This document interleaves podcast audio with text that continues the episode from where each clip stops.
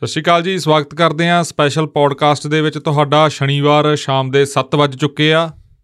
ਅੱਜ ਇੱਕ ਹੋਰ ਮਹਿਮਾਨ ਸਾਡੇ ਵਿਹੜੇ ਦੇ ਵਿੱਚ ਆਇਆ ਤੇ ਤੁਹਾਡੇ ਰੂਬਰੂ ਕਰਾਂਗੇ ਤੇ ਖਾਸ ਕਰਕੇ ਮਾਲਵੇ ਵਾਲੀਆਂ ਠੇਠ ਗੱਲਾਂ ਬਾਤਾਂ ਹੋਣਗੀਆਂ ਤੇ ਇਹਨਾਂ ਨੂੰ ਅਸੀਂ ਤਾਂ ਬਚਪਨ ਤੋਂ ਸੁਣਦੇ ਆਏ ਆ ਮਾਲਵੇ ਦੀਆਂ ਉਹ ਦੇਸੀ ਗੱਲਾਂ, ਪਰ ਅਸੀਂ ਜਦੋਂ ਆ ਪੋਡਕਾਸਟ ਸ਼ੁਰੂ ਕਰਨਾ ਸੀ, ਬਹੁਤ ਸਾਰੀਆਂ ਗੱਲਾਂ ਦਿਲ ਦੀਆਂ ਸਾਂਝੀਆਂ ਕਰੀਆਂ। ਪਰ ਇੱਕ ਸਭ ਤੋਂ ਜਿਹੜੀ ਜ਼ਰੂਰੀ ਗੱਲ ਆ, ਉਹ ਜ਼ਰੂਰੀ ਗੱਲ ਇਹ ਆ ਵੀ ਜਿਹੜਾ ਸੰਘਰਸ਼ ਆ ਉਹ ਇਨਸਾਨ ਨੂੰ ਕਿਵੇਂ ਰਾੜਦਾਗਾ ਕਿਵੇਂ ਪੱਠੀ ਦੇ ਉੱਤੇ ਤੁਸੀਂ ਸੰਘਰਸ਼ ਦੇ ਵਿੱਚ ਰੜਦੇ ਹੋ ਫਿਰ ਕਿਵੇਂ ਤੁਸੀਂ ਉਹਦੇ ਵਿੱਚੋਂ ਆਪਾਂ ਕਹਿ ਦਈਏ ਵੀ ਕੋਲੇ ਦੀ ਖਾਣ ਚੋਂ ਕਿਵੇਂ ਹੀਰਾ ਨਿਕਲਦਾਗਾ ਉਹਦੇ ਬਾਰੇ ਵੀ ਗੱਲਬਾਤ ਕਰਾਂਗੇ। ਸਾਡੇ ਨਾਲ ਮੌਜੂਦ ਰਹਿਣਗੇ ਅੱਜ ਮੈਡਮ ਜਸਵਿੰਦਰ ਬਰਾੜ ਜੀ। ਮੈਮ ਸਵਾਗਤ ਹੈ ਜੀ ਤੁਹਾਡਾ। ਸਤਿ ਸ਼੍ਰੀ ਅਕਾਲ ਜੀ। ਸਤਿ ਸ਼੍ਰੀ ਅਕਾਲ ਜੀ ਠੀਕ ਠਾਕ ਹੋ ਜੀ। ਹਾਂਜੀ ਮੈਂ ਠੀਕ ਹਾਂ।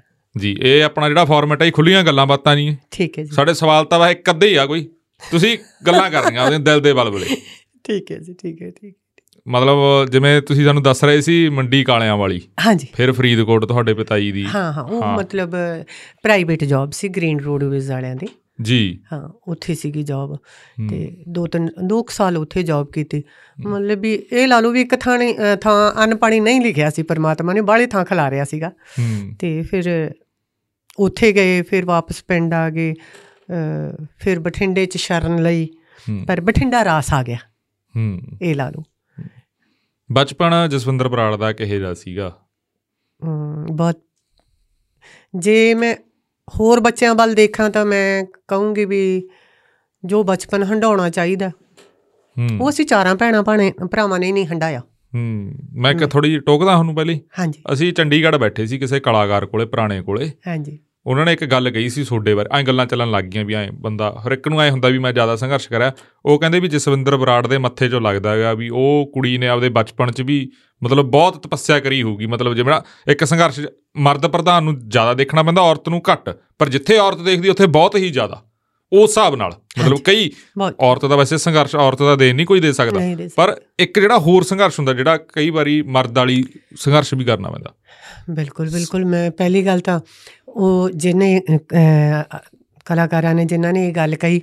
ਮੈਂ ਉਹਨਾਂ ਨੂੰ ਸਲਾਮ ਕਰਦੀ ਆ ਕਿਉਂਕਿ ਸੰਘਰਸ਼ ਪਰਖਣ ਵਾਲੇ ਵੀ ਵਿਰਲੇ ਬੰਦੇ ਹੁੰਦੇ ਆ। ਹੂੰ। ਹਨਾ ਉਹ ਵੀ ਜੌਹਰੀ ਪਰਖ ਸਕਦਾ ਹੈ। ਕਿਸੇ ਦੇ ਮੱਥੇ ਨੂੰ ਦੇਖ ਕੇ ਆਈਡੀਆ ਲਾਉਣਾ ਵੀ ਇਹ ਇਨਸਾਨ ਨੇ ਬਹੁਤ ਸੰਘਰਸ਼ ਕੀਤਾ ਹੋਣਾ ਤੇ ਮੈਂ ਉਹਨਾਂ ਨੂੰ ਸਲਾਮ ਕਰਦੀ ਹਾਂ ਜਿਨ੍ਹਾਂ ਨੇ ਮੇਰੇ ਸੰਘਰਸ਼ ਨੂੰ ਪਛਾਣਿਆ ਮੇਰੇ। ਚਿਹਰੇ ਨੂੰ ਦੇਖ ਕੇ ਮੇਰੇ ਮੱਥੇ ਨੂੰ ਦੇਖ ਕੇ। ਜੇ ਆਪਾਂ ਬਚਪਨ ਦੀ ਗੱਲ ਕਰੀਏ ਤਾਂ ਬਚਪਨ ਸਾਡਾ ਚਾਰਾਂ ਭੈਣ ਭਰਾਵਾਂ ਦਾ ਹੀ ਨਹੀਂ। ਹੂੰ। ਸੌਖਾ ਰਿਹਾ। ਹਨਾ? ਜਿਵੇਂ ਇੱਕ ਆਮ ਬੱਚੇ ਜ਼ਿੰਦਗੀ ਜਿਉਂਦੇ ਆ ਮਾਪਿਓ ਦੇ ਸਿਰ ਤੇ। ਇਹ ਨਹੀਂ ਵੀ ਸਾਨੂੰ ਮਾਂ ਮਾਂ-ਬਾਪ ਦੇ ਪਿਆਰ ਦੀ ਕਮੀ ਸੀ ਪਿਆਰ ਅੰਨਾ ਸੀ। ਮੇਰੇ ਪਿਓ ਮੇਰੇ ਜਿਹੜਾ ਬਾਪ ਸੀ ਨਾ ਉਹ ਇੱਕ ਦਰਵੇਸ਼ ਰੂਹ ਸੀ। ਮੰਮਾ ਮੇਰੀ ਇੰਨੀ ਕੁ ਕਾਮੀ ਔਰਤ ਜੀ ਮੈਂ ਅੱਜ ਚੋ 74 ਸਾਲਾਂ ਦੇ ਹੋ ਗਏ ਜੀ। ਜੀ। ਅੱਜ ਵੀ ਉਹ ਪੋਚਾ ਲਾਉਂਦੇ ਆ। ਹੂੰ। ਅੱਜ ਵੀ ਉਹ ਥਾਪੇ ਨਾਲ ਕੱਪੜੇ ਧੋਂਦੇ ਆ। ਹੂੰ। ਸਾਡੇ ਘਰੇ ਆ ਕੇ ਰਜ਼ਾਈਆਂ ਧੋਣੀਆਂ ਪੈਣ ਜਾਂ ਸਿਆਲਾਂ ਦੇ ਕੱਪੜੇ ਸਾਹਮਣੇ ਆ ਹਨਾ ਜੀ? ਉਹਨਾਂ ਨੂੰ ਨੂੰ ਉਹ ਕਰਵਾ ਕੇ ਛਾੜਾਂ ਨੂੰ ਮਤਲਬ ਪੂਰਾ ਸਿਉਂ ਸੂ ਕੇ ਮੈਨੂੰ ਕਈ ਵਾਰ ਨਹੀਂ ਟਾਈਮ ਮਿਲਦਾ ਮੇਰੇ ਸਰਾਣਿਆਂ ਦੀ ਛਾੜ ਜਿੱਥੋਂ ਉਧੜੇ ਆ। ਮਤਲਬ ਨੂਹਾਂ ਦੇ ਘਰੇ ਬੇਟੀਆਂ ਦੇ ਘਰੇ ਆ ਕੇ ਅਸੀਂ ਚਾਰੇ ਭੈਣ ਭਰਾ ਸਭ ਦਾ ਸਵਾਰਦੇ ਆ ਹਾਲੇ ਵੀ। ਅਸੀਂ ਅੱਜ ਵੀ ਇਹ ਨਹੀਂ ਕਹਿ ਸਕਦੇ ਵੀ ਅਸੀਂ ਆਪਦੇ ਬਾਪ ਦੀ ਸੇਵਾ ਕੀਤੀ ਜਾਂ ਅਸੀਂ ਸਾਡੀ ਮਾਂ ਦੀ ਕੀਤੀ। ਅੱਜ ਤੱਕ ਉਹ ਸਾਡਾ ਕਰ ਰਹੇ ਨੇ। ਹੂੰ। ਹੂੰ। ਤੇ ਜੇ ਸੰਘਰਸ਼ ਕਹੀਏ ਤਾਂ ਮੈਂ ਜਿਵੇਂ ਕਿਹਾ ਵੀ ਸਾਡਾ ਚਾਰਾਂ ਦਾ ਨਹੀਂ ਸੌਖਾ ਰਿਹਾ। ਸਾਰਿਆਂ ਨੂੰ ਸਾਡਾ ਛੋਟਾ ਬ੍ਰਦਰ ਸੀ ਉਹਨੇ ਸਕੂਲ ਜਾਣਾ ਜੀ। ਫਿਰ ਇੱਕ ਮਿਸਤਰੀ ਨਾਲ ਦਿਹਾੜੀ ਤੇ ਜਾਣਾ। ਹੂੰ। ਦੇਖੋ ਜੀ ਉਹਨੇ ਪੈਂਟ ਸ਼ਰਟ ਨਾਲ ਲੈ ਜਾਣੀ। ਹੂੰ। ਜਾਂਦੇ ਨੇ ਪੈਂਟ ਸ਼ਰਟ ਪਾ ਕੇ ਜਾਣੀ। ਹੂੰ। ਉੱਤੇ ਪੈਂਟ ਸ਼ਰਟ ਲਾ ਦੇਣੀ। ਜੀ। ਹੁਣੇ ਦਿਹਾੜੀ ਕਰਨੀ। ਆਉਂਦੇ ਨੇ ਮੂੰਹ ਹੱਥ ਧੋ ਕੇ ਪੈਂਟ ਸ਼ਰਟ ਫੇਰ ਪਾ ਲੈਣੀ। ਤੇ ਸਾਰੇ ਪੈਸੇ ਮੇਰੀ ਮੰਮੀ ਨੂੰ ਫੜਾਉਣੇ। ਮੇਰਾ ਬ੍ਰਦਰ ਅਸੀਂ ਚਾਰੇ ਭੈਣ ਭਰਾ ਰਲ ਕੇ ਅ ਸਾਡਾ ਘਰ ਪਿੰਡਾਂ ਚ ਆਮ। ਵੱਡਾ ਹੀ ਹੁੰਦਾ। ਮੇਰੀ ਮੰਮੀ ਨੇ ਲੋਕਾਂ ਦੇ ਸਵੈਟਰ ਬੁਣਨੇ ਦਰੀਆਂ ਬੁਣਨੀਆਂ ਉਹਦੇ ਚ ਜ਼ਿਆਦਾ ਬਿਜ਼ੀ ਰਹਿੰਦੇ ਸੀਗੇ। ਤੇ ਸਾਨੂੰ ਚਾਰਾਂ ਭੈਣ ਭਰਾਵਾਂ ਨੂੰ ਕਹਿਣਾ ਵੀ ਸਕੂਲ ਜਾਣ ਤੋਂ ਪਹਿਲਾਂ ਕੰਮ ਕਰ ਦਿਓ ਜੀ। ਤੇ ਸ਼ਨੀ ਐਤਵਾਰ ਨੂੰ ਮਤਲਬ ਅਸੀਂ ਰਲ ਕੇ ਕੰਮ ਕਰਨੇ। ਤੇ ਮੇਰੇ ਬ੍ਰਦਰਾਂ ਨੇ ਮਤਲਬ ਪਾਣੀ ਛੜਕਣਾ ਮੂਰੇ ਹੂੰ। ਵੱਡੀ ਸਿਸਟਰ ਨੇ ਜਾਂ ਮੈਂ ਵਿਹੜੇ 'ਚ ਝਾੜੂ ਲਾਉਣਾ। ਆਟਾ ਗੁੰਨਣਾ ਇੱਕ ਨੇ ਰਾੜਨੇ ਹੂੰ। ਇੱਕ ਨੇ ਬਹਿ ਕੇ ਚੋਪੜਨੇ ਮਤਲਬ ਚਾਰਾਂ ਦਾ ਸਾਡਾ ਸਾਥ ਹੀ ਇੰਨਾ ਰਿਹਾ। ਹੂੰ। ਰਾਤ ਨੂੰ ਮੇਰੀ ਮੰਮੀ ਨੇ ਕਹਿਣਾ ਵੀ ਠੰਡ ਹੁੰਦੀ ਹੁਣ ਤਾਂ 100 ਤਰ੍ਹਾਂ ਦੀਆਂ ਚੀਜ਼ਾਂ ਨੇ। ਉਦੋਂ ਛੁਹਾਰੇ ਲਿਆਉਣੇ ਗੁੜ ਵਾਲੀ ਚਾਹ ਹੁੰਦੀ। ਤੇ ਮੇਰੀ ਮੰਮੀ ਦਾ ਸ਼ੁਰੂ ਤੋਂ ਰੂਲ ਰਿਹਾ ਵੀ ਉਹਨਾਂ ਨੇ ਸ਼ਾਮ ਨੂੰ ਸਾਡੇ ਮਤਲਬ ਬੱਠਲ 'ਚ ਗਰਮ ਪਾਣੀ ਪਾ ਕੇ। ਸਾਡੇ ਹੱਥ ਪੈਰ ਧੋ ਦੇਣੇ ਮੂੰਹ ਹੱਥ ਧੋ ਦੇਣੇ। ਉਹ ਸਭ ਵੈਸਲੀਨ ਹੁੰਦੀ ਸੀ। ਤੇ ਵੈਸਲੀਨ ਅੱਜ ਵੀ ਸਾਡੇ ਘਰੇ ਚੱਲਦੀ ਹੈ। ਹੂੰ। ਮੇਰੇ ਖਿਆਲ ਲੋਸ਼ਨਾਂ ਦੀ ਥਾਂ ਤੇ ਅੱਜ ਵੀ ਮੈਂ ਵੈਸਲੀਨ ਹੀ। ਹੂੰ। ਲਾਉਂਦੀ ਆ ਤੇ ਸਾਡੇ ਹੱਥਾਂ ਪੈਰਾਂ ਤੇ ਵੈਸਲੀਨ ਲਾ ਕੇ ਚਿੱਟੀਆਂ ਚਿੱਟੀਆਂ ਰਜਾਈਆਂ ਹੁੰਦੀਆਂ ਜੀ ਸਾਡੀਆਂ ਉਹਨਾਂ 'ਚ ਬਾਹ ਦੇਣਾ। ਜੀ। ਤੇ ਮੁੜ ਕੇ ਗੁੜ ਦੀਆਂ ਚਾਹ ਬਣਾ ਕੇ ਵਿੱਚ ਸੁਹਾਰੇ ਵਿੱਚ ਸੜਦੇ ਨੇ ਉਹ ਜਦੋਂ ਉਬਲ ਸਾਨੂੰ ਐਂ ਲੱਗਦਾ ਸੀ ਵੀ ਦੁਨੀਆ ਦਾ ਸਭ ਤੋਂ ਵਧੀਆ ਪਕਵਾਨ ਸਭ ਤੋਂ ਕੀਮਤੀ ਸਭ ਤੋਂ ਸਵਾਦਿਸ਼ਟ ਜਿਹੜਾ ਹੁਣ ਸਾਡੀ ਮਾਂ ਗੁੜ ਵਾਲੀ ਚਾਹ ਲੈ ਕੇ ਆਊ ਤੇ ਉਹ ਸੁਹਾਰੇ ਵਿੱਚ ਉਬਾਲ ਕੇ ਲੈ ਕੇ ਆਊ। ਤੇ ਉਦੋਂ ਸਾਨੂੰ ਐਂ ਲੱਗਦਾ ਹੁੰਦਾ ਸੀ ਵੀ ਅਸੀਂ ਦੁਨੀਆ ਦੇ ਰਾਜੇ ਹਾਂ। ਹੂੰ। ਨਿੱਕੀਆਂ ਨਿੱਕੀਆਂ ਚੀਜ਼ਾਂ 'ਚ ਅਸੀਂ ਰਾਜ ਹੰਡਾਇਆ। ਜੀ। ਨਿੱਕੇ ਨਿੱਕੇ ਹੁਣ ਨਾਲ ਖੇਤ ਹੁੰਦੇ ਸੀ ਚਾਚੇ ਤਾਇਆਂ ਦੇ ਤੁਰਿਆਂ ਨੇ ਜਾਣਾ ਖਖੜੀ ਤੋੜ ਲਿਆਉਣੀ ਕੱਚੀ ਖਖੜੀ ਦੀ ਸਬਜ਼ੀ ਬਣਾ ਲੈਣੀ ਇੰਨੀ ਸਵਾਦ ਬਣਦੀ। ਗੁਆਰੇ ਦੀਆਂ ਫਲੀਆਂ ਉਹਨਾਂ ਤੋਂ ਕੰਡ ਬਹੁਤ ਲੱਗਦੀ। ਮੰਮੀ ਨੇ ਕਹਿਣਾ ਭੱਜ ਕੇ ਜਾ ਕੇ ਤਾਜ਼ੀਆਂ ਤੋੜ ਲਿਆਓ। ਮਿਹਨਤ ਹੀ ਕੀਤੀ ਆ। ਹੂੰ। ਤੇ ਪੜ੍ਹਾਈ ਵਗੈਰਾ ਤੁਹਾਡੀ ਫਿਰ ਉੱਥੇ ਨਹੀਂ ਪੰਜਵੀਂ ਤੱਕ ਮੈਂ ਹਰਿਆਣੇ ਚ ਪੜ੍ਹੀ ਉਸ ਤੋਂ ਬਾਅਦ ਅਸੀਂ ਫਰੀਦਕੋਟ ਆ ਗਏ। ਹੂੰ। ਪੜ੍ਹਾਈ 'ਚ ਮੈਂ ਇੰਨੀ ਕੁ ਹੁਸ਼ਿਆਰ ਸੀ ਜੀ ਮਤਲਬ ਇੱਕ ਵਾਰੀ ਮਤਲਬ ਮੇਰੇ ਮੰਮਾ ਨੂੰ ਬੁਲਾਇਆ ਟੀਚਰ ਨੇ। ਸਾਡੇ ਗੁਰਵਰਨ ਮੈਡਮ ਹੁੰਦੇ ਸੀਗੇ। ਉਹਨਾਂ ਦੀ ਹਾਈਟ ਛੋਟੀ ਹੁੰਦੀ ਸੀ ਤੇ ਹਾਈਟ ਜਿੱਡੀ ਹੀ ਉਹਨਾਂ ਦੇ ਵਾਲ ਹੁੰਦੇ ਸੀ ਬਹੁਤ। ਗੋਰੇ ਹੁੰਦੇ ਸੀਗੇ। ਤੇ ਉਹ ਕਹਿੰਦੇ ਕੱਲ ਨੂੰ ਆਪਦੀ ਮੰਮਾ ਨੂੰ ਲੈ ਕੇ ਆਈ। ਉਦੋਂ ਬੱਚੇ ਟੀਚਰ ਤੋਂ ਬੜਾ ਡਰਦੇ ਹੁੰਦੇ ਸੀ। ਜੀ। ਉਦੋਂ ਆਏ ਹੁੰਦਾ ਸੀ ਹਾਈ ਸਾਡੇ ਮਾਪਿਓ ਨੂੰ ਬੁਲਾਇਆ ਪਤਾ ਨਹੀਂ ਕੀ ਵਾਕਾ ਹੋ ਗਿਆ ਸਾਥੋਂ। ਮੈਂ ਸ਼ੁਰੂ ਤੋਂ ਬਹੁਤ ਕਮਜ਼ੋਰ ਦਿਲ ਦੀ ਹਾਂ। ਜੀ। ਇਹ ਨਹੀਂ ਵੀ ਕਿਸੇ ਨਾਲ ਗੱਲ ਕਰਨੀ ਪੈ ਜੀ ਉਹ ਨਹੀਂ। ਮਤਲਬ ਮੈਨੂੰ ਐ ਹੁੰਦਾ ਜੇ ਮੇਰੇ ਤੋਂ ਗਲਤੀ ਹੋ ਗਈ ਫਿਰ ਮੇਰੇ ਤੋਂ ਬਰਦਾਸ਼ਤ ਕਰਨੀ ਔਖੀ ਹੋ ਜਾਂਦੀ ਵੀ ਕਿਉਂ ਹੋਈ? ਮੈਂ ਛੇਤੀ ਮਾਫੀ ਮੰਗ ਲਾਂ। ਮੈਂ ਘਰੇ ਜਾ ਕੇ ਮੇਰੇ ਤੋਂ ਰੋਟੀ ਨਾ ਲੰਘੇ ਜੀ ਘਰੇ ਜਾ ਕੇ। ਵੀ ਹੁਣ ਕਿਵੇਂ ਆ- ਆਪਦੀ ਮੰਮੀ ਨੂੰ ਕਵਾਂ ਵੀ ਟੀਚਰ ਨੇ ਬੁਲਾਇਆ। ਤੇ ਉਦੋਂ ਮੇਰੇ ਖਿਆਲ ਮੈਂ 9th ਚ ਸੀ। ਤੇ ਮੇਰੇ ਮੰਮਾ ਦੇ ਵਾਲ ਬੜੇ ਸੀ ਮੇਰੇ ਮੰਮਾ ਬਹੁਤ ਖੂਬਸੂਰਤ ਸੀ। ਜੀ। ਪਰਮਾਤਮਾ ਨੇ ਵਿਹਲੇ ਬਹਿ ਕੇ ਬਣਾਏ ਸੀ। ਤੇ ਜਦੋਂ ਮੇਰੇ ਮੰਮਾ ਗਏ ਮੈਨੂੰ ਅੱਜ ਵੀ ਯਾਦ ਹੈ ਪਿੰਕ ਫੁੱਲਾਂ ਵਾਲਾ ਰੋਬਨ ਬਲੂ ਸੂਟ ਸੀ ਕੁਲਿਆ ਮਿਲਿਆ ਜਾਂ ਪ੍ਰਿੰਟ ਸੀ। ਤੇ ਮਤਲਬ ਇਹ ਲੱਗੇ ਵੀ ਮੇਰਾ ਜਿਹੜਾ ਖਾਦਾ ਪੀਤਾ ਸਾਰਾ ਬਾਹਰ ਨਿਕਲ ਜੂ ਇੰਨਾ ਕੁ ਡਰ। ਮੈਨੂੰ ਐ ਲੱਗੇ ਵੀ ਅੱਜ ਪਤਾ ਲੱਗਦਾ ਵੀ ਹਾਰਟ ਹੈ। ਤੇ ਇਸ ਪਾਸੇ ਦਿਲ ਹੈ। ਉਦੋਂ ਲੱਗੇ ਵੀ ਆ ਸਾਰੀ ਚੀਜ਼ ਨਾ ਇੱਥੇ ਆ ਗਈ। ਵੀ ਮੇਰੀ ਮੰਮਾ ਨੂੰ ਬੁਲਾਇਆ ਕਿਉਂ ਹੈ? ਮੇਰੀ ਮੰਮੀ ਨੂੰ ਬੁਲਾਇਆ ਕਿਉਂ ਜਦੋਂ ਮੇਰੀ ਮੰਮੀ ਆਏ ਤੇ ਉਹ ਮੇਰੇ ਤੋਂ ਜ਼ਿਆਦਾ ਡਰਨ। ਪੇਪਰ ਮੈਨੂੰ ਦਿੱਤੇ ਨਹੀਂ ਸੀ। ਤੇ ਉਹ ਪੇਪਰ ਮਤਲਬ ਮੇਰੇ ਮੰਮਾ ਦੇ ਸਾਹਮਣੇ ਧਰਤੇ। ਵੀ ਮੈਨੂੰ ਐ ਲੱਗਦਾ ਵੀ ਮੇਰੀ ਮੰਮੀ ਦੀਆਂ ਲੱਤਾਂ ਪਤਾ ਨਹੀਂ ਕਿੰਨੀਆਂ ਕੁ ਕੰਮ ਦੀਆਂ ਹੋਣੀਆਂ ਵੀ ਇੱਕ ਤਾਂ ਊਂ ਧੀ ਹੂੰ। ਕੁੜੀ ਆ ਹਨਾ? ਵੀ ਇੱਕ ਟੀਚਰ ਨੇ ਬੁਲਾਇਆ। ਫਿਰ ਸਾਰੀ ਕਲਾਸ ਸਾਹਮਣੇ ਇੱਕ ਇੱਕ ਪੇਪਰ ਮਤਲਬ ਮੈਡਮ ਨੇ ਦਿਖਾਇਆ। ਵੀ ਇਹ ਬੱਚੀ ਇੰਨੀ ਲਾਇਕ ਹੈ। ਉੱਥੇ ਮਤਲਬ ਮੇਰੇ ਮੰਮਾ ਰੋਣ ਲੱਗੇ ਪ੍ਰਿੰਸੀਪਲ ਨੇ ਬੁਲਾਇਆ। ਫਿਰ ਸਾਰਾ ਸਕੂਲ ਮੈਨੂੰ ਪੁੱਛੇ ਵੀ ਇਹ ਤੇਰੀ ਮੰਮਾ ਹੈ? ਮੈਂ ਕਿਹਾ ਹਾਂ ਕਹਿੰਦੇ ਲੱਗਦੀ ਨਹੀਂ। ਵੀ ਇੰਨੀ ਸੋਹਣੀ ਤੇਰੀ ਮੰਮਾ ਹੋ ਸਕਦੀ ਹੂੰ। ਵੀ ਇੰਨੀ ਖੂਬਸੂਰਤ ਤੇਰੀ ਮਾਂ ਹੋ ਸਕਦੀ ਹੈ। ਹੂੰ। ਵਕਤ ਨਹੀਂ ਮਿਲਿਆ ਪੜਾਕੂ ਤਾਂ ਬਹੁਤ ਸੀ। ਹੂੰ। ਅੱਛਾ ਜ਼ਿਆਦਾ ਤੁਸੀਂ ਪੜ੍ਹੇ ਨਹੀਂ? ਨਹੀਂ ਸਮਾਂ ਨਹੀਂ ਮਿਲਿਆ। ਹੂੰ। ਸਮਾਂ ਨਹੀਂ ਮਿਲਿਆ। ਬਹੁਤ ਅਸੀਂ ਚਾਰੇ ਭੈਣ ਭਰਾ ਹੀ ਬਹੁਤ ਲਾਇਕ ਸੀ। ਹੂੰ। ਫਿਰ ਸਾਨੂੰ ਲੱਗਿਆ ਵੀ ਸਾਡਾ ਕੰਮ ਕਰਨਾ ਜ਼ਰੂਰੀ ਹੈ। ਹੂੰ। ਕੰਮ ਕੀਤਾ ਬਥੇਰੇ ਧੱਕੇ ਖਾਦੇ ਬਥੇਰਾ ਸਟਰਗਲ ਕੀਤਾ। ਬਹੁਤ ਕੁਝ ਸੁਣਿਆ ਬਹੁਤ ਕੁਝ ਬਰਦਾਸ਼ਤ ਕੀਤਾ। ਮੈਂ ਇਹ ਨਹੀਂ ਕਹਿੰਦੀ ਵੀ ਹਾਂ ਜੀ ਸਾਡੇ ਘਰੇ ਬਹੁਤ ਪੈਸਾ ਸੀ। ਜੇ ਸਟਰਗਲ ਕਰਨ ਲਈ ਨਿਕਲੇ ਸੀ ਬਹੁਤ ਕੁਝ ਸੁਣਿਆ ਬਹੁਤ ਕੁਝ ਬਰਦਾਸ਼ਤ ਕੀਤਾ ਬਹੁਤ ਕੁਝ ਜਰਿਆ। ਅੱਜ ਵੀ ਕਰ ਰਹੇ। ਕਹਿੰਦੇ ਕੁਝ ਪਾਉਣ ਲਈ ਗਵਾਉਣਾ ਬਹੁਤ ਪੈਂਦਾ। ਹੈ। ਗਵਾਇਆ ਬਹੁਤ। ਪਾਇਆ ਇੱਕ। ਵੀ ਲੋਕ ਕਹਿੰਦੇ ਤੁਹਾਡੇ ਵਰਗੇ ਬੱਚੇ ਕਹਿੰਦੇ ਜੀ ਅਸੀਂ ਤੁਹਾਨੂੰ ਸੁਣ ਸੁਣ। ਹੂੰ। ਵੱਡੇ ਹੋਏ ਆ ਬਜ਼ੁਰਗ ਸਿਰ ਤੇ ਹੱਥ ਫੇਰਦੇ ਆ ਵੀ। ਬੇਟਾ ਬਹੁਤ ਅੱਛਾ ਗਾਉਂਦੇ ਹੋ। ਫੈਸਿਲਿਟੀਆਂ ਪਰਿਵਾਰ ਨੂੰ ਮਿਲ ਗਈਆਂ ਸਾਰੀਆਂ ਮਿਲ ਗਈਆਂ। ਪਰ ਜੋ ਮੈਂ ਮੇਰੇ ਅੰਦਰ ਸੀ ਜੋ ਮੈਂ ਹੰਡਾਉਣਾ ਸੀ ਹੂੰ। ਕਿੱਥੇ ਗਿਆ? ਹੂੰ। ਬਸ। ਤੇ ਕਿਤੇ ਨਾ ਕਿਤੇ ਆ ਕੇ ਗੱਲ ਖਤਮ ਹੋ ਜਾਂਦੀ ਹੈ ਮੈਂ ਭਾਵੇਂ ਲੱਖ ਚੰਗੀ ਹਾਂ ਹੂੰ। ਭਾਵੇਂ ਸਾਰੇ ਗੁਣ ਹੋਣ ਮੇਰੇ 'ਚ ਕਿਤੇ ਨਾ ਕਿਤੇ ਆ ਕੇ ਗੱਲ ਗਾਉਣ ਵਾਲੀ ਤੇ ਖਤਮ ਹੋ ਜਾਂਦੀ ਹੈ ਹੂੰ। ਅੱਛਾ ਇਹ ਗੱਲ ਚੁੱਭਦੀ ਹੈ ਤੁਹਾਨੂੰ ਬਹੁਤ? ਮੈਂ ਕਹਿੰਦੀ ਵੀ ਗਾਉਣ ਵਾਲੇ ਇੰਨੇ ਮਾੜੇ ਨਹੀਂ ਹੁੰਦੇ। ਤਾਂ ਚੁੱਭਦੀ ਹੈ ਹੂੰ। ਸੰਗੀਤ ਇੰਨਾ ਬੁਰਾ ਨਹੀਂ ਹੁੰਦਾ। ਹੂੰ। ਸੰਗੀਤ ਬਹੁਤ ਵਧੀਆ ਹੈ। ਜਦੋਂ ਤੁਸੀਂ ਤਕਲੀਫ ਸੁਣਦੇ ਹੋ ਤਾਂ ਵੀ ਸੰਗੀਤ ਤੁਹਾਨੂੰ ਸ਼ਾਂਤੀ ਦਿੰਦਾ ਹੈ। ਜਦੋਂ ਤੁਸੀਂ ਖੁਸ਼ ਹੁੰਦੇ ਹੋ ਉਦੋਂ ਤੁਸੀਂ ਭੰਗੜੇ ਪਾਉਂਦੇ ਹੋ। ਫਿਰ ਜਿਹੜੇ ਸੰਗੀਤ ਨੂੰ ਲੋਕ ਕੁੜੀਆਂ ਇਸ ਲਾਈਨ 'ਚ ਆ ਜਾਂਦੀਆਂ ਤਾਂ ਤੁਸੀਂ ਕਿਉਂ ਉਹਨੂੰ ਫਤਵਾ ਦਿੰਦੇ ਹੋ? ਹੂੰ। ਆਮ ਕੁੜੀ ਦਾ ਡਿਵੋਰਸ ਹੋ ਜੇ ਕਹਿ ਦਿੰਦੇ ਜੀ ਕੋਈ ਨਹੀਂ ਹੋ ਗਿਆ। ਹੂੰ। ਫੇਮਸ ਬੰਦੇ ਦਾ ਹੋ ਜੇ ਮੈਂ ਥੱਲੇ ਕਈ ਵਾਰ ਕਮੈਂਟ ਪੜ੍ਹਦੀ ਹੁੰਦੀ ਹਾਂ ਲੋਕ ਗਾਲਾਂ ਹੀ ਲਿਖਦੇ ਆ। ਹੂੰ। ਨਹੀਂ ਅਸੀਂ ਰੱਬ ਨਹੀਂ ਹੁੰਦੇ ਅਸੀਂ ਆਮ ਇਨਸਾਨ ਹੁੰਨੇ ਆ ਸਾਥੋਂ ਵੀ ਭੁੱਲਾਂ ਹੁੰਦੀਆਂ। ਸਾਡੇ ਵੀ ਪਰਿਵਾਰ ਹੈ ਸਾਡੇ ਵੀ ਲੜਾਈ ਝਗੜੇ ਹੁੰਦੇ ਆ ਸਾਡੀ ਵੀ ਤੂੰ ਤੂੰ ਮੈਂ ਹੁੰਦੀ ਹੈ ਹੁੰਦੀ ਹੈ।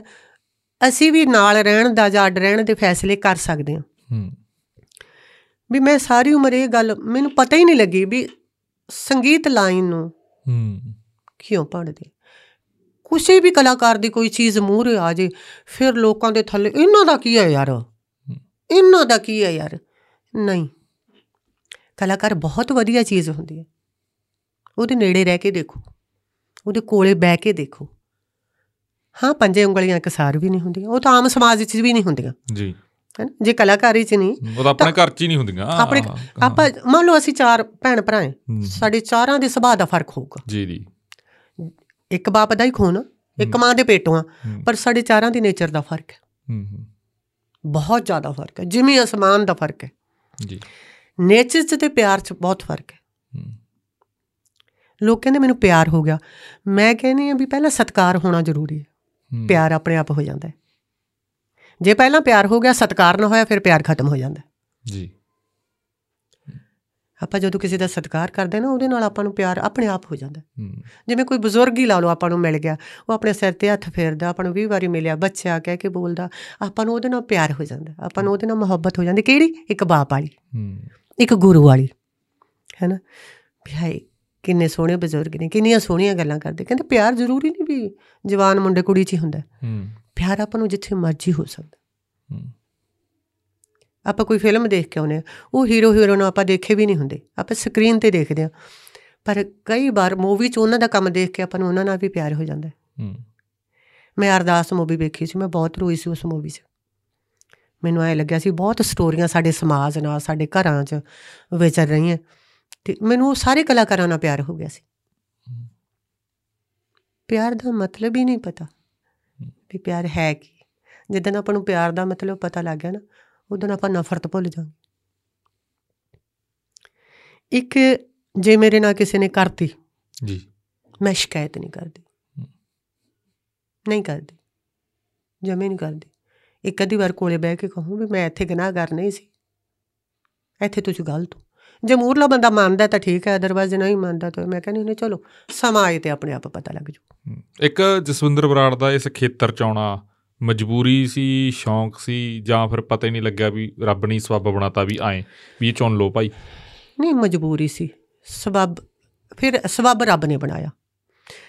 ਐਸੇ ਚੁਰਸਤੇ 'ਚ ਕਈ ਵਾਰ ਬੰਦਾ ਖੜਿਆ ਹੁੰਦਾ ਜਿੱਥੇ ਬੰਦਾ ਫੈਸਲਾ ਹੀ ਨਹੀਂ ਕਰ ਸਕਦਾ ਹੁੰਦਾ। ਹਾਲਾਂਕਿ ਮੈਂ ਛੋਟੀ ਮੋਟੀ ਨੌਕਰੀ ਕਰ ਲੈਂਦੀ। ਹੂੰ। ਕਿਤੇ ਵੀ ਉਹਨਾਂ ਟਾਈਮਾਂ 'ਚ 2-3000 ਦੀ ਨੌਕਰੀ ਮੈਨੂੰ ਮਿਲਦੀ। ਕੀਤੀ ਵੀ ਆ। ਹੂੰ। ਹੈਨਾ? ਜਦੋਂ ਛੁੱਟੀਆਂ ਹੋ ਜਾਣੀਆਂ ਮੰਮਾ ਨਾਲ ਸਵੈਟਰ ਬਣਾਉਣੇ ਕਪਾਹ ਨਰਮਾ ਚੁਗਣਾ ਹੂੰ। ਤੇ ਪ੍ਰਾਈਵੇਟ ਸਕੂਲ 'ਚ ਵੀ 2-4 ਮਹੀਨੇ ਲਾ ਦੇਣੇ। ਉੱਥੇ ਉਦੋਂ ਉਹਨਾਂ ਟਾਈਮਾਂ 'ਚ 3 ਜਾਂ 400 ਤਨਖਾਹ ਮਿਲਦੀ ਸੀ ਮੰਥਲੀ। ਪਰ ਜਿੰਨੀਆਂ ਸਾਡੀਆਂ ਮਜਬੂਰੀਆਂ ਸੀ ਜੋ ਸਾਡੇ ਸੁਪਨੇ ਸੀ ਜਿੰਨਾਂ ਚੀਜ਼ਾਂ ਕਰਕੇ ਅਸੀਂ ਹਰਟ ਹੁੰਦੇ ਸੀ ਜੀ। ਹੁਣ ਮੰਨ ਲਓ ਲੱਸੀ ਲੈਣ ਜਾਣਾ। ਹੂੰ।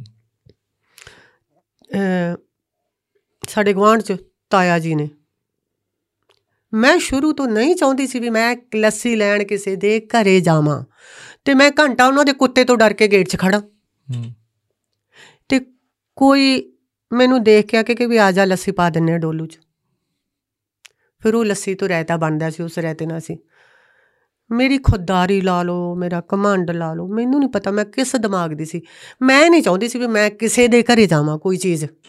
ਮੰਗਣ ਤੇ ਕੋਈ ਮੈਨੂੰ ਖਰਾਤ ਮੰਗੂ ਕੋਈ ਚੀਜ਼। ਦੇਵੇ ਬਸ।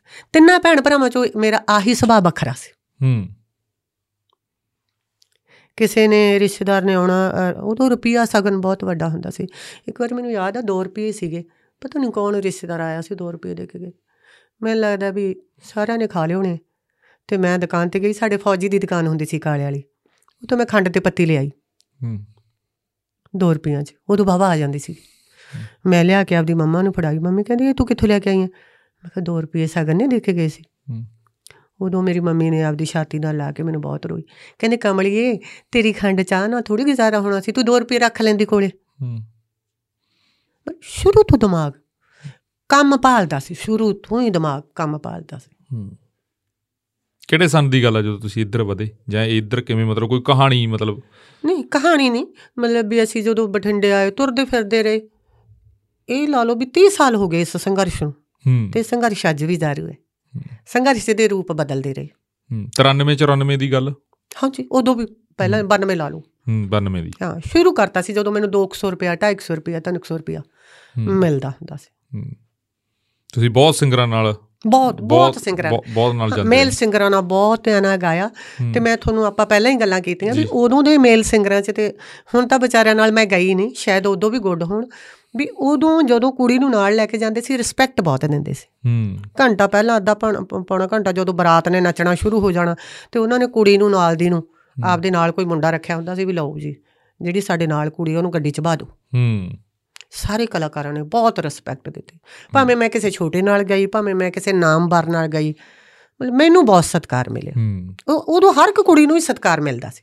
ਹੂੰ।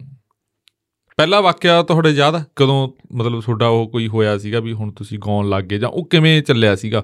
ਕਿਤੋਂ ਸਿੱਖੇ ਜਾਂ ਵੀ ਐਂ ਵੀ ਬਾਜ ਵਧੀਆ ਸੀ ਵੀ ਐਂ ਨਾਲ? ਨਹੀਂ ਮੈਨੂੰ ਮੈਂ ਜਾਂਦੀ ਰਹੀ ਹਾਂ ਬਠਿੰਡੇ ਅਕੈਡਮੀ ਸੀ। ਮੇਰੇ ਸਾਰੇ ਉਸਤਾਦ ਜੀ ਕਹਿੰਦੇ ਸੀ ਫਿਰ ਮੈਂ ਵੀ ਉਸਤਾਦ ਜੀ ਕਹਿਣ ਲੱਗੀ ਗੁਰਤੇਜ ਕਾਬਲ। ਬੜੇ ਬੱਚੇ ਹੁੰਦੇ ਸੀ ਉਹਨਾਂ ਕੋਲੇ। ਹੂੰ। ਮੇਰਾ ਖਿਆਲ 40 50 ਬੱਚੇ ਰੂਟੀਨ 'ਚ ਹੁੰਦੇ ਸੀ। ਠੀਕ ਹੈ ਜੀ। ਤੇ ਮੈਨੂੰ ਲੱਗਦਾ ਉਹਨਾਂ ਨੂੰ ਖਾਣਾ ਖਾਣ ਦਾ ਟਾਈਮ ਵੀ ਨਹੀਂ। ਮਿਲਦਾ ਸੀ ਪਾਣੀ ਤੱਤਾ ਹੋਈ ਜਾਂਦਾ ਉਹਦੀ ਮੰਮਾ ਨੇ ਕਹੀ ਜਾਣਾ ਪਾਣੀ ਤੱਤਾ ਹੋ ਗਿਆ ਪਾਣੀ ਤੱਤਾ ਹੋ ਗਿਆ। ਤੇ ਉਦੋਂ ਉਨ ਸਟੂਡੈਂਟ ਕਿਵੇਂ ਆਉਂਦੇ ਹੁੰਦੇ ਸੀ? ਵੀ ਟੇਪਾਂ ਕਰਨੀਆਂ ਹੁੰਦੀਆਂ ਸੀ ਕਲਾਕਾਰ ਵੀ ਆਉਂਦੇ ਹੁੰਦੇ ਸੀ। ਵੀ ਉਹਨਾਂ ਨੇ ਪੂਰੀ ਟੇਪ ਦੀ ਤਿਆਰੀ ਦੇ ਪੈਸੇ ਲੈਣੇ ਹੁੰਦੇ ਸੀ ਉਹਨਾਂ ਤੋਂ ਕੰਪਨੀ ਵਾਲਿਆਂ ਤੋਂ। ਠੀਕ ਹੈ ਜੀ। ਹੈਨਾ। ਤੇ ਸਾਡੇ ਵਰਗੇ ਫ੍ਰੀ ਵਾਲੇ ਹੁੰਦੇ ਸੀ ਪਰ ਫਿਰ ਵੀ ਥੈਂਕ ਯੂ ਵੀ ਫ੍ਰੀ ਵਾਲਿਆਂ ਨੂੰ ਵੀ ਉਹਨਾਂ ਨੇ ਸਿਖਾਇਆ। ਪਰ ਮੈਂ ਉੱਥੋਂ ਆਉਂਦੀ ਨਹੀਂ ਹੁੰਦੀ ਸੀ ਮੈਂ ਬੈਠੀ ਰਹਿੰਦੀ ਸੀ। ਹੂੰ। ਉੱਥੇ ਮੈਂ ਪੋਚਾ ਮਾਰਦੀ ਐਤਵਾਰ ਨੂੰ ਅਸੀਂ ਸੁਖਮਣੀ ਸਾਹਿਬ ਦਾ ਪਾਠ ਕਰਦੇ ਸਾਰੇ ਬੱਚੇ। ਹੂੰ। ਹੈਨਾ ਜੀ ਬਾਹਰ ਨਾਲੀ ਹੁੰਦੀ ਸੀ ਉਹ ਨਾਲੀ ਨੂੰ ਧੋਣਾ। ਉਸ ਜਗ੍ਹਾ ਨੂੰ ਮੈਂ ਗੁਰਦੁਆਰੇ ਵਾਂਗੂ ਮੰਨਦੀ ਹੁੰਦੀ ਸੀ। ਜੀ। ਪੈਦਲ ਜਾਣਾ ਪੈਦਲ ਹੂੰ। ਆਉਣਾ ਤੇ ਸਾਰੇ ਬੱਚਿਆਂ ਨੇ ਐਤਵਾਰ ਨੂੰ ਅਸੀਂ ਸੁਖਮਣੀ ਸਾਹਿਬ ਕਰਨਾ ਹੂੰ। ਦੇਗ ਬਣਾਉਣੀ ਤੇ ਬਹਿ ਕੇ ਵੀ ਉਸਤਾਦ ਜੀ ਕਿਵੇਂ ਤਰਜ ਬਣਾਉਂਦੇ ਆ। ਹੂੰ। ਕਿਹੜਾ ਕਲਾਕਾਰ ਕਿਵੇਂ ਗਾਉਂਦਾ ਹੈ। ਹਾਲਾਂਕਿ ਜਦੋਂ ਮੈਂ ਉੱਥੇ ਜਾਂਦੀ ਸੀ ਸਿੱਖਣ ਮੈਨੂੰ ਐ ਨਹੀਂ ਪਤਾ ਹੁੰਦਾ ਸੀ ਵੀ ਮੈਂ ਰਿਦਮ 'ਚ ਆਊਟ ਹੋ ਗਈ। ਹੂੰ। ਜਾਂ ਮੈਂ ਸੁਰ 'ਚੋਂ ਬਾਹਰ ਹੋ ਗਈ। ਕਈ ਵਾਰ ਐਂ ਕਹਿਣਾ ਵੀ ਸ- ਮੈਂ ਕਹਿਣਾ ਚੰਗਾ ਭਲਾ ਤਾਂ ਗਾਈ ਜਾਨੀ। ਸਾਰੀ ਸੰਘਰਸ਼ ਸੀ ਹੂੰ। ਕਈ ਵਾਰ ਸਵੇਰ ਦੀ ਬੈਠੀ ਨੇ ਸ਼ਾਮ ਤੱਕ ਘਰੋਂ ਰੋਟੀ ਨਾ ਖਾ ਕੇ ਆਉਣੀ ਤੇ ਦੱਸਣਾ ਵੀ ਨਾ। ਇਹ ਇਹ ਨਹੀਂ ਸੀ ਵੀ ਮੈਨੂੰ ਕੋਈ ਰੋਟੀ ਨਹੀਂ ਦਿੰਦਾ ਸੀ ਉੱਥੇ ਦੱਸਣਾ ਵੀ ਨਾ ਕਿਉਂਕਿ ਉੱਥੇ ਬਿਜ਼ੀ ਸਾਰੇ ਸੀਗੇ। ਐਨੇ ਕਿ ਦੋ ਤਿੰਨ ਵਾਰੀ ਚਾਹ ਪੀ ਲੈਂਦੇ ਫਿਰ ਤੁਰ ਕੇ ਸ਼ਾਮ ਨੂੰ। ਹੂੰ। ਘਰੇ ਜਿੰਨੇ ਬੱਚੇ ਸੀ ਉੱਥੇ ਆਪਸ ਵਿੱਚ ਸਾਡੀ ਬੜੀ ਰਿਸਪੈਕਟ ਸੀ ਬੜੇ ਪਿਆਰੇ ਬੱਚੇ ਸੀ। ਅੱਜ ਮਿਲਿਆ ਨੂੰ ਮੈਨੂੰ ਲੱਗਦਾ ਉਹਨਾਂ ਨੂੰ ਹੋ ਗਏ ਹੋਣੇ ਅ 26 27 ਸਾਲ ਸਾਰਿਆਂ ਨੂੰ। ਹੂੰ। ਮੈਂ ਚਿਹਰਾ ਨਹੀਂ ਦੇਖਿਆ ਪਰ ਸਿਆਣੇ ਬੱਚੇ ਜੋ ਮੇਰੇ ਨਾਲ ਭੈਣ ਭਰਾ ਸੀ ਸਾਰੇ ਸਾਰੇ ਯਾਦ ਨੇ। ਹੂੰ। ਲਾਈਕ ਸੀ। ਉਦੋਂ ਵਾਲੇ ਮੈਜੀਸ਼ੀਅਨ ਵੀ ਬੜੇ ਲਾਈਕ ਸੀ। ਉੱਥੇ ਹੀ ਤੁਹਾਡਾ ਸਫ਼ਰ ਸ਼ੁਰੂ ਹੁੰਦਾ ਹੈ ਹਾਂ ਜਾਂਦੀ ਅੱਡ ਹੀ ਸੀ। ਹੂੰ। ਮਤਲਬ ਜਿੱਦਣ ਲਗਾਤਾਰ ਬੁਕਿੰਗਾਂ ਹੋ ਜਾਂਦੀਆਂ ਫਿਰ ਦੋ ਦੋ ਮਹੀਨੇ ਜਾਇਆ ਵੀ ਨਾ ਜਾਂਦਾ। ਹੂੰ। ਪਰ ਪਹਿਲਾ ਸਟੇਜ ਤੁਹਾਡਾ ਕਿਹਦੇ ਨਾਲ ਸੀ ਜਾਂ ਕਿੱਥੇ ਸੀ ਕੋਈ ਯਾਦ? ਆ? ਕਿਹੜਾ ਪਹਿਲਾਂ ਮੇਰਾ ਜਾਗਰਣ ਸੀ। ਜਾਗਰਣ ਸੀ। ਹਾਂਜੀ। ਇਹ ਨਹੀਂ ਯਾਦ ਵੀ ਕਿਹਦੇ ਨਾਲ ਸੀ। ਅ, 50 ਰੁਪਏ ਤੇ ਮੈਂ ਗੱਲ ਕੀਤੀ ਸੀ ਮੈਂ 50 ਰੁਪਏ ਤੇ ਜਾਊਂਗੀ ਤੇ ਸਵੇਰੇ ਉਹਨੇ ਹੱਥ ਝਾੜਤੇ। ਹਾਂ। ਕਹਿੰਦਾ ਜੀ ਬਚਿਆ ਹੀ ਨਹੀਂ ਕੁਛ। ਹਾਂ। ਤੇ ਮੈਂ ਕਿਹਾ ਵੀ ਹੁਣ ਟਿਕਟ ਜੋਗੇ ਪੈਸੇ ਤਾਂ ਦੇ ਦਿਓ। ਹਾਂ। 2 ਰੁਪਏ। ਅੱਛਾ ਕਿਹੜੀ ਜਗ੍ਹਾ ਸੀ? ਇਹ ਮੇਰਾ ਖਿਆਲ ਬਠਿੰਡੇ ਰੇਲਵੇ ਕਲੋਨੀ ਕੋਲੇ ਸੀਗਾ। ਹਾਂ। ਹੁਣ ਪਤਾ ਲੱਗਦਾ ਵੀ ਰੇਲਵੇ ਕਲੋਨੀ ਆ ਉਦੋਂ ਨਹੀਂ ਪਤਾ ਸੀ ਜਦੋਂ ਕਾਲੇ ਵਾਲੀ ਤੋਂ ਆਉਂਦੇ ਸੀਗੇ। ਅੱਛਾ ਅੱਛਾ ਉਹ ਤੁਸੀਂ ਰਹਿਸ਼ ਇੱਥੇ ਕਾਲਿਆਂ ਵਾਲੀ ਸੀ? ਹਾਂਜੀ ਜਾਂਦੀ ਕਾਲੇ ਵਾਲੀ ਸੀ ਜੀ ਠੀਕ ਹੈ ਠੀਕ ਹੈ। ਕਿਉਂਕਿ ਇੱਥੇ ਕਿਰਾਇਆ ਭਰਨ ਦੀ ਹਿੰਮਤ ਨਹੀਂ ਸੀਗੀ। ਹੂੰ। ਫਿਰ ਮਿਲੇ ਟਿਕਟ ਦੇ ਪੈਸੇ? ਨਾਲ ਮੇਰੇ ਪਾਪਾ ਜਾਂ ਕੋਈ ਨਾ ਕੋਈ ਹੁੰਦਾ ਸੀਗਾ। ਹਾਂ। ਤੇ ਉਦੋਂ ਟਿਕਟ ਵੀ ਸਸਤੀ ਹੁੰਦੀ ਸੀ ਹਾਂ। ਕਈ ਵਾਰ ਤਾਂ ਟਿਕਟ ਦਾ ਬਾਈਕਾਟ ਵੀ ਕਰ ਦਿੰਦੇ ਸੀ। ਅੱਛਾ ਕਟਾਉਂਦੇ ਨਹੀਂ ਸੀ। ਹਾਂ ਕਟਾਉਂਦੇ ਹੀ ਨਹੀਂ ਸੀ। ਤੇ ਬਸ ਜਦੋਂ ਸਵੇਰੇ ਉਹਨੇ ਹੱਥ ਝਾੜੇ ਫਿਰ ਮੈਂ ਕਿਹਾ ਵੀ ਕਿਰਾਏ ਜੋਗੇ ਪੈਸੇ ਟਿਕਟ ਜੋਗੇ ਤਾਂ ਦੇ ਦਿਓ ਹੂੰ। ਪਰ ਮੈਂ ਉਹ ਚੀਜ਼ ਨੂੰ ਐ ਮੰਨਦੀ ਆ ਵੀ ਉੱਥੋਂ ਮੈਂ ਗਾਇਆ ਤਾਂ ਸਹੀ ਨਾ ਮੇਰੀ ਪ੍ਰੈਕਟਿਸ ਤਾਂ ਹੋਈ। ਹੂੰ। ਜੋ 50 ਰੁਪਏ ਨਹੀਂ ਮਿਲੇ ਜੀ। ਤਾਂ ਕੋਈ ਵੱਡੀ ਗੱਲ ਨਹੀਂ। ਹੂੰ। ਮੈਂ ਪੂਰੀ ਰਾਤ ਲੋਕਾਂ ਦੇ ਸਾਹਮਣੇ ਤਾਂ ਰਹੀ। ਹੂੰ। ਮੈਂ ਕੁਝ ਸਿੱਖਿਆ ਤਾਂ ਸਹੀ ਉਹਦਾ ਕੋਈ ਮੁੱਲ ਹੀ ਨਹੀਂ। ਹੂੰ। 100 100 ਰੁਪਏ ਤੇ ਵੀ ਗਾਇਆ 50 ਤੇ ਵੀ ਗਾਇਆ। ਇਹ 92 93 ਦੀਆਂ ਗੱਲਾਂ। ਹਾਂ। ਹੂੰ। ਕਈ ਵਾਰ ਚੰਗੇ ਪੈਸੇ ਵੀ ਮਿਲ ਜਾਂਦੇ ਸੀ। ਹੂੰ। ਬਹੁਤ ਸਾਰੇ ਸਿੰਗਰਾਂ ਦਾ ਨਾਮ ਲਈ ਜਾਂਦੇ ਸੀ। ਬਹੁਤ ਬਹੁਤ ਬਹੁਤ। ਪ੍ਰਕਾਸ਼ ਰਾਂ ਮੇਜਰ ਰਾਜਸਥਾਨੀ ਬਲਕਾਰ ਸਿੱਧੂ। ਨਹੀਂ ਮੇਜਰ ਰਾਜਸਥਾਨੀ ਸਿਰਫ ਆਏ ਸੀਗੇ। ਅੱਛਾ ਇਹ ਸੀ ਉਹ ਤੁਹਾਡੇ ਉਹਨਾਂ ਘਰੇ ਆਏ ਸੀ? ਪ੍ਰੋਗਰਾਮ ਇੰਨੇ ਕੁ ਸੀਗੇ ਤੇ ਕਿਸੇ ਨੇ ਦੱਸਿਆ ਵੀ ਸਾਈਡ ਤੇ ਕੁੜੀ ਮਤਲਬ ਨਹੀਂ ਮਿਲਦੀ ਸੀਗੀ। ਤੇ ਉਹ ਪਹਿਲਾਂ ਤਾਂ ਮੈਂ ਰਹਿੰਦੀ ਇੰਨੀ ਸਿੰਪਲ ਸੀ। ਅਗਲਾ ਦੇਖ ਕੇ ਐਂ ਸੋਚ ਲੈਂਦਾ ਸੀ ਵੀ ਚਲੋ ਵੀ ਹੁਣ ਜਦੋਂ ਕੋਈ ਕੁੜੀ ਮਿਲਦੀ ਨਹੀਂ ਤਾਂ ਲੈ ਲੈ ਚੱਲੋ। ਅੱਛਾ ਇਹ ਪ੍ਰੋਬਲਮ ਵੀ ਰਹੀ। ਹਾਂ ਇਹ ਰਹੀ ਹੈ। ਹਾਂ। ਮੈਂ- ਮੰਨਦੀ ਆ ਵੀ ਉਦੋਂ ਕਿਸੇ ਦੀ ਗਲਤੀ ਨਹੀਂ ਸੀ। ਹੂੰ। ਅੱਜ ਮੈਂ ਕੋਈ ਕੰਮ ਕਰਨਾ ਚਾਹੂੰ ਤੇ। ਮੈਂ ਵੀ ਬੈਨੀਫਿਟ ਚਾਹੂੰ। ਹੂੰ। ਹੁਣ ਮੈਂ ਇਸ ਲਾਈਨ 'ਚ ਆ ਗਈ। ਹਾਂ। ਹੈ ਨਾ? ਇਹ ਤਜਰਬਾ ਆ ਗਿਆ ਮੈਨੂੰ। ਵੀ ਜੇ ਮੈਂ ਕਹਾਂ ਮੰਨ ਲਓ ਮੈਂ ਕੋਈ ਚੈਨਲ ਖੋਲ ਲਿਆ ਜਾਂ ਮੈਂ ਕੋਈ ਕੰਪਨੀ ਖੋਲ ਲਈ। ਤੇ ਮੈਂ ਵੀ ਚਾਹੂੰਗੀ ਵੀ ਕੁੜੀ ਦੀ ਆਵਾਜ਼ ਅੱਛੀ ਹੋਵੇ ਕੁੜੀ ਦੀ ਪਰਸਨੈਲਿਟੀ ਹੋਵੇ। ਵੀ ਜੀ ਤੋਂ ਉਹ ਵੀ ਕਮਾ ਸਕੇ ਤੇ ਮੈਂ ਵੀ ਕਮਾ ਸਕਾਂ ਇਹਦੇ 'ਚ ਮੈਂ ਕਿਸੇ ਦਾ ਦੋਸ਼ ਨਹੀਂ। ਕਹਿੰਦੀ ਵੀ ਮੈਨੂੰ ਇਹਨਾਂ ਚੀਜ਼ਾਂ ਦਾ ਸਾਹਮਣਾ ਕਰਨਾ ਪੈਂਦਾ ਸੀ ਮੈਂ ਬਹੁਤ ਜ਼ਿਆਦਾ ਪਤਲੀ ਸੀ। ਹੂੰ। ਨਜਾਇਜ਼ ਪਤਲੀ ਸੀ। ਹੂੰ। ਕੁਝ ਮੇਰੇ ਥੋੜੇ ਜਿਹੇ ਦੰਦ ਉੱਚੇ ਸੀਗੇ। ਹੂੰ। ਕੁਝ ਮਤਲਬ ਇਸ ਸੁਸਾਇਟੀ ਮੁਤਾਬਕ ਮੈਨੂੰ ਕੱਪੜਾ ਲੀੜਾ ਨਹੀਂ। ਹੂੰ। ਪਾਉਣਾ ਨਹੀਂ ਆਉਂਦਾ ਸੀ। ਹੂੰ। ਤੇ ਨਹੀਂ ਪਤਾ ਸੀਗਾ। ਤੇ ਟਾਈਮ ਲੱਗਿਆ। ਇਹਨਾਂ ਚੀਜ਼ਾਂ ਦਾ ਵੀ ਮੈਨੂੰ ਸਾਹਮਣਾ ਕਰਨਾ ਪਿਆ। ਤੇ ਜਦੋਂ ਮੇਜਰ ਰਾਜਸਥਾਨੀ ਸਾਹਿਬ ਆਏ ਨੇ ਤੇ ਉਹਨਾਂ ਦੇ 2 ਮਹੀਨਿਆਂ ਦੇ ਲਗਾਤਾਰ ਪ੍ਰੋਗਰਾਮ ਸੀ। ਕਹਿੰਦੇ। ਬਾਅਦ ਚ ਦੇਖਾਂਗੇ। ਤੇ ਇਹ ਨਹੀਂ ਕਹਿੰਦੇ ਸੀ ਪੈਸੇ ਵੀ ਜਿੰਨੇ ਤੂੰ ਚਾਹੁੰਦੀ ਉਦੋਂ ਮੇਰੇ ਖਿਆਲ 3000 ਕਹਿੰਦੇ ਸੀ ਪਰ ਪ੍ਰੋਗਰਾਮ ਤੈਨੂੰ ਦੇ ਦਾਂਗੇ। ਅੱਛਾ ਜੀ। ਤੇ ਮੇਰੇ 'ਚ ਇਹ ਕਮੀ ਰਹੀ ਆ। ਮੈਂ ਜਦੋਂ ਭਿੰਦਰ ਅ, ਡੱਬਾ ਵਾਲੀ ਸਾਹਿਬ ਬਾਈ ਹੋਰਾਂ ਨਾਲ ਹਾਲਾਂਕਿ ਮੇਰੇ ਪਾਪਾ ਨਾਲ ਹੁੰਦੇ ਸੀ ਦਿੱਲੀ ਸਚਨ ਹੂਜਾ ਜੀ ਕੋਲੇ ਰਿਕਾਰਡਿੰਗ ਲਈ ਜਾਂਦੇ ਤੇ ਮੈਂ ਤੀਜੇ ਦਿਨ ਉਧਰ ਜਾਂਦੀ ਸੀ। ਹੂੰ। ਪਤਾ ਨਹੀਂ ਮੇਰਾ ਕਿਹੜਾ ਗ੍ਰਹਿ ਸੀ ਜਾਂ ਮੇਰਾ ਦਿਲ ਸੀ ਵੀ ਮੈਂ ਆਪਦੀ ਫੈਮਿਲੀ ਤੋਂ ਬਗੈਰ ਰਹਿ ਨਹੀਂ ਸਕਦੀ ਸੀ ਘਰ ਬਗੈਰ। ਤੇ ਮੈਂ ਰਾਜਸਥਾਨੀ ਸਾਹਿਬ ਨੂੰ ਇਹ ਕਿਹਾ ਸੀ ਵੀ ਮੈਂ ਐਸੇ ਮੈਂ ਲੱਕੀ ਆ ਵੀ। ਮੈਂ ਤੁਹਾਡੇ ਨਾਲ ਗਾਵਾਂ। ਇੰਨੇ ਪੈਸੇ ਮੇਰੇ ਕੋਲ ਇਕੱਠੇ ਵੀ ਆਉਣਗੇ ਪਰ ਵੀ ਇਹ ਮੇਰੀ ਕਮਜ਼ੋਰੀ ਹੈ ਵੀ ਮੈਂ ਸ਼ਾਮ ਨੂੰ ਘਰੇ ਆਉਂਗੀ ਹੂੰ। ਵੱਧ ਵੱਧ 2 ਦਿਨ। ਤੇ ਉਹਨਾਂ ਦੀ ਮਜਬੂਰੀ ਉਹ ਸੀ ਉਹ ਸਿੱਧੇ ਦੀ ਸਿੱਧੇ ਟੱਪੀ ਜਾਂਦੇ ਸੀ। ਹੂੰ। ਪ੍ਰੋਗਰਾਮ ਹੀ ਇੰਨੇ ਸੀ ਉਹਨਾਂ ਕੋਲ। ਹੂੰ। ਮੈਂ ਬਹੁਤ ਸਟਰਗਲ ਕੀਤਾ। ਕਿਆ ਤੁਸੀਂ ਬਲਕਾਰ ਸਿੰਘ ਸਿੱਧੂ ਨਾਲ ਗਾਇਆ? ਹਾਂਜੀ ਮੈਂ ਪੰਜ ਸੱਤ ਸਟੇਜਾਂ। ਬਲਕਾਰ ਸਿੱਧੂ ਨਾਲ। ਹਾਂਜੀ ਲਾਈਆਂ ਨੇ। ਤੇ ਹੋਰ? ਉਦੋਂ ਤਾਂ ਇਹਨਾਂ ਦੀ ਮੈਂ ਕਹਿੰਦੀ ਜੀ ਲੋਕ ਪਾਗਲ ਹੁੰਦੇ ਸੀ। ਹੂੰ ਹੂੰ ਹੂੰ, ਉਦੋਂ ਇਹ ਗਾਣਾ ਬਹੁਤ ਗਾਉਂਦੇ ਹੁੰਦੇ ਸੀ ਇਹ ਹੱਥ ਚੋਂ ਕਿਤਾਬ ਡਿੱਗ ਪਈ। ਹੂੰ। ਤੇ ਇੱਕ ਹੋਰ ਗਾਣਾ ਮਤਲਬ ਦੁਨੀਆ ਕਮਲੀ ਹੁੰਦੀ ਸੀ। ਹੂੰ। ਉਦੋਂ ਕੁੜੀ ਕਿਹੜੀ ਆਈ ਹੈ ਮੇਰੇ ਖਿਆਲ ਨਹੀਂ ਪਤਾ ਨਹੀਂ ਹੁੰਦਾ ਬਸ ਬਲਕਾਰ ਸਿੱਧੂ ਆ ਗਿਆ। ਓਕੇ ਦੈਟਸ ਇਟ ਇਹ ਵੀ ਐਂ ਕਰਦੇ ਹੁੰਦੇ ਸੀ ਜਦੋਂ ਅੱਧਾ ਕੁ ਘੰਟਾ ਸਟੇਜ ਤੇ ਰਹਿ ਜਾਂਦਾ ਸੀ। ਤੇ ਨਾਲ ਇਹਨਾਂ ਦੇ ਮੁੰਡੇ ਰਿਸ਼ਤੇਦਾਰਾਂ ਦੇ ਹੁੰਦੇ ਸੀ ਜਾਂ ਨਾਲ ਹੁੰਦੇ ਸੀ। ਸਾਰੇ ਨਾਈਸ ਹੁੰਦੇ ਸੀ ਤੇ ਉਹ ਗੱਡੀ 'ਚ ਪਹੁੰਚਾ ਦਿੰਦੇ ਸੀ। ਹੂੰ। ਬਸ ਅੱਧੇ ਘੰਟੇ ਬਾਅਦ ਬੋਲੀਆਂ ਬੋਲੀਆਂ ਪਾ ਕੇ ਲੋਕਾਂ ਨੂੰ ਨਚਾ ਕੇ। ਬਾਅਦ ਚ ਭਾਵੇਂ ਹਰਦੇਵ ਮਾਹੀ ਨੰਗਲ ਹੋਵੇ ਬੂਟਾ ਮੁਹੰਮਦ ਜੀ ਉਹ। ਗੁਜ਼ਰ ਗਏ ਬੜੇ ਅੱਛੇ ਕਲਾਕਾਰ ਹੁੰਦੇ ਸੀ। ਗੁਰਦੇਵ ਮੱਤਾ ਸੀਗੇ ਵਿਚਾਰੇ ਹੈ ਤਾਂ ਐਡੇ ਕੁ ਕੱਦ ਦੇ ਸੀਗੇ। ਤੇ ਮੈਂ ਉਹਨਾਂ ਨਾਲ ਵੀ ਸਟੇਜਾਂ ਲਾਈਆਂ। ਮਤਲਬ ਵੀ ਮੈਂ ਕੰਮ ਦੀ ਇੱਜ਼ਤ ਕਰਦੀ ਸੀ। ਤੇ ਪਰਿਵਾਰਕ ਤੌਰ ਦੇ ਉੱਤੇ ਕਦੇ ਕੋਈ ਸ਼ਿਕਵਾ ਸ਼ਿਕਾਇਤ ਜਾਂ ਰੋਕ ਰੋਕ ਟੋਕ ਜਿਵੇਂ ਆਮ ਤੌਰ ਤੇ ਨਹੀਂ ਜੇ ਪਰਿਵਾਰ ਦੀ ਮੇਰੀ ਫੈਮਿਲੀ ਦੀ ਮੇਰੇ ਮੰਮੀ ਪਾਪਾ ਦੀ ਰੋਕ ਹੁੰਦੀ ਜਾਂ ਮੇਰੇ ਬ੍ਰਦਰਾਂ ਦੀ ਉਹ ਤਾਂ। ਮੇਰੇ ਤੋਂ ਛੋਟੇ ਸੀ। ਤੇ ਫਿਰ ਮੈਂ ਆਉਣਾ ਵੀ ਨਹੀਂ ਸੀ। ਅੱਛਾ ਤੁਸੀਂ ਵੱਡੇ ਹੋ ਸਾਰਿਆਂ ਤੋਂ? ਨਹੀਂ ਮੇਰੇ ਵੱਡੇ ਸਿਸਟਰ ਹੈਗੇ। ਬ੍ਰਦਰ ਮੇਰੇ ਤੋਂ ਛੋਟੇ। ਫਿਰ ਨਹੀਂ ਮੈਂ ਆਉਂਦੀ ਸੀ। ਹੂੰ। ਕਿਉਂਕਿ ਕਦੇ ਵੀ ਮੈਨੂੰ ਐ ਲੱਗਦਾ ਵੀ ਕੁੜੀ ਨੂੰ ਫੈਮਿਲੀ ਤੋਂ ਗਾਂ ਪੈਰ ਨਹੀਂ ਪਟਣਾ ਚਾਹੀਦਾ। ਹੂੰ। ਕਿਉਂਕਿ ਜਦੋਂ ਆਪਾਂ ਮਿਲ ਕੇ ਚੱਲਦੇ ਆ ਨਾ ਉਹਦੇ 'ਚ ਬੜੀਆਂ ਦੁਆਵਾਂ ਹੋ ਜਾਂਦੀਆਂ। ਬਿਲਕੁਲ। ਫਿਰ ਖੁਸ਼ੀ ਨਾਲ ਜਾਣਾ ਖੁਸ਼ੀ ਨਾਲ ਆਉਣਾ ਜਿਹੜੇ ਖੁਸ਼ੀ 'ਚ ਕੰਮ ਕਰਦੇ ਆ ਨਾ ਉਹਦੀ ਪ੍ਰੋਗਰੈਸ ਜ਼ਿਆਦਾ ਹੁੰਦੀ ਹੈ ਹੂੰ। ਤੇ ਜੇ ਆਪਾਂ ਕਿਸੇ ਦਾ ਦਿਲ ਦਿਖਾ ਕੇ ਕੰਮ ਕਰਾਂਗੇ ਫਿਰ ਉਹਦੀ ਖਾਸ ਕਰਕੇ ਜਿਨ੍ਹਾਂ ਨੇ ਆਪਾਂ ਨੂੰ ਪੈਦਾ ਕੀਤਾ। ਜੀ। ਹੂੰ। ਫਿਰ ਆਪਾਂ ਉਹ ਖੁਸ਼ੀ ਲੱਭ ਹੀ ਨਹੀਂ ਸਕਦੇ। ਜਦੋਂ ਮੈਂ ਕਮਾਉਣ ਲੱਗ ਗਈ ਸੀ ਬਾਹਰਲਾ ਭਾਵੇਂ ਮੇਰਾ ਸੰਘਰਸ਼ ਜਾਰੀ ਸੀ ਪਰ ਜਦੋਂ ਮੈਂ ਘਰੇ ਆ ਜਾਂਦੀ ਸੀ ਨਾ ਜੀ ਉਦੋਂ ਸਾਡੇ ਘਰੇ ਸਵਰਗ ਹੁੰਦਾ ਸੀ। 50 ਇਕਾਈ ਦਾ ਛੋਟਾ ਜਿਹਾ ਸਾਡਾ ਘਰ ਹੁੰਦਾ ਇੱਕ ਕਮਰਾ। ਆ ਜਿਹੜੇ ਜਿਵੇਂ ਆਪਾਂ ਜੀ। ਇੰਟਰਵਿਊ ਕਰ ਰਹੇ ਹਾਂ, ਜੀ। ਇਹਦੇ 'ਚ ਮੇਰੀ ਮੰਮੀ ਹੁੰਦੀ ਮੇਰੇ ਪਾਪਾ ਹੁੰਦੇ ਮੇਰੇ ਬ੍ਰਦਰ ਹੁੰਦੇ ਮੇਰੀ ਸਿਸਟਰ ਨੇ ਆਮ ਕਰਕੇ ਆ ਜਾਣਾ ਤੇ ਅਸੀਂ ਹੁੰਦੇ। ਭਾਵੇਂ ਹੱਥ ਨੂੰ 1000 ਰੁਪਇਆ ਕਮਾ ਕੇ ਲਿਆਉਣਾ ਫਿਰ ਉਦੋਂ ਅਸੀਂ ਜ਼ਿੰਦਗੀ ਦਾ ਬਹੁਤ ਆਨੰਦ ਮਾਣਿਆ। ਹੂੰ। ਮੰਮੀ ਅੱਜ ਆਹ ਬਣਾ ਲਓ ਆਹ ਬਣਾ ਲਓ ਆਹ ਬਣਾ ਲਓ। ਤੇ ਜਦੋਂ ਉਹ 50 ਗਾਈ ਦਾ ਘਰ ਪਾਇਆ ਮੇਰੀ ਮੰਮੀ ਨੇ ਇੱਕ ਮਜ਼ਦੂਰ ਹਮੇਸ਼ਾ ਘੱਟ ਲਾਉਣਾ। ਉਦੋਂ ਨਹੀਂ ਪਤਾ ਲੱਗਦਾ ਸੀ ਵੀ ਸਾਡੀ ਮਾਂ ਦੀ ਕਿੰਨੀ ਕੁਰਬਾਨੀ ਹੂੰ। ਹੁਣ ਪਤਾ ਲੱਗਦਾ। ਹੂੰ। ਛੋਟੀ ਉਮਰ 'ਚ ਨਹੀਂ ਪਤਾ ਲੱਗਦਾ ਹੁੰਦਾ। ਹੁਣ ਪਤਾ ਲੱਗਦਾ। ਤੇ ਉਹਨਾਂ ਦੇ ਨਾ ਹੱਥਾਂ 'ਚ ਮੋਰੀਆਂ ਹੋ ਜਾਂਦੀਆਂ। ਜਦੋਂ ਉਹਨਾਂ ਨੇ ਮਤਲਬ ਸਵੇਰੇ ਉੱਠ ਕੇ ਸਿਮੈਂਟ ਰਲਾਉਣਾ। ਹੂੰ। ਮਿਸਤਰੀਆਂ ਨੂੰ ਪਹਿਲਾਂ ਪੁੱਛ ਲੈਣਾ ਮੈਨੂੰ ਤਾਂ ਹਾਲ ਤੱਕ ਵੀ ਨਹੀਂ ਪਤਾ ਵੀ ਕਿੰਨੇ ਬਾਈ ਕਿੰਨੇ ਰਲਾ ਕੇ ਰੱਖਣਾ ਵੀ। ਸਿਮੈਂਟ ਕਿੰਨਾ ਬਰੇਤੀ ਕਿੰਨੀ? ਬਰੇਤੀ ਕਿੰਨੀ ਪੈਣੀ ਆ ਹਾਂ ਹਾਂ ਦੋ ਇੱਕ ਦਾ ਮਸਾਲਾ ਰਲਣਾ ਚਾਰ ਪੰਜ ਦਾ ਉਹ- ਉਹ ਚੀਜ਼ ਪਹਿਲਾਂ ਹੀ ਮਤਲਬ ਮਿਸਤਰੀਆਂ। ਨੂੰ ਪੁੱਛ ਲੈਣੀ। ਮੇਰੇ ਪਾਪਾ ਜੀ ਤੇ ਮੇਰੇ ਮੰਮੀ ਨੇ।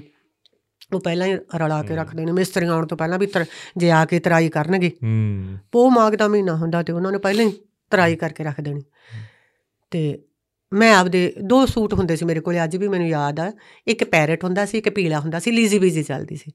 ਤੇ ਮੇਰੇ ਮੰਮਾ ਨੇ ਨੈਟ ਦਾ ਦੁਪੱਟਾ ਲਿਆਉਣਾ ਉਦੋਂ ਮਤਲਬ 15 16 ਕੁ ਰੁਪਏ ਦਾ ਹੁੰਦਾ ਸੀ। ਤੇ ਆਪ ਹੀ ਸਿਉਣ ਮਾਰ ਦੇਣੀ। ਜੀ। ਤੇ ਉਹ ਗਮ ਨਾਲ ਸਤਾਰੇ ਨਹੀਂ ਲੱਗਦੇ। ਉਹ ਸਤਾਰੇ ਲਾ ਦੇਣੇ। ਤੇ ਥੱਲੇ ਮਤਲਬ ਇੱਕ ਖੇਸ ਹੁੰਦਾ ਸੀ ਪੁਰਾਣਾ ਪ੍ਰੈਸ ਪਰਮਾਨੈਂਟ ਉੱਥੇ ਲਾਈ ਹੋਈ ਸੀ। ਜੀ। ਬਸ ਮੈਂ ਰਾਤ ਨੂੰ ਆਪਦੇ ਸੂਟ ਪ੍ਰੈਸ ਕਰਕੇ ਰੱਖ ਦੇਣੇ। ਵਾਲ ਮੇਰੇ ਲੰਬੇ ਹੁੰਦੇ ਸੀ ਗੁੱਤ ਕਰਨੀ। ਪ੍ਰੋਗਰਾਮਾਂ ਤੇ ਜਾਣਾ। ਤੇ ਪਹਿਲਾ ਤੁਹਾਡਾ ਰਿਕਾਰਡ ਕਦੋਂ ਹੋਇਆ ਗਾਣਾ? ਦੋ ਕੋਈ ਦੋ ਗਾਣਾ ਹੋਇਆ ਸੀ ਸੋਲੋ ਹੋਇਆ ਸੀ ਦੋ ਗਾਣੇ ਹੋਏ ਸੀ। ਦੋ ਗਾਣੇ ਹੋਏ ਸੀ। ਉਹ ਕਿਹਦੇ ਨਾਲ? ਕਾਫੀਆਂ ਨਾਲ ਹੋਏ ਸੀ। ਕਾਫੀਆਂ ਨਾਲ ਹੋਏ ਹਾਂਜੀ ਕਾਫੀਆਂ ਨਾਲ। ਜਿਹੜੇ ਗੁਜਰੇ ਸੀ ਫਿਲਮੀ ਬਾਲੀਵੁੱਡ ਦੇ ਸੀਗੇ ਜਿਨ੍ਹਾਂ ਦਾ ਅਕਸ਼ੇ ਕੁਮਾਰ ਦੀ ਫਿਲਮ 'ਚ ਵੀ ਗਾਣਾ ਆਇਆ ਸੀ। ਪਿੱਛੇ ਜੇ ਉਹਨਾਂ ਦੇ ਬੇਟੇ ਦੀ ਮੰਮਾ ਦੀ ਡੈਥ ਵੀ ਹੋਈ ਹੈ ਲਾਭ ਜੰਜੂਆ ਸਾਹਿਬ ਨਾਲ ਵੀ ਹੋਏ ਸੀਗੇ। ਉਹ ਬਾਈ ਭਿੰਦਰ ਹੋਰਾਂ ਨੇ ਕਰਵਾਏ ਸੀ। ਕਾਫੀ ਕਲਾਕਾਰਾਂ ਨਾਲ। ਕਾਫੀ ਕਲਾਕਾਰ। ਹਾਂਜੀ ਤੇ ਪਹਿਲੀ ਸੋਲੋ ਐਲਬਮ ਕਦੋਂ ਆਉਂਦੀ ਹੈ ਤੁਹਾਡੀ? ਉਹ ਆਈ ਸੀ ਜੀ 97 ਚ। 97 ਕੀਮਤੀ ਚੀਜ਼ ਗਰੀਬਾਂ ਦੀ ਉਸ ਤੋਂ ਬਾਅਦ ਮੇਰਾ ਗੋਇਲ ਕੰਪਨੀ ਨਾਲ ਐਗਰੀਮੈਂਟ ਹੋਇਆ। ਮੈਂ ਤੇਰੀ ਜਾਨ ਕੇ ਰਹੂੰਗੀ ਹੂੰ। ਉਹਨਾਂ ਨੇ ਕੀਤਾ ਉਦੋਂ ਮੇਰੇ ਖਿਆਲ ਮੈਂ 65000 ਰੁਪਇਆ ਦਿੱਤਾ ਸੀ। ਹੂੰ। ਕੋਲੋਂ ਦਿੱਤਾ ਸੀ। ਹੂੰ। ਕੰਪਨੀ ਦੀ ਗੱਲ ਸੀ ਵੀ ਜੇ ਤਾਂ ਟੇਪ ਚੱਲ ਗਈ ਹੂੰ। ਫਿਰ ਇਹ ਤੇਰਾ 65000 ਵਾਪਸ ਕਰ ਦਾਂਗੇ। ਜੀ। ਜੇ ਨਾ ਚੱਲੀ ਤੇਰਾ 65000 ਗਿਆ। ਹੂੰ। ਤੇ ਤੁਸੀਂ ਦੇਖ ਲਓ ਵੀ 2-2 ਰੁਪਏ ਜੋੜੇ ਹੋਏ। ਹੂੰ। ਮੇਰੀ ਵੱਡੀ ਸਿਸਟਰ ਦੇ ਜਿਹੜੇ ਹਸਬੰਡ ਸੀਗੇ ਮੈਂ ਉਹਨਾਂ ਨੂੰ ਬਾਪ ਦਾ ਦਰਜਾ ਹੀ ਦਿੰਨੀ ਆ ਜੀਜਾ ਹੀ ਹੂੰ ਮੈਂ ਸੋਚਦੀ ਵੀ ਨਹੀਂ। ਹੂੰ। ਉਹ 25 ਰੁਪਏ ਤੇ ਆਪਰੇਸ਼ਨ ਕਰਵਾਉਂਦੇ ਹੁੰਦੇ ਸੀ। ਜੌਬ ਅੱਡ ਕਰਦੇ ਸੀ ਹਸਪੀਟਲ 'ਚ ਮੀਆਂ ਬੀਬੀ। ਟਰਸਟ ਸੀ ਬਹੁਤ ਵੱਡਾ ਇੰਦਰਾ ਟਰਸਟ ਉੱਥੇ ਜੌਬ ਕਰਦੇ ਸੀ। ਤੇ ਉਹ ਸਾਈਡ ਤੇ ਜਾ ਕੇ ਮਤਲਬ ਆਪਰੇਸ਼ਨ ਕਰਾਉਂਦੇ ਸੀ। ਉਹਨਾਂ ਨੂੰ 25 ਰੁਪਏ ਪੂਰੀ ਰਾਤ ਦੇ ਮਿਲਦੇ ਸੀ। ਉਹ ਡਾਕਟਰ ਭਾਵੇਂ ਚਾਰ ਆਪਰੇਸ਼ਨ ਕਰਵਾ ਲੈਂਦਾ ਨਾਲ ਅਸਿਸਟੈਂਟ ਸੀਗੇ। ਅਸਿਸਟੈਂਟ ਸੀ। ਹਾਂਜੀ। ਤੇ ਉਹ 25 25 ਰੁਪਏ ਉਹਨਾਂ ਨੇ ਜੋੜ ਕੇ ਮੇਰਾ ਖਿਆਲ 25000 ਰੁਪਏ 30000 ਰੁਪਏ ਸੀਗਾ। ਮੈਂ ਬੱਸ ਚੜੀ ਮੈਂ ਕਿਹਾ ਵੀ ਮੇਰੀ ਟੇਪ ਹੁੰਦੀ ਹੈ। ਉਹਨਾਂ ਨੇ ਇੱਕ ਵਾਰੀ ਵੀ ਹਸਬੰਡ ਵਾਈਫ ਨੇ ਇਹ ਨਹੀਂ ਕਿਹਾ। ਹਾਲਾਂਕਿ 25 25 ਰੁਪਏ ਜੋੜ ਕੇ 25 30000 ਤੁਸੀਂ ਦੇਖ ਲਓ ਵੀ ਉਹ ਕਿਵੇਂ ਜੋੜੇ ਹੋਣੇ ਹਾਂ ਹਾਂ ਹਾਂ ਹੈਨਾ? ਉਹ ਲਏ ਕੁਛ ਅਸੀਂ ਮਕਾਨ ਗਹਿਣੇ ਕੀਤਾ। ਹੂੰ। ਜਿਹੜਾ ਤੁਸੀਂ ਪਾਇਆ ਸੀ। ਹਾਂਜੀ। ਹੂੰ। ਤੇ ਐਡਾ ਰਿਸਕ ਲਿਆ ਸੀ। ਹੂੰ। ਫਿਰ ਇਸ ਰਿਸਕ ਇਹ ਕਿਹੜੇ ਸਨ ਦੀ ਗੱਲ ਆ? 97 ਦੀ। 97 ਦੀ ਇਹ 97 ਦੀ ਹੀ ਗੱਲ ਆ। ਹੂੰ। ਹਾਂਜੀ ਕਿਉਂਕਿ ਇਕੱਠੇ ਪੈਸੇ ਹੈ ਨਹੀਂ ਸੀ ਉਦੋਂ 65000 ਰੁਪਏ ਬਹੁਤ ਹੁੰਦਾ ਸੀ। ਬਹੁਤ ਬਹੁਤ ਬਹੁਤ। ਨਾਲੇ ਜਿਹਦੇ ਕੋਈ ਨਾਲੇ ਕਹੇ ਜਿਹਦੇ ਕੋਲੇ ਹੋਣ ਨਾ ਉਹਦੇ ਲਈ ਤਾਂ ਬਹੁਤ ਹੀ ਜ਼ਿਆਦਾ ਹੁੰਦਾ ਨਾ ਉਹਦੇ ਲਈ ਤਾਂ 1000 ਰੁਪਿਆ ਵੀ ਬਹੁਤ ਹਾਂ ਹੁੰਦਾ। ਬਹੁਤ ਜ਼ਿਆਦਾ। ਤੇ ਤੁਸੀਂ ਹੁਣ ਲਾ ਲਓ ਵੀ ਜੇ ਆਪਾਂ ਕਿਸੇ ਨੂੰ ਕਹੀਏ ਵੀ 15 ਲੱਖ ਲੱਗੂਗਾ 50 ਗਾਜ ਵਾਲੇ ਵਾਲੇ ਘਰ ਨੂੰ ਤੇ ਉਹ 15 ਲੱਖ ਵਿਚਾਰਾ ਕਿੱਥੋਂ ਇਕੱਠਾ ਕਰੂ? ਮੇਰੇ ਲਈ ਉਹ 65 70000 ਰਕਮ ਬਹੁਤ ਸੀ। ਹੂੰ। ਤੇ ਉਹ ਐਸੀ ਕਿ ਕਿਰਪਾ ਹੋਈ ਵੀ ਮਾਲਵਾ ਬੈਲਟ 'ਚ ਉਹ ਟਿਪ ਚੱਲ ਗਈ। ਹੂੰ। ਫਿਰ ਕੰਪਨੀ ਨੇ ਮੈਨੂੰ ਉਹ 65000 ਵਾਪਸ ਵੀ ਕੀਤਾ। ਹੂੰ। ਗਿਫਟਾਂ ਵੀ ਹਾਂ ਦਿੱਤੀਆਂ। ਜੋ ਉਦੋਂ ਚੱਲਦਾ ਹੁੰਦਾ ਸੀ ਜੋ ਉਦੋਂ ਚੱਲਦਾ ਸੀਗਾ। ਹਾਂ। ਤੇ ਫਿਰ ਮੇਰੇ ਨਾਲ ਐਗਰੀਮੈਂਟ ਕੀਤਾ ਹੂੰ। 2003 ਤੱਕ। ਹੂੰ। ਮਤਲਬ ਮੈਨੂੰ ਟੇਪ ਦਾ ਪੈਸਾ ਕੋਈ ਨਹੀਂ ਮਿਲਿਆ। ਨਹੀਂ। ਕਿ- ਕਿਹੜੇ ਗਾਣੇ ਤੋਂ ਪਤਾ ਲੱਗ ਗਿਆ ਸੀ ਵੀ ਜਸਵਿੰਦਰ ਬਰਾੜ ਹੈ? ਮਤਲਬ ਤੁਹਾਨੂੰ ਕਿਹੜਾ ਲੱਗਦਾ ਵੀ ਜਿਹੜੇ ਲੋਕ ਪ੍ਰਸਿੱਧੀ ਮੈਨੂੰ ਨਹੀਂ ਇਹ ਲੱਗਦਾ ਸੀ ਕੰਪਨੀ ਵਾਲੇ ਜਦੋਂ ਤੀਜੇ ਚੌਥੇ ਦਿਨ ਹੀ। ਹਾਂ। ਪਹਿਲੀ ਗੱਲ ਤਾਂ ਮੈਨੂੰ ਐਂ ਲੱਗਦਾ ਸੀ ਵੀ ਉਦੋਂ ਮੈਨੂੰ ਸਟਾਰ ਦੀ ਭਾਸ਼ਾ ਹੀ ਹੁਣ ਸਮਝ ਆਈ ਹੈ ਵੀ ਸਟਾਰ ਕਿਹਨੂੰ ਕਹਿੰਦੇ ਆ। ਹਾਂ। ਉਦੋਂ ਸਾਡੇ ਵਰਗਿਆਂ ਨੂੰ ਤਾਂ ਪਤਾ ਹੀ ਨਹੀਂ ਹੁੰਦਾ ਸੀ। ਵੀ ਦੁਨੀਆ ਕਮਲੀ ਹੁੰਦੀ ਸੀ ਦੇਖਣ ਨੂੰ। ਹਨਾ ਜੀ ਵੀ ਤਿੰਨ ਤਿੰਨ ਪ੍ਰੋਗਰਾਮ ਬੁੱਕ ਹੋਣੇ ਤੇ ਸਾਡੇ ਵਰਗਿਆਂ ਨੂੰ ਪਤਾ ਨਹੀਂ ਹੁੰਦਾ ਸੀ ਵੀ ਅਸੀਂ ਏਡੇ ਏਡੇ ਕਲਾਕਾਰ। ਹੂੰ। ਜਾਂ ਰੱਬ ਨੇ ਸਾਨੂੰ ਐਡਾ ਰੁਤਬਾ ਬਖਸ਼ਿਆ। ਹੂੰ। ਅਸੀਂ ਤਾਂ ਬਸ ਜੀ ਕਮਲਿਆਂ ਵਾਂਗੂ ਗਾਈ ਜਾਣਾ ਗਾਈ ਜਾਣਾ ਗਾਈ ਜਾਣਾ ਇਨਾਮ ਹੋਈ ਜਾਣਾ ਐਡਾ ਬੈਗ ਹੁੰਦਾ ਸੀ ਜੀ। ਹੂੰ। ਸਾਰੇ ਰਾਹ ਅਸੀਂ ਗਿਣਦੇ ਆਉਂਦੇ ਉਹ ਪੈਸੇ। ਹੂੰ। ਸਾਰੇ ਰਾਹ। ਮੇਰਾ ਖਿਆਲ ਕਈ ਵਾਰ ਤਾਂ ਗੁੱਟ ਥੱਕ ਜਾਂਦੇ। ਹਾਂ। ਇੰਨਾ ਇਨਾਮ ਲੋਕਾਂ ਨੇ ਮਤਲਬ ਦੇਣਾ ਮੈਂ ਮਾਨਕ ਸਾਹਿਬ ਦੀਆਂ ਕਾਲੀਆਂ ਆਪ ਦੀਆਂ ਕਾਲੀਆਂ ਜੋ ਭਿੰਦਰ ਡੱਬਾਲੀ ਸਾਹਿਬ ਨੇ ਲਿਖੀਆਂ ਸੀ। ਗਾਈ ਜਾਣੇ ਜਿਵੇਂ ਇੱਕ ਮੇਰੇ ਗਲੇ 'ਚ ਪਰਮਾਤਮਾ ਨੇ ਇੱਕ ਵੱਖਰੀ ਚੀਜ਼ ਦਿੱਤੀ ਸੀ ਵੀ ਪਹਿਲੇ ਗਾਣੇ 'ਚ ਸ਼ਾਇਦ ਜਦੋਂ ਸੁੱਚਾ ਸ਼ੁਰੂ ਕਰਦੇ ਸੀ ਆਵਾਜ਼ ਦਬੀ ਹੋਵੇ ਜਿਵੇਂ ਜਿਵੇਂ ਅੱਧਾ ਘੰਟਾ ਲੰਘ ਜਾਂਦਾ ਸੀ ਮੇਰੀ ਗਲੇ ਦੀ ਟੋਨ ਤਾਂ ਹੀ ਤਾਂ ਤਾਂ ਹੀ ਤਾਂ ਚਲੀ ਜਾਂਦੀ ਸੀ। ਹੂੰ ਤੇ ਉਦੋਂ ਲੋਕਾਂ ਨੇ ਲੋਕ ਦਾ- ਉਹਨਾਂ ਕੋਲੇ ਜਾਂ ਤਾਂ ਲਾ ਲਓ ਐਂਟਰਟੇਨਮੈਂਟ ਦਾ ਸਾਧਨ ਘੱਟ ਸੀ ਤੇ ਸੈਡ ਗੀਤਾਂ ਤੇ ਹੀ ਨੱਚੀ ਜਾਣ। ਹੂੰ। ਮੈਂ ਤੇਰੀ ਜਨ ਘੇਰੂੰਗੀ ਪੰਜ ਪੰਜ ਵਾਰੀ ਫਰਮਾਇਸ਼ ਆਉਣੀ ਹੂੰ। ਇੱਕ ਗਾਣਾ ਇਸੇ ਚੋਂ ਹਿੱਟ ਹੋਇਆ ਸੀਗਾ। ਲੈ ਚੱਕ ਲੈ ਯਾਰਾ ਵੀ ਤੇਰੀਆਂ ਪੰਜੇ ਚੀਜ਼ਾਂ ਪੂਰੀਆਂ। ਮੈਂ ਪਹਿਲੀ ਵਾਰ ਜਦੋਂ ਟੀਵੀ ਤੇ ਬਾਈ ਭਿੰਦਰ ਹੋਰੀ ਲੈ ਕੇ ਗਈ ਤੇ ਮੈਂ ਜੱਸੀ ਸਾਹਿਬ ਦੀਆਂ ਰੈਲੀਆਂ ਲਾ ਰਹੀ ਸੀ ਤੇ ਪਹਿਲੀ ਵਾਰ ਮੈਂ ਟੈਲੀਵਿਜ਼ਨ ਤੇ ਆਉਣਾ ਸੀ। ਤੇ ਮੈਂ ਉਧਰੋਂ ਰੈਲੀ ਤੇ ਗਾ ਰਹੀ ਹਾਂ ਤੇ ਮੈਂ ਮੁੰਡਿਆਂ ਨੂੰ ਕਹਿ ਰਹੀ ਹਾਂ ਪਤਾ ਕਰਕੇ ਆਓ ਨੇੜੇ ਤੇੜੇ ਘਰ 'ਚ ਕਿਤੇ ਟੈਲੀਵਿਜ਼ਨ ਹੈਗਾ? ਤੇ ਮੁੰਡਾ ਬੈਕਰ ਸੀ ਉਹ ਦੇਖ ਆਇਆ ਕਹਿੰਦਾ ਹਾਂਜੀ ਹੈਗਾ। ਤੇ ਜਦੋਂ ਮੈਂ ਗਈ ਤੇ ਲਾਈਟ ਚਲੀ ਗਈ। ਉਦੋਂ ਬਾਅਦ ਤਾਂ ਕੋਈ ਸੋਰਸ ਹੀ ਨਹੀਂ ਸੀ ਵੀ ਮੈਂ ਆਪਦੇ ਗਾਣੇ ਨੂੰ ਦੇਖਾਂ। ਹਾਂ। ਮੈਨੂੰ ਬੜੀ ਤਕਲੀਫ ਹੋਈ। ਮੈਂ ਫਿਰ ਸਟੇਜ 'ਤੇ ਆ ਗਈ। ਤੇ ਉਦੋਂ ਮਤਲਬ ਬਾਈ ਭਿੰਦਰ ਨੇ ਮੈਨੂੰ ਕਿਹਾ ਸੀ ਕਿ ਜਿਹੜੇ ਮਤਲਬ ਦੂਰਦਰਸ਼ਨ ਦੇ ਕੋਈ ਮਤਲਬ ਵੱਡੇ ਹੁੰਦੇ ਨੇ ਉਹਨਾਂ ਨੇ ਕਿਹਾ ਸੀ ਵੀ ਇਹ ਕੁੜੀ ਤਰੱਕੀ ਬਹੁਤ ਕਰੂਗੀ। ਮੈਨੂੰ ਬਾਈ ਭਿੰਦਰ ਨੇ ਦੱਸਿਆ। ਕਹਿੰਦੇ ਜਸਵਿੰਦਰ ਅੱਜ ਤੈਨੂੰ ਸ਼ਾਬਾਸ਼ੀ ਮਿਲੀ ਹੈ। ਜੀ। ਉਦੋਂ ਮਤਲਬ ਪਤਾ ਹੀ ਨਹੀਂ ਹੁੰਦਾ ਸੀ ਉਦੋਂ ਤਾਂ ਮੇਰੇ ਅੰਦਰ ਇੱਕ ਹੀ ਚੀਜ਼ ਸੀਗੀ ਵੀ ਪੈਸਾ ਪੈਸਾ ਪੈਸਾ ਕੋਈ ਨੀਂਦ ਨਹੀਂ। ਹੂੰ।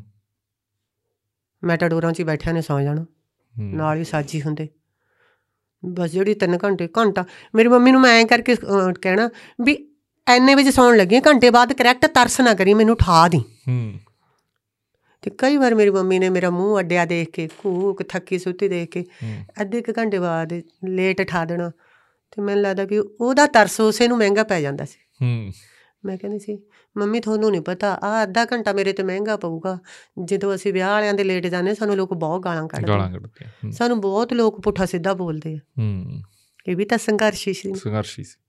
ਪਰ ਇੱਕ ਤੁਸੀਂ ਸੱਚ ਵੀ ਬਹੁਤ ਬੋਲ ਰਹੇ ਹੋ ਵੀ ਪੈਸੇ ਲਈ ਬਹੁਤ ਉਹ ਮਤਲਬ ਐਂ ਬੋਲਦੇ ਨਹੀਂ ਕਲਾਕਾਰ ਮੈਨੂੰ ਨਹੀਂ ਲੱਗਦਾ ਵੀ ਐਂ ਬਹੁਤ ਘੱਟ ਨੇ ਜਿਹੜੇ ਬੰਦੇ ਬੋਲਦੇ ਆ ਦੱਸਦੇ ਆ ਕੋਈ ਸਹੀ ਗੱਲਾਂ। ਮੈਂ ਮਤਲਬ ਪੈਸੇ ਲਈ ਨਾ ਗਾਉਂਦੀ ਹੁੰਦੀ ਮੇਰੇ ਘਰੇ ਮਤਲਬ ਬਹੁਤ ਬਰਕਤ ਹੁੰਦੀ ਫਿਰ ਮੈਂ ਸਿੱਖਦੀ।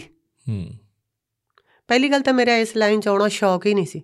ਮੇਰਾ ਡਾਕਟਰ ਬਣਨ ਦਾ ਸ਼ੌਕ ਸੀ। ਹੂੰ। ਮੈਂ ਡਾਕਟਰ ਲਾਈਨ ਨੂੰ ਬੇਹੱਦ ਪਸੰਦ ਕਰਦੀ। ਬੇਹੱਦ। ਤੇ ਰਿਸਪੈਕਟ ਮੈਂ ਹਰ ਮਹਿਕਮੇ ਦੀ ਕਰਦੀ ਹਾਂ ਪਰ ਇੱਕ ਅੰਦਰ ਇੱਕ ਸੁਪਨਾ ਹੁੰਦਾ ਨਾ। ਜੀ। ਉਹ ਸੀ। ਚਲੋ ਸ਼ਾਇਦ ਵੈਗਰੂ ਨੂੰ ਪਤਾ ਸੀ ਵੀ ਪਤਾ ਨਹੀਂ ਕਿੱਥੇ ਕਿੱਥੇ ਮੇਰਾ ਚੋਗ ਖਿਲਾ ਰਿਹਾ ਸੀ। ਹੂੰ। ਇਹ ਵੀ ਅੱਛਾ ਹੀ ਹੋਇਆ ਹੋਵੇ। ਮੈਂ ਗਾਇਕੀ ਲਾਈਨ ਆਈ ਅੱਜ ਸਾਰੀ ਫੈਮਿਲੀ ਸੈੱਟ ਹੈ। ਬਹੁਤ ਸ਼ਾਂਤੀ ਨਾਲ ਰਹਿੰਦੇ ਹੈ। ਸਾਰੇ ਕੈਨੇਡਾ ਅਮਰੀਕਾ ਚ ਪਹੁੰਚ ਗਏ। ਹੂੰ। ਅੱਛੇ ਪੜ੍ਹ ਲਿਖ ਗਏ। ਹੂੰ। ਸਭ ਆਰਾਮ ਕਰਦੇ ਹੈ ਸ਼ਾਇਦ ਉਹ ਸੀਸਾ ਮੈਨੂੰ ਲੱਗ ਜਾਣ। ਜੀ। ਜੋ ਦੋ ਪੈਸੇ ਆਉਂਦੇ ਹੈ ਹੱਥ 'ਚ ਕਿਸੇ ਨੂੰ ਦੇਣ ਦੀ ਪਰਮਾਤਮਾ ਨੇ ਬਰਕਤ ਬਖਸ਼ੀ ਹੈ। ਹੂੰ। ਸ਼ਾਇਦ ਇਹ ਮੈਂ ਨਾ ਕਰ ਸਕਦੀ। ਹੂੰ। ਜੇ ਮੈਂ ਸਟਰਗਲ ਨਾ ਕਰਦੀ ਤੇ ਇਹ ਚੀਜ਼ਾਂ ਮੇਰੇ ਚ ਆਉਣੀਆਂ ਨਹੀਂ ਸੀ। ਆ ਜਿਹੜੀ ਜਸਵਿੰਦਰ ਤੁਹਾਡੇ ਕੋਲੇ ਬੈਠੀ ਹੈ ਨਾ। ਇਹ ਨਹੀਂ ਹੋਣੀ ਸੀ। ਦੁਨੀਆ ਦੇ ਲੈਜੈਂਡ ਨੇ ਸਿੱਧੂ ਮੂਸੇ ਵਾਲੇ ਨੇ ਤੁਹਾਡਾ ਤਾਂ ਹੀ ਜ਼ਿਕਰ ਕੀਤਾ ਨਾ। ਬੂਫਰਾਂ ਦੇ ਉੱਤੇ ਮਿਰਜ਼ਾ ਗਾਉਂਦੀ ਹਨਾ ਜਸਵਿੰਦਰ ਬਰਾੜ। ਮਤਲਬ ਵੀ ਉਹ ਤਾਂ ਤੁਹਾਡੇ ਲਈ ਬਹੁਤ ਮਤਲਬ ਐਡੀ ਵੱਡੀ ਗੱਲ ਮੈਂ ਵੱਡੀ ਕੀ ਜੀ ਮੈਂ ਹੈਰਾਨ ਹੁੰਨੀ ਹੁੰਨੀ ਆ ਹੂੰ। ਵੀ ਕਿੰਨੇ ਕਲਾਕਾਰ ਸਰੀਲੇ ਸੀ। ਮੇਰੇ ਤੋਂ ਉੱਤੇ ਮਿਰਜ਼ਾ ਕਈਆਂ ਨੇ ਗਾਇਆ। ਹੂੰ। ਵੀ ਮੈਂ ਕਿੰਨੀ ਕਿਸਮਤ ਵਾਲੀ ਆ ਵੀ ਸ਼ੁਭ ਨੇ ਮੇਰਾ ਜ਼ਿਕਰ ਕੀਤਾ। ਤੇ ਇਹ ਮੇਰੀ ਤਪੱਸਿਆ ਦਾ ਫਲ ਹੀ। ਹੈ। ਮੈਂ ਹੈਰਾਨ ਸੀ ਜੀ। ਉਦੋਂ ਪਹਿਲਾਂ ਵੀ ਮੈਂ ਯਾਦ ਹੈ? ਸਿੱਧੂ ਸਾਹਿਬ ਤੁਹਾਨੂੰ ਵੀ ਇੱਕ ਵਿਆਹ ਦੇ ਪ੍ਰੋਗਰਾਮ ਤੇ ਗਏ ਤੇ ਉਹ ਮੈਨੂੰ ਕਹੀ ਜਾਣ ਦੋ ਬੰਦਿਆਂ ਨੇ ਆਪਣੀ ਗੱਡੀ ਘੇਰੀ ਸੀਗੀ ਸ਼ਰਾਬੀ ਸੀ। ਤੇ ਮੈਂ ਕਿਹਾ ਵੀ ਪੱਪੂ ਇਹ ਗੱਡੀ ਨਾ ਇਹ ਸ਼ਰਾਬੀ ਨੇ ਮੈਂ ਕਿਹਾ ਨਾ ਤੁਸੀਂ ਰੋਕ ਹੀ ਲਓ। ਤੇ ਉਹ ਕਰੀ ਜਾਣ ਮੂਸੇ ਵਾਲਾ ਮੂਸੇ ਵਾਲਾ ਹੋਈ ਪਈ ਹੈ ਮੂਸੇ ਵਾਲਾ ਮੂਸੇ ਵਾਲਾ ਹੋਈ ਪਈ ਹੈ ਮੈਂ ਕਰੀ ਜਾਵਾਂ ਮੂਸੇ ਵਾਲਾ ਕੌਣ ਹੋਇਆ ਪੱਪੂ? ਪੱਪੂ ਕਿਉਂਕਿ ਅਸੀਂ ਤਾਂ ਸਿੱਧੂ ਕਹਿੰਦੇ ਸੀਗੇ। ਹੂੰ। ਮੂਸੇ ਵਾਲਾ ਪੱਪੂ ਕੌਣ ਹੈ ਪੱਪੂ ਕਹਿੰਦਾ ਵੀ ਕਾਫੀ ਮੇਰੇ ਨਾਂ ਲੈਣ ਤੋਂ ਕਾਫੀ ਟਾਈਮ ਪਹਿਲਾਂ ਦੀ ਗੱਲ ਹੈ। ਦੋ ਸ਼ਰਾਬੀ ਨਾਲੇ ਸਿਆਣੀ ਉਮਰ ਦੇ ਪੰਜਾਬ ਨੇ ਉਹ ਸਾਡੀ ਗੱਡੀ ਮੂਹਰੇ ਖੜ ਕੇ ਕਹਿ ਰਹੇ ਆ ਮੂਸੇ ਵਾਲਾ ਮੂਸੇ ਵਾਲਾ ਹੋਈ ਪਈ ਹੈ ਮੂਸੇ ਵਾਲਾ ਮੂਸੇ ਵਾਲਾ ਹੋਈ ਪਈ ਹੈ ਸਾਡੇ ਦਿਮਾਗ ਨੂੰ ਮੇਰੇ ਦਿਲ ਦਿਮਾਗ ਨੂੰ ਨਹੀਂ ਪਤਾ ਵੀ ਜਿਹੜੇ ਆਹ ਦੋ ਸ਼ਬਦ ਤੂੰ ਸੁਣ ਰਹੀ ਹੈ ਉਸੇ ਮੂਸੇ ਵਾਲੇ ਨੇ ਤੇਰਾ ਨਾਂ ਲੈਣਾ ਹੈ। ਹੂੰ ਬਹੁਤੀਆਂ ਚੀਜ਼ਾਂ ਪਰਮਾਤਮਾ ਹੈ ਨਾ ਜਿਹੜਾ ਵਕਤ ਆਏ ਤੋਂ ਉਜਾਗਰ ਕਰਦਾ ਤੇ ਸਹੀ ਹੈ ਵਕਤ ਆਏ ਤੋਂ ਉਜਾਗਰ ਹੋਣੀਆਂ ਚਾਹੀਦੀਆਂ। ਬੰਦੇ 'ਚ ਕਮੰਡ ਨਹੀਂ ਆਉਂਦਾ ਬੰਦੇ 'ਚ। ਹਾਂ ਮੈਂ ਥੋੜਾ ਜਿਹਾ ਆਮ ਜ਼ਿੰਦਗੀ 'ਚ ਘੱਟ ਮਿਲਦੀ ਹਾਂ। ਹੂੰ। ਉਹ ਮੈਨੂੰ ਮੇਰੇ ਘਰ ਦਾ ਸ਼ੌਕ ਬਹੁਤ ਹੈ। ਉਸ ਚੀਜ਼ ਨੂੰ ਲੋਕ ਮੇਰਾ ਐਟੀਟਿਊਡ ਮੰਨ ਲੈਣ। ਹੂੰ। ਮੇਰਾ ਕਮੰਡ ਮੰਨ ਲੈਣ। ਮੈਂ ਬਹੁਤ ਵਾਰੀ ਕਹਿੰਦੀ ਹੁੰਦੀ ਹਾਂ ਵੀ ਮੇਰੇ 'ਚ ਐਟੀਟਿਊਡ ਨਹੀਂ। ਇਹ ਤਾਂ ਗੱਦੀ ਹੈ ਕੀ ਪਤਾ ਕਦੋਂ ਪਰਮਾਤਮਾ ਖੋਲੇ ਹੂੰ। ਗੱਦੀਆਂ ਦਾ ਮਾਣ ਕਰਨ ਵਾਲੇ ਤੇ ਬੇਵਕੂਫ ਹੁੰਦੇ ਆ। ਜੀ। ਬੜੇ ਬੜੇ ਰਾਜੇ ਨਹੀਂ ਰਹੇ। ਮੈਂ ਤਾਂ ਫਿਰ ਵੀ ਇੱਕ ਸਿੰਗਰ ਹਾਂ ਦਿਹਾੜੀਦਾਰ ਹਾਂ। ਮੇਰੇ 'ਚ ਕਮੰਡ ਨਹੀਂ ਬਸ ਇਹ ਮੇਰੀ ਨੇਚਰ ਹੈ ਵੀ ਮੈਂ ਬਾਹਲਾ ਕਿਸੇ ਨਾਲ ਖੁੱਲ ਨਹੀਂ ਸਕਦੀ। ਮੈਨੂੰ ਵੱਡੀਆਂ ਪਾਰਟੀਆਂ 'ਚ ਬਹੁਤੇ ਵਿਆਹ ਉਹਨਾਂ ਨੂੰ ਐ ਲੱਗਦਾ ਵੀ ਕਮੰਡ ਕਰਕੇ ਨਹੀਂ ਆਉਂਦੀ। ਵੀ ਮੈਂ ਇੰਨੇ ਇਕੱਠ 'ਚ ਜਾ ਚੁੱਕੀ ਹਾਂ। ਸਾਜ਼ ਮੇਰੇ ਕੰਨਾਂ 'ਚ ਸਿਰਾਂ 'ਚ ਮੈਂ ਇੰਨਾ ਲਾਈਵ ਗਾ ਚੁੱਕੀ ਆ ਵੀ ਜਦੋਂ ਮੈਂ ਘਰੇ ਹੁੰਨੀ ਆ ਤੇ ਮੈਨੂੰ ਐ ਹੁੰਦਾ ਵੀ ਹੂੰ। ਦਿਮਾਗ ਨੂੰ ਦਿਲ ਨੂੰ ਜਿਹੜਾ ਹਮੇਸ਼ਾ ਹੀ ਭੱਜਿਆ ਫਿਰਦਾ ਰਹਿੰਦਾ ਹੁਣ ਵੀ ਭੱਜਿਆ ਹੀ ਰਹਿੰਦਾ। ਹੂੰ। ਦਿਮਾਗ ਮੇਰਾ। ਮੈਂ ਪਿੱਛੇ ਜੇ ਡਾਕਟਰ ਨੂੰ ਵੀ ਕਿਹਾ ਮੈਂ ਕਿਹਾ ਵੀ ਮੈਂ ਆਪਦੇ ਦਿਮਾਗ ਨੂੰ ਖੜਾਉਣਾ ਚਾਹੁੰਦੀ ਮੇਰਾ ਦਿਮਾਗ ਬਹੁਤ ਭੱਜਦਾ ਬਹੁਤ ਭੱਜਦਾ ਮੈਂ ਦਵਾਈ ਵੀ ਲਈ ਡਿਪਰੈਸ਼ਨ 'ਚ ਵੀ ਚਲੀ ਗਈ ਸੀਗੀ। ਬੇਹੱਦ ਭੈੜਾ ਡਿਪਰੈਸ਼ਨ ਸੀ। ਇਹ ਕਦੋਂ? ਇਹ ਹੋਇਆ ਸੀ ਜੀ ਮੁੰਡਿਆਂ ਦਾ ਐਕਸੀਡੈਂਟ ਹੋਇਆ ਸੀ ਆਪਣੇ। ਜਿਨ੍ਹਾਂ ਨੇ ਮੇਰੇ ਮਾੜੇ ਟਾਈਮ 'ਚ ਸਾਥ ਦੇ ਕੇ ਮੈਨੂੰ ਸਟਾਰ ਬਣਾਇਆ ਸੀ। ਹੂੰ ਪੰਜ ਪੰਜ ਘੰਟੇ ਮੇਰੀਆਂ ਰਿਹਰਸਲਾਂ ਕਰਾਉਂਦੇ ਰਹਿੰਦੇ। ਤੁਹਾਡੇ ਨਾਲ ਸੀਗੇ? ਹਾਂਜੀ। ਜਦੋਂ ਮੈਂ ਅੱਡ ਮਤਲਬ ਦਫ਼ਤਰ ਕੀਤਾ ਸੀ। ਜੀ। 5-6 ਹਜ਼ਾਰ ਦੀ ਸਾਡੀ ਬੁਕਿੰਗ ਹੁੰਦੀ। ਹੂੰ। ਤੇ ਮੈਟਾਡੋਰ 'ਚ ਹੀ ਹੁੰਦੇ ਅਸੀਂ। ਜੀ। ਤੇ ਸਾਰਿਆਂ ਦਾ ਸਾਡਾ ਇੱਕ ਕੰਪਰੋਮਾਈਜ਼ ਹੁੰਦਾ ਸੀ ਵੀ ਜਿੰਨੇ ਬਚ ਗਏ ਆਪਣੇ। ਹੂੰ। ਵੰਡ ਲਾਂਗੇ। ਜੀ। ਤੇ ਕਈ ਵਾਰ ਬਚਦੇ ਵੀ ਨਹੀਂ ਹੁੰਦੇ ਸੀ। ਜੀ। ਜਦੋਂ ਉਹ ਸਾਥੀ ਜਾਂਦੇ ਆ ਨਾ ਫਿਰ ਮੈਂ 7-8 ਸਾਲ ਡਿਪਰੈਸ਼ਨ 'ਚ ਰਹੀ। ਹੂੰ। ਮੈਂਟਲੀ ਲਾਓ ਡਿਪਰੈਸ਼ਨ ਕੀ? ਜੀ। ਜਸਵਿੰਦਰ ਬਰਾੜ ਮੈਂਟਲੀ ਸੀਗੀ। ਹੂੰ। ਤੇ ਹੁਣ ਕਈ ਲੋਕ ਕਮੈਂਟ ਕਰਦੇ ਆ ਬਹੁਤ ਕੁਝ ਬੋਲਦੇ ਆ ਤੇ ਮੈਂ ਉਦੋਂ ਪੁੱਛਦੀ ਆ ਉਦੋਂ ਕਹਿੰਦੇ ਹੁੰਦੇ ਆ ਵੀ ਉਦੋਂ ਜਸਵਿੰਦਰ ਬਰਾੜ ਦਾ ਕਿਸੇ ਨੇ ਨਹੀਂ ਪਤਾ ਲਿਆ। ਹੂੰ। ਕੋਈ ਕਹਿੰਦਾ ਸਾਡੀ ਸਪੋਰਟ ਨਹੀਂ ਕਰਦੀ ਕੋਈ ਕਹਿੰਦਾ ਸਾਡਾ ਇਹ ਨਹੀਂ ਕਰਦੀ। ਵੀ ਜਦੋਂ ਆਏ ਹੁੰਦਾ ਸੀ ਮੇਰੀ ਫੈਮਿਲੀ ਆਏ ਬੈਠੀ ਹੁੰਦੀ ਸੀ ਵੀ ਸ਼ਾਇਦ ਵਿਹੜਾ ਬੂੜਾ ਧੋ ਕੇ ਰੱਖ ਲਓ ਕੱਪੜਾ ਲੀੜਾ ਧੋ ਕੇ ਹੀ ਰੱਖ ਲਓ ਕੱਲ ਨੂੰ ਕੀ ਪਤਾ ਕਿਹੋ ਜਿਹਾ ਵਕਤ ਆਊਗਾ। ਹੂੰ। ਸਾਡੇ ਰਿਸ਼ਤੇਦਾਰਾਂ ਨੇ ਵੀ ਪਤਾ ਲੈਣਾ ਉਹਨਾਂ ਤੇ ਉਹਨਾਂ ਨੇ ਕਹਿਣਾ ਵੀ ਬਸ ਇੱਕ ਦੋ ਦਿਨ ਹੀ ਹੈ। ਬਾਹਲਾ ਟਾਈਮ ਨਹੀਂ।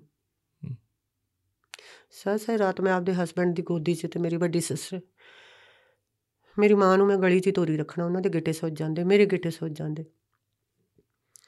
ਵੀ ਮੈਂ ਉਦੋਂ ਐ ਮੈਂ ਮੰਗਦੀ ਹੁੰਦੀ ਸੀਗੀ ਵੀ ਮੈਨੂੰ ਮਾਰ ਦੋ ਕੋਈ ਜਣਾ। ਮੈਂ ਜਿਉਣਾ ਨਹੀਂ ਚਾਹੁੰਦੀ। ਪਰ ਜਦੋਂ ਮੈਂ ਆਪਦੀ ਬੱਚੀ ਵੱਲ ਦੇਖਦੀ ਸੀ ਇੱਕੋ ਹੀ ਪੋਜ਼ਿਟਿਵ ਚੀਜ਼ ਸੀ ਉਹ ਮੇਰੀ ਬੇਟੀ। ਹੂੰ। ਜਦੋਂ ਮੈਂ ਉਹਦੇ ਵੱਲ ਦੇਖਦੀ ਸੀ ਉਹ 2 ਸਾਲਾਂ ਦੀ ਸੀ। ਤੇ ਉਹਨੇ ਮੇਰੇ ਮੰਜੇ ਦੇ ਆਲੇ ਦਾਲੇ ਮੰਮਾ ਮੰਮਾ ਮੰਮਾ। ਹੁਣ ਮੇਰੇ ਨਾਲ ਜਦੋਂ ਜੱਫੀ ਪਾ ਲੈਣੀ ਫਿਰ ਮੈਂ ਇੱਕੋ ਹੀ ਕਹਿੰਦੀ ਹੁੰਦੀ ਸੀ ਵੀ ਮੈਨੂੰ ਜਿਉਣ ਦਾ ਤਾਂ ਚਾਹ ਹੈ ਨਹੀਂ। ਪਤਾ ਨਹੀਂ ਤੂੰ ਮੇਰੇ ਤੋਂ ਕਿਉਂ ਖੋਹ ਲਿਆ ਉਹ ਚਾਹ ਮੇਰੀ ਜ਼ਿੰਦਗੀ 'ਚ ਸਾਰਾ ਕੁਝ ਸੀਗਾ। ਹੂੰ। ਮੈਂ ਵਿਆਹੀ ਸੀ ਮੇਰਾ ਪਤੀ ਸੀ ਸਹੁਰੇ ਸੀ ਮੇਰੇ ਪੇਕੇ ਸੀ ਮੇਰੀ ਬੱਚੀ ਸੀ ਬਹੁਤ ਕੁਝ ਸੀਗਾ। ਪਰ ਜਦੋਂ ਅੱਖਾਂ ਸਾਹਮਣੇ ਸਾਰਾ ਕੁਝ ਹੋ ਗਿਆ ਉਹ ਡਿਪਰੈਸ਼ਨ ਮੇਰਾ ਇਸ ਹੱਦ ਤੱਕ ਵੱਧ ਗਿਆ ਵੀ ਮੈਂ ਮੈਂਟਲ ਸੀ। ਉਹ ਐਕਸੀਡੈਂਟ ਹੋਇਆ ਸੀ? ਹਾਂਜੀ। ਤੇ ਬਸ ਫਿਰ ਉਦੋਂ ਬਾਅਦ ਮੈਂ 8 ਸਾਲ ਨਹੀਂ ਖੜੀ ਹੋ ਸਕੀ। ਮੇਰੇ ਖਿਆਲ ਮੇਰਾ 32 33 ਕਿਲੋ ਭਾਰ ਰਹਿ ਗਿਆ ਸੀ। ਹੂੰ। ਸ਼ੀਸ਼ਾ ਦੇਖਣਾ ਬੰਦ ਕਰਤਾ ਸੀ ਗਲੀ 'ਚ ਖੜਨਾ ਬੰਦ ਕਰਤਾ ਸੀ। ਜੇ ਕੋਈ ਭੁੱਲਿਆ ਭਲੇਖਾ ਮੇਰੇ ਮੂੰਹ ਵੱਲ ਝਾਕ ਕੇ ਵੀ ਤੁਸੀਂ ਜਸਵਿੰਦਰ ਬਰਾੜੋ ਤੇ ਮੈਂ ਮੈਂ ਬੈਕ ਕਰਕੇ ਕਹਿ ਦਿੰਦੀ ਸੀ ਨਹੀਂ ਮੈਂ ਉਹਦੀ ਭੈਣ ਆ ਤੁਹਾਨੂੰ ਭਲੇਖਾ ਪੈਂਦਾ। ਹੂੰ। ਮੈਂ ਮੰਨਣੋਂ ਹੀ ਹਟ ਗਈ ਸੀ ਵੀ ਮੈਂ ਜਸਵਿੰਦਰ ਆ। ਹੂੰ। ਆਹ ਹੁਣ 3-4 ਸਾਲਾਂ ਤੋਂ 5 ਸਾਲਾਂ ਤੋਂ ਦੁਬਾਰਾ। ਜਸਵਿੰਦਰ ਜਿਉਂਦੀ ਹੋਈ ਹੈ ਹਲੇ ਵੀ ਹੁੰਦਾ ਕਈ ਵਾਰ ਡਿਪਰੈਸ਼ਨ ਇੱਕ ਉਹ ਬੰਬੀਹਾ ਗਾਣਾ ਆਉਣ ਤੋਂ ਪਹਿਲਾਂ ਤੁਹਾਨੂੰ ਪਤਾ ਸੀ ਵੀ ਤੁਹਾਡਾ ਜ਼ਿਕਰ? ਨਹੀਂ ਬਿਲਕੁਲ ਨਹੀਂ, ਪਤਾ। ਕੁਝ ਨਹੀਂ ਪਤਾ ਸੀ। ਤੇ ਉਦੋਂ ਪਹਿਲਾਂ ਮਿਲੇ ਸੀ ਸਿੱਧੂ ਨੂੰ ਤੁਸੀਂ? ਨਹੀਂ। ਨਹੀਂ ਮਿਲੇ। ਉਦੋਂ ਬਾਅਦ ਚ ਹੀ ਮਿਲੇ। ਹੂੰ। ਨਹੀਂ ਬਿਲਕੁਲ। ਇੱਕ ਦਿਨ ਪਹਿਲਾਂ ਮਤਲਬ ਸਾਡੇ ਬੱਚਿਆਂ ਨੇ ਕਿਉਂਕਿ ਮੈਨੂੰ ਤਾਂ ਫੋਨ ਵੀ ਉਦੋਂ ਬਾਅਦ ਹੀ ਲੈ ਕੇ ਦਿੱਤਾ। ਮੇਰੇ ਕੋਲ ਤਾਂ ਫੋਨ ਵੀ ਨਹੀਂ ਹੁੰਦਾ ਸੀ। ਅੱਛਾ ਜੀ। ਹਾਂਜੀ ਉਹ ਵੀ ਮੈਂ ਨਹੀਂ ਇੰਨਾ ਧੱਕਾ ਕਿਉਂ ਬਈ? ਮੈਂ ਲੈਂਦੀ ਨਹੀਂ ਸੀ ਜੀ। ਅੱਛਾ। ਮੈਨੂੰ ਇੰਟਰਸਟ ਹੀ ਨਹੀਂ ਸੀ। ਹਾਂ। ਕੋਈ ਟੈਲੀਵਿਜ਼ਨ ਦੇਖਣ ਦਾ ਇੰਟਰਸਟ ਨਹੀਂ ਸੀ। ਅੱਛਾ। ਕੋਈ ਮੇਰਾ ਜਦੋਂ ਘਰੇ ਆ ਜਾਂਦੀ ਸੀ ਮਤਲਬ ਪੋਚੇ ਮੈਂ ਆਪ ਲਾਉਣੇ ਮੈਂ ਕਹਿਣਾ ਵੀ ਤੁਸੀਂ ਮੇਰਾ ਫਰਸ਼ ਪੀਲਾ ਕਰਤਾ। ਹੂੰ। ਉਹਦੇ ਵਿੱਚ ਬੇਕਿੰਗ ਸੋਡਾ ਪਾ ਕੇ ਲਾਈਜ਼ੋਲ ਪਾ ਕੇ ਇਹ ਮਤਲਬ ਉਹਨਾਂ ਨੂੰ ਧੋਣਾ ਜਿਹੜੇ ਚਿੱਟੇ ਕੱਪੜੇ ਮਾੜੇ ਮੋਟੇ ਮੈਲੇ ਮਤਲਬ ਪੀਲ ਕਚਾ ਜਾਂਦੇ ਸੀ ਉਹਨਾਂ ਕੱਪੜਿਆਂ ਨੂੰ ਟੀਨੋਪਾਲ 'ਚ ਭਿਉਣਾ ਉਹਨਾਂ ਨੂੰ ਮਤਲਬ ਇਹ ਮੇਰਾ ਸ਼ੌਕ ਹੈ ਹੁਣ ਵੀ ਆ ਪੌਦੇ ਮੇਰੇ ਘਰੇ ਜਾ ਕੇ ਦੇਖੋ ਤੁਸੀਂ। ਜਿਹੜਾ ਮੈਂ ਫੇਸਬੁੱਕ ਤੇ ਦੇਖ ਲੈਣਾ ਵੀ ਆਹ ਸੋਹਣਾ ਮਾਲੀ ਨੂੰ ਫੋਨ ਕਰ ਦੇਣਾ ਵੀ ਆ ਲਿਆ। ਫਿਰ ਖਾਲੀ ਜਗ੍ਹਾ ਉੱਥੇ ਮੂਲੀਆਂ ਟਮਾਟਰ ਹਰੀਆਂ ਮਿਰਚਾਂ ਜਿੰਨੀ ਕਿ ਸਬਜ਼ੀ ਸਤੋਗਾ ਹੁੰਦੀ ਹੈ ਕੱਦੂ ਤੋਰੀਆਂ ਇਹਨਾਂ ਕੰਮਾਂ 'ਚ ਮੇਰਾ ਜ਼ਿਆਦਾ ਇੰਟਰਸਟ ਰਿਹਾ। ਫੋਨ ਮੈਨੂੰ ਲੱਗਿਆ ਨਹੀਂ ਵੀ ਮੇਰੀ ਲੋੜ। ਤੇ ਬੱਚੇ ਆਏ। ਕਹਿੰਦੇ ਮੰਮੀ ਸਿੱਧੂ ਮੂਸੇ ਵਾਲੇ ਨਾਲ ਤੁਸੀਂ ਕੋਈ ਗੀਤ ਗਾਇਆ? ਮੈਂ ਕਿਹਾ ਕਾਮਲੇ। ਪੁੱਤ ਮੈਂ ਕਹਿੰਦਾ ਵੀ ਇਹ ਐਵੇਂ ਲੋਕ ਬੋਲਦੇ ਰਹਿੰਦੇ ਮੈਂ ਰਿਲੈਕਸ ਹੋ ਕੇ ਸੌਂਗੀ। ਤੇ ਤੁਸੀਂ ਇੱਕ ਗੱਲ ਹੋਰ ਹੈਰਾਨ ਹੋਵੋਗੇ ਵੀ ਵਾਹਿਗੁਰੂ ਨੇ ਬਹੁਤ ਕੁਝ ਦਿੱਤਾ ਇੱਕ ਬੰਗਲਾ। ਜੀ। ਜਿਹਦੇ 'ਚ ਵਾਹਿਗੁਰੂ ਨੇ ਹਰ ਦਾਤ ਬਖਸ਼ਤੀ। ਪਰ ਮੈਂ ਸੌਂਦੀ ਅੱਜ ਵੀ ਪੋਸੇ 50 ਗਾਈ ਦੇ ਘਰ 'ਚ। ਹੂੰ। ਰੋਟੀ ਅੱਜ ਵੀ ਮੈਂ ਉੱਥੇ ਖਾਣੀ ਹੂੰ। ਜਸਵਿੰਦਰ ਬਰਾੜ ਨੂੰ ਮੈਂ ਉੱਥੇ ਹੀ ਰੱਖਣਾ ਚਾਹੁੰਦੀ ਹਾਂ ਜਿੱਥੋਂ ਸ਼ੁਰੂ ਹੋਈ ਸੀ। ਹੂੰ। ਕਿਉਂਕਿ ਉਹ ਦੁਨੀਆਦਾਰੀ ਦੀਆਂ ਲੋੜਾਂ ਸੀ। ਜੇ ਮੈਂ ਨਾ ਬਣਾਉਂਦੀ ਤੇ ਮੈਂ ਅਗਲੇ ਨੂੰ ਕਿੱਥੇ ਬਿਠਾਉਂਦੀ? 10 ਜਣੇ ਆਏ। ਹੂੰ। ਉਹ ਮੇਰੇ ਰਿਸ਼ਤੇਦਾਰਾਂ ਲਈ ਮੇਰੀ ਆਮ ਸਰੋਤਿਆਂ ਲਈ ਹੈ। ਤੇ ਜਸਵਿੰਦਰ ਬਰਾੜ ਅੱਜ ਉਸੇ 50 ਗਾਈ ਦੇ ਘਰ 'ਚ ਉੱਥੇ ਹੀ ਨਹਾਉਂਦੀ ਆ ਉੱਥੇ ਹੀ ਧੋਂਦੀ ਆ ਉੱਥੇ ਹੀ ਸੌਂਦੀ ਆ ਉੱਥੇ ਹੀ ਰੋਟੀ ਬਣਾਉਂਦੀ ਆ। ਉਹ ਬਠਿੰਡੀ ਆ? ਨਾਲ ਨਾਲ ਹੀ ਆ। ਨਾਲ ਪੋਸ਼ਣੀ ਆ। ਨਾਲ ਪੁੱਛਣ ਉਹ ਸਾਡੇ ਗੁਆਂਢੀਆਂ ਨੂੰ ਵੀ ਪਤਾ। ਹੂੰ। ਮੇਰਾ ਨਾਂ ਨਿਕਨੇਮ ਗੁੱਡ ਹੈ। ਗੁੱਡੀ ਵੀ ਉਹ ਇਹ ਇੱਥੇ ਹੀ ਹੋਊਗੀ। ਹੂੰ। ਕੋਠੀ 'ਚ ਬਗਾਨੇ ਲੋਕ ਚਲੇ ਜਾਂਦੇ ਨੇ ਜਿਹੜੇ ਮੈਨੂੰ ਜਾਣਦੇ ਨੇ ਉਹ ਨਿੱਕੇ ਘਰੇ ਹੀ ਜਾਂਦੇ। ਹੂੰ। ਵੀ ਉਹ ਉੱਥੇ ਹੋਊਗੀ। ਜੀ। ਤੇ ਜਦੋਂ ਦੂਜੇ ਦਿਨ ਉੱਠੇ ਜੀ। ਫੋਨ ਤੇ ਫੋਨ ਮੈਂ ਕਹਿੰਦੀ ਹਜ਼ਾਰਾਂ ਫੋਨ। ਹੂੰ। ਵਧਾਈਆਂ ਜੀ ਵਧਾਈਆਂ ਵਧਾਈਆਂ ਵਧਾਈਆਂ ਵਧਾਈਆਂ। ਫਿਰ ਲੱਭੀ ਨੇ ਜਦੋਂ YouTube ਖੋਲੀ ਦੇਖਿਆ ਫਿਰ ਮੈਂ ਗਈ। ਬਹੁਤ ਮਾਣ ਸਤਿਕਾਰ ਮਿਲਿਆ। ਫਿਰ ਜਦੋਂ ਕੋਲੇ ਬੈਠੇ ਫਿਰ ਪਿੱਛੋਂ ਪੇਕਿਆਂ ਤੋਂ ਰਿਸ਼ਤੇਦਾਰੀਆਂ ਨਿਕਲੀਆਂ ਮੇਰੇ ਚਾਚੀ ਜੀ ਨੇ। ਸਾਡੇ ਚਾਚਾ ਜੀ ਰਗਵੀਰ ਉਹਨਾਂ ਦੇ ਮਿਸਿਸ ਇਹ ਆਪਸ ਵਿੱਚ ਚਾਚੇ ਤਾਇਆਂ ਦੇ ਧੀਆਂ ਪੁੱਤ ਨੇ। ਹੂੰ। ਫਿਰ ਰਿਸ਼ਤੇਦਾਰੀਆਂ ਨਿਕਲੀਆਂ ਫਿਰ ਰਿਸ਼ਤੇਦਾਰੀਆਂ ਤੋਂ ਹਟ ਕੇ ਜੋ ਬੱਚੇ ਨੇ ਮੈਨੂੰ ਸਤਿਕਾਰ ਦਿੱਤਾ ਰਿਸ਼ਤੇਦਾਰੀ ਨੂੰ ਤੇ ਇੱਕ ਸਾਈਡ ਤੇ ਛੱਡ ਦੋ। ਹੂੰ। ਅੱਛਾ ਪਹਿਲਾਂ ਤੁਹਾਨੂੰ ਪਤਾ ਨਹੀਂ ਸੀ ਵੀ ਰਿਸ਼ਤੇਦਾਰੀਆਂ ਦੂਰੋਂ। ਮੈਂ ਤੁਹਾਨੂੰ ਕਹਿਣਾ ਵੀ ਮੇਰੀ ਸੀਮਤ ਜੀ ਜ਼ਿੰਦਗੀ ਸੀ। ਹੂੰ। ਕਿਉਂਕਿ ਇੱਕ ਮੇਰੇ ਨਾਲ ਸਿਰਫ ਮੇਰੇ ਮਾਪਿਓ ਤੇ ਮੇਰੇ ਦੋ ਭੈਣ ਭਰਾ ਹੀ ਸੀ ਤਿੰਨ। ਹੂੰ। ਬਾਕੀ ਕੋਈ ਮੇਰੇ ਨਾਲ ਨਹੀਂ ਸੀ। ਕੋਈ ਮੇਰੇ ਨਾਲ ਨਹੀਂ ਸੀ ਕੋਈ ਮੰਨਣਾ ਹੀ ਨਹੀਂ ਚਾਹੁੰਦਾ ਸੀ ਵੀ ਜਸਵਿੰਦਰ ਸਾਡੀ ਕੁੜੀ ਆ। ਹੂੰ। ਤੇ ਤੁਸੀਂ ਹੈਰਾਨ ਹੋਵੋਗੇ ਵੀ ਅੱਜ ਤੱਕ ਮੈਂ ਰਿਸ਼ਤੇਦਾਰੀ ਦਾ ਕੋਈ ਵਿਆਹ ਅਟੈਂਡ ਨਹੀਂ ਕੀਤਾ ਇਹ ਮੈਨੂੰ ਸਜ਼ਾ ਮਿਲੀ ਹੈ। ਗਾਉਣ ਦੀ। ਮੈਂ ਕੋਈ ਫੰਕਸ਼ਨ ਅਟੈਂਡ ਨਹੀਂ ਕੀਤਾ। ਪਹਿਲਾਂ ਪਹਿਲਾਂ ਇੱਕ ਦੋ ਵਿਆਹ ਮੇਰੇ ਮੰਮੀ ਪਾਪਾ ਹੋਰਾਂ ਨੇ ਕੀਤੇ ਉਦੋਂ ਬਾਅਦ ਸਾਡੀ ਫੈਮਿਲੀ ਨੇ ਵੀ ਛੱਡਤਾ ਕਹਿੰਦੇ ਜਿੱਥੇ ਸਾਡੀ ਕੁੜੀ ਨਹੀਂ ਜਾ ਸਕਦੀ ਉੱਥੇ ਅਸੀਂ ਜਾ ਕੇ ਕੀ ਕਰਨਾ। ਕਹਿੰਦੇ ਕੁਝ ਪਾਉਣ ਲਈ ਬਹੁਤ ਕੁਝ ਪਾਉਣਾ ਪੈਂਦਾ। ਜਦੋਂ 100 ਬੰਦਾ ਤੁਹਾਨੂੰ ਇਹ ਕਹਿ ਦੇ ਵੀ ਸਾਡਾ ਤਾਂ ਉਹ ਬੱਚਾ ਹੈ ਹੀ ਨਹੀਂ ਜੀ। ਹੂੰ। ਆਹ ਹਾਲੇ 6 ਮਹੀਨੇ ਪਹਿਲਾਂ ਇੰਟਰਵਿਊ ਆਈ ਹੈ ਅੱਛਾ ਜੀ। ਕਹਿੰਦੇ ਜੀ ਅਸੀਂ ਤਾਂ ਲੋਕਾਂ ਕੋਲੇ ਮੁੱਕਰ ਜਾਂਦੇ ਸੀਗੇ ਵੀ ਸਾਡੀ ਤਾਂ ਹੈ ਹੀ ਨਹੀਂ। ਹੂੰ। ਫਿਰ ਮੋਰੋ ਪੱਤਰਕਾਰ ਨੇ ਪੁੱਛਿਆ ਵੀ ਹੁਣ ਤੁਸੀਂ ਕੀ ਫੀਲ ਕਰਦੇ ਹੋ? ਅੱਛਾ ਤੁਹਾਡੇ ਕਿਸੇ ਰਿਲੇਟਿਵ ਦੀ ਇੰਟਰਵਿਊ ਹੋਈ ਹਾਂਜੀ। ਹੂੰ। ਵੀ ਹੁਣ ਤੁਸੀਂ ਕੀ ਤੁਸੀਂ YouTube ਤੋਂ ਤੁਹਾਨੂੰ ਲੱਭ ਜੂਗੀ। ਹੂੰ। ਵੀ ਹੁਣ ਤੁਸੀਂ ਕੀ ਫੀਲ ਕਰਦੇ ਹੋ? ਹੁਣ ਕਹਿੰਦੇ ਸਾਨੂੰ ਐ ਲੱਗਦਾ ਵੀ ਸਾਡਾ ਨਾਂ ਰੌਸ਼ਨ ਕੀਤਾ। ਉਹਨੇ ਜਿੰਨਾ ਵੀ ਗਾਇਆ ਵਧੀਆ ਗਾਇਆ। ਪਿੰਡ 'ਚ ਗਏ ਪਿੰਡ ਦੇ ਲੋਕਾਂ ਤੋਂ ਪੁੱਛਿਆ ਉਹਨਾਂ ਨੇ ਕਿਹਾ ਵੀ ਜੀ ਸਾਡੇ ਪਿੰਡ ਦਾ ਤਾਂ ਨਾਂ ਹੀ ਉੱਚਾ ਕੀਤਾ। ਹਰ ਗਾਣੇ ਦਾ ਕੋਈ ਨਾ ਕੋਈ मीनिंग ਹੁੰਦਾ ਹੂੰ ਮੈਂ ਤੁਹਾਨੂੰ ਕਿਹਾ ਸੀ ਨਾ ਵੀ ਮੇਰਾ ਸਟਰਗਲ ਖਤਮ ਨਹੀਂ ਹੋਇਆ ਹੂੰ ਮੇਰਾ ਸਟਰਗਲ ਨਾਲ ਹੀ ਚੱਲ ਰਿਹਾ ਰੋਟੀ ਨਹੀਂ ਕੋਈ ਦਿੰਦਾ ਕਣਕ ਨਹੀਂ ਤੁਹਾਡੇ ਘਰੇ ਕੋਈ ਸੜਦਾ ਮੰਥਲੀ ਪੇਮੈਂਟ ਨਹੀਂ ਤੁਹਾਨੂੰ ਕੋਈ ਦੇਊਗਾ ਹੂੰ ਪਰ ਤੁਸੀਂ ਕੀ ਕੰਮ ਕਰਦੇ ਹੋ ਇਹਦੇ 'ਚ ਨੁਕਤਾਚੀਨੀ ਜ਼ਰੂਰ ਕਰਨਗੇ ਲੋਕ ਤੁਹਾਡੇ ਮਰਦੇ ਦਮ ਤੱਕ ਕਰਨਗੇ ਹੂੰ ਹੁਣ ਤੁਸੀਂ ਪੱਤਰਕਾਰ ਹੋ ਹੂੰ। ਮੈਂ ਤੁਹਾਡੇ ਕੰਮ 'ਚ ਨੁਕਤਾਚੀਨੀ ਤਾਂ ਕਰਾਂ ਜੇ ਮੈਂ ਤੁਹਾਡੀ ਹੈਲਪ ਕਰਾਂ। ਮੈਂ ਤੁਹਾਨੂੰ ਕਹਾਂ ਵੀ ਤੁਹਾਨੂੰ 5 ਲੱਖ ਮੈਂ ਮਹੀਨੇ ਦਾ ਦਿੰਨੀ ਆ ਤੇ ਤੁਸੀਂ ਆਹ ਕੰਮ ਨਹੀਂ ਕਰਨਾ। ਤੁਸੀਂ ਕਹੋ ਓਕੇ ਵਧੀਆ। ਕਿਸੇ ਨੇ ਹੈਲਪ ਵੀ ਨਹੀਂ ਕਰਨੀ ਕਿਉਂਕਿ ਕਿਸੇ ਕੋਲ ਹੁੰਦਾ ਹੀ ਨਹੀਂ ਇੰਨਾ। ਜੀ। ਪਰ ਮੈਂ ਉਹ ਰਿਕਾਰਡ ਤੋੜਿਆ। ਹੂੰ। ਹੁਣ ਭਾਵੇਂ ਕੋਈ ਕੈਨੇਡਾ 'ਚ ਬੈਠਾ ਭਾਵੇਂ ਕੋਈ ਅਮਰੀਕਾ 'ਚ ਬੈਠਾ ਇੰਟਰਵਿਊ ਤਾਂ ਉਹਨਾਂ ਤੱਕ ਵੀ ਪਹੁੰਚ ਜਾਣੀ ਹੈ ਹੂੰ। ਉਹਨਾਂ ਦੇ ਦਿਲਾਂ ਨੂੰ ਵੀ ਪਤਾ ਲੱਗ ਜਾਣਾ।